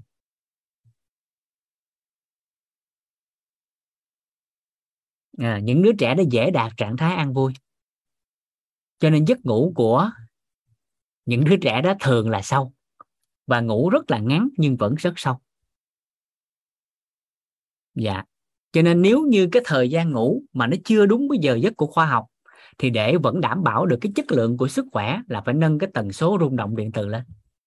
Và phải thấu suốt rằng trong cái giây phút đó là cái giây phút mà chăm lo cho sức khỏe tinh thần và sức khỏe xã hội. Thì lúc đó cái thời gian và cái giờ giấc ngủ nó không ảnh hưởng. Nó vẫn đảm bảo về mặt sức khỏe. Còn nếu chưa được thì cái mốc đầu tiên mà cần tham chiếu đó chính là giấc ngủ theo khoa học. Rồi, đó là cái góc thứ ba. Cái góc thứ tư là dinh dưỡng. Thì các anh chị ghi vào đó là dinh dưỡng cân bằng. Thêm cái chữ vào đó là cân bằng. Dinh dưỡng cân bằng.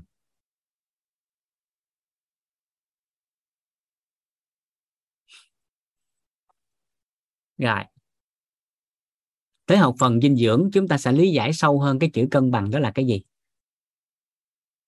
Thì ngay giây phút này, tới cái quan niệm số 6, có một điều trọng điểm mà chúng ta cần thay đổi một chút trong cái tư duy và nhận thức, cũng như đơn thuần, đơn giản, đó là ở cái câu hỏi hàng ngày của chính ai đó về sức khỏe. Đó là khi bất ổn sức khỏe, đừng có hỏi uống cái gì hết bệnh hay khỏe mạnh. Khi bị bất ổn sức khỏe, đừng có hỏi uống cái gì hết bệnh hay khỏe mạnh. Không có uống cái gì mà hết bệnh hay khỏe mạnh hết trơn. Mà đổi cái câu hỏi đó thành cái câu hỏi đó là làm cái gì để hết bệnh và khỏe mạnh. Làm cái gì để hết bệnh và khỏe mạnh. Bởi vì uống cái gì nó chỉ là một phần của lộ trình làm cái gì. Khi có bất ổn về mặt sức khỏe, đừng có hỏi uống cái gì để hết bệnh và khỏe mạnh. Mà hãy đổi lại thành làm cái gì để hết bệnh và khỏe mạnh. Bởi vì uống cái gì nó chỉ là một phần trong lộ trình làm cái gì để khỏe mạnh.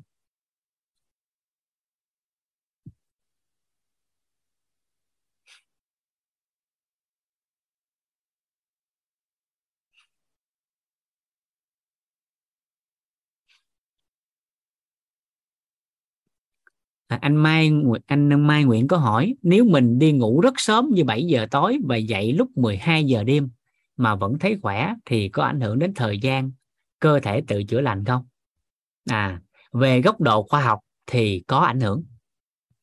Bởi vì cái giờ mà mình ngủ là 7 giờ đến 12 giờ. Thì trong đó cái giờ mà theo góc độ khoa học á, đó là cái ca làm việc của khả năng tự chữa lành nó có 1 tiếng đồng hồ à? Nó ngoại ca làm. Tại cái ca của anh tự chữa lành là từ 23 giờ đến 4 giờ. Còn giờ đó mình thức, lại giờ đó anh nghỉ. Mình còn thức là ông nghỉ. Cho nên giờ đó đúng ra ông làm việc nhưng mình cho ông nghỉ thì cái việc đó không ai làm. Cho nên về góc độ khoa học thì ngủ như anh Mai Nguyễn nói là nó đang bất ổn của khả năng tự chữa lành. Và bằng chứng về mặt khoa học thường là những giờ đó nếu ai vẫn còn thức thì dễ bất ổn đến chức năng của miễn dịch, mà cụ thể là một trong những cái bộ phận tạng phủ liên quan tới dòng bạch huyết đó là lá gan. Thì giờ đó là bất ổn của lá gan về góc độ khoa học. Cho nên nếu mà ngủ vào giờ giấc đó không ảnh hưởng đến cơ chế tự chữa lành đó, thì chỉ có một cách thôi là thấu suốt nội tâm, thấu hiểu nội tâm và nâng cao tần số rung động điện từ lên. Thì lúc đó mới không ảnh hưởng. Còn về góc độ khoa học là bởi vì nó trái cái giờ sinh học thì nó sẽ ảnh hưởng. Dạ. Là bằng chứng rất rõ nét chúng ta sẽ thấy nhiều người làm lệch múi giờ sinh học. Có người làm việc là gì? Ban đêm. Một số các anh chị là người Việt đang ở Việt Nam hay cái quốc gia châu Á, nhưng làm việc cho công ty ở châu Âu, châu Mỹ thì thường là sẽ lệch múi giờ đi. Thì thường là ban đêm ở Việt Nam là ban ngày ở Mỹ. Cho nên là thường là làm việc vào ở buổi tối. Nhưng mà tại sao có người làm thì có người đó bất ổn sức khỏe, nhưng có người làm tới giờ mấy chục năm cũng đâu bệnh tật gì đâu.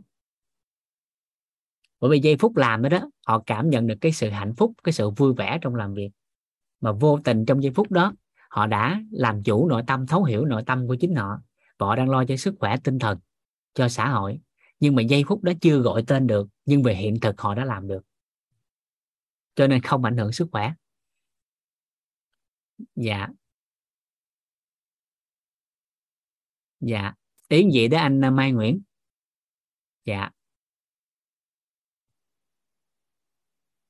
Dạ cảm ơn anh. Dạ rồi, tính tới hiện tại thì chúng ta đã hoàn thành 6 quan niệm. Dạ rất là biết ơn cả nhà. Tổng nghiệp trong khóa này cho phép em chia sẻ thêm một vài cái thông tin trong cái sự hiểu biết có giới hạn của mình, và kỳ vọng rằng là có thể thêm vào cho các anh chị thêm một số hệ quy chiếu đủ đầy thêm về góc nhìn của sức khỏe. Dạ còn nếu như những thông tin nào mà chưa phù hợp với hệ quy chiếu và kỳ vọng của các anh chị á, các anh chị giúp đỡ Vũ đó là tìm kiếm thêm các hệ quy chiếu khác. Dạ rồi, cảm ơn cả nhà rất là nhiều. Ok hen, vậy là cuối cùng mình cũng đi xong quan niệm. Dạ biết ơn cả nhà. Bắt đầu từ ngày mai chúng ta sẽ vào lộ trình của năng lực. Lộ trình của năng lực là chúng ta sẽ đi vào chuyên môn, và chúng ta sẽ nắm thêm một số các khái niệm nguồn, các hệ quy chiếu liên quan tới Tây Y, tới Đông Y, tới dinh dưỡng và tới dân gian. Và sau đó chúng ta sẽ gom lại các nguyên lý vận hành theo cơ thể con người theo 4 cái khía cạnh đó mà chúng ta sẽ thêm một buổi tổng hợp lại. Nó gọi là tư duy của sự khỏe mạnh, hay là tư duy sức khỏe. Chúng ta sẽ gom 4 cái hệ quy chiếu đó lại trong cái khả năng cho phép, mà chúng ta sẽ tư duy theo chiều hướng khỏe mạnh của bất kỳ một cái bất ổn nào đó mà xã hội đang mắc phải, hoặc ai đó đang mắc phải. Và lưu ý giúp Vũ đó là trong khả năng cho phép. Nhưng ít nhiều gì chúng ta cũng sẽ có cái khái niệm nguồn và hệ quy chiếu cơ bản. Hết thì Vũ không dám nói hết, không ai dám nói là có thể chia sẻ hết tất cả các khái niệm nguồn của ngành sức khỏe, nhưng những khái niệm nguồn cơ bản là chúng ta sẽ nắm. Rồi từ đó định hướng để chúng ta có thể tự mở rộng các khái niệm nguồn ra, để trong tương lai chúng ta có thể khỏe mạnh hơn. Dạ biết ơn cả nhà rất là nhiều. Dạ ý vậy thôi. Biết ơn cả nhà lắm. Dạ biết ơn cả nhà rất là nhiều. Dạ mình nghỉ. Hẹn gặp lại ngày mai. Dạ các anh chị nào có giao lưu thì chúng ta ngày mai chúng ta giao lưu đầu giờ. Dạ cảm ơn cả nhà rất là nhiều. Chúng ta mở mic chào nhau rồi hẹn gặp lại ngày mai.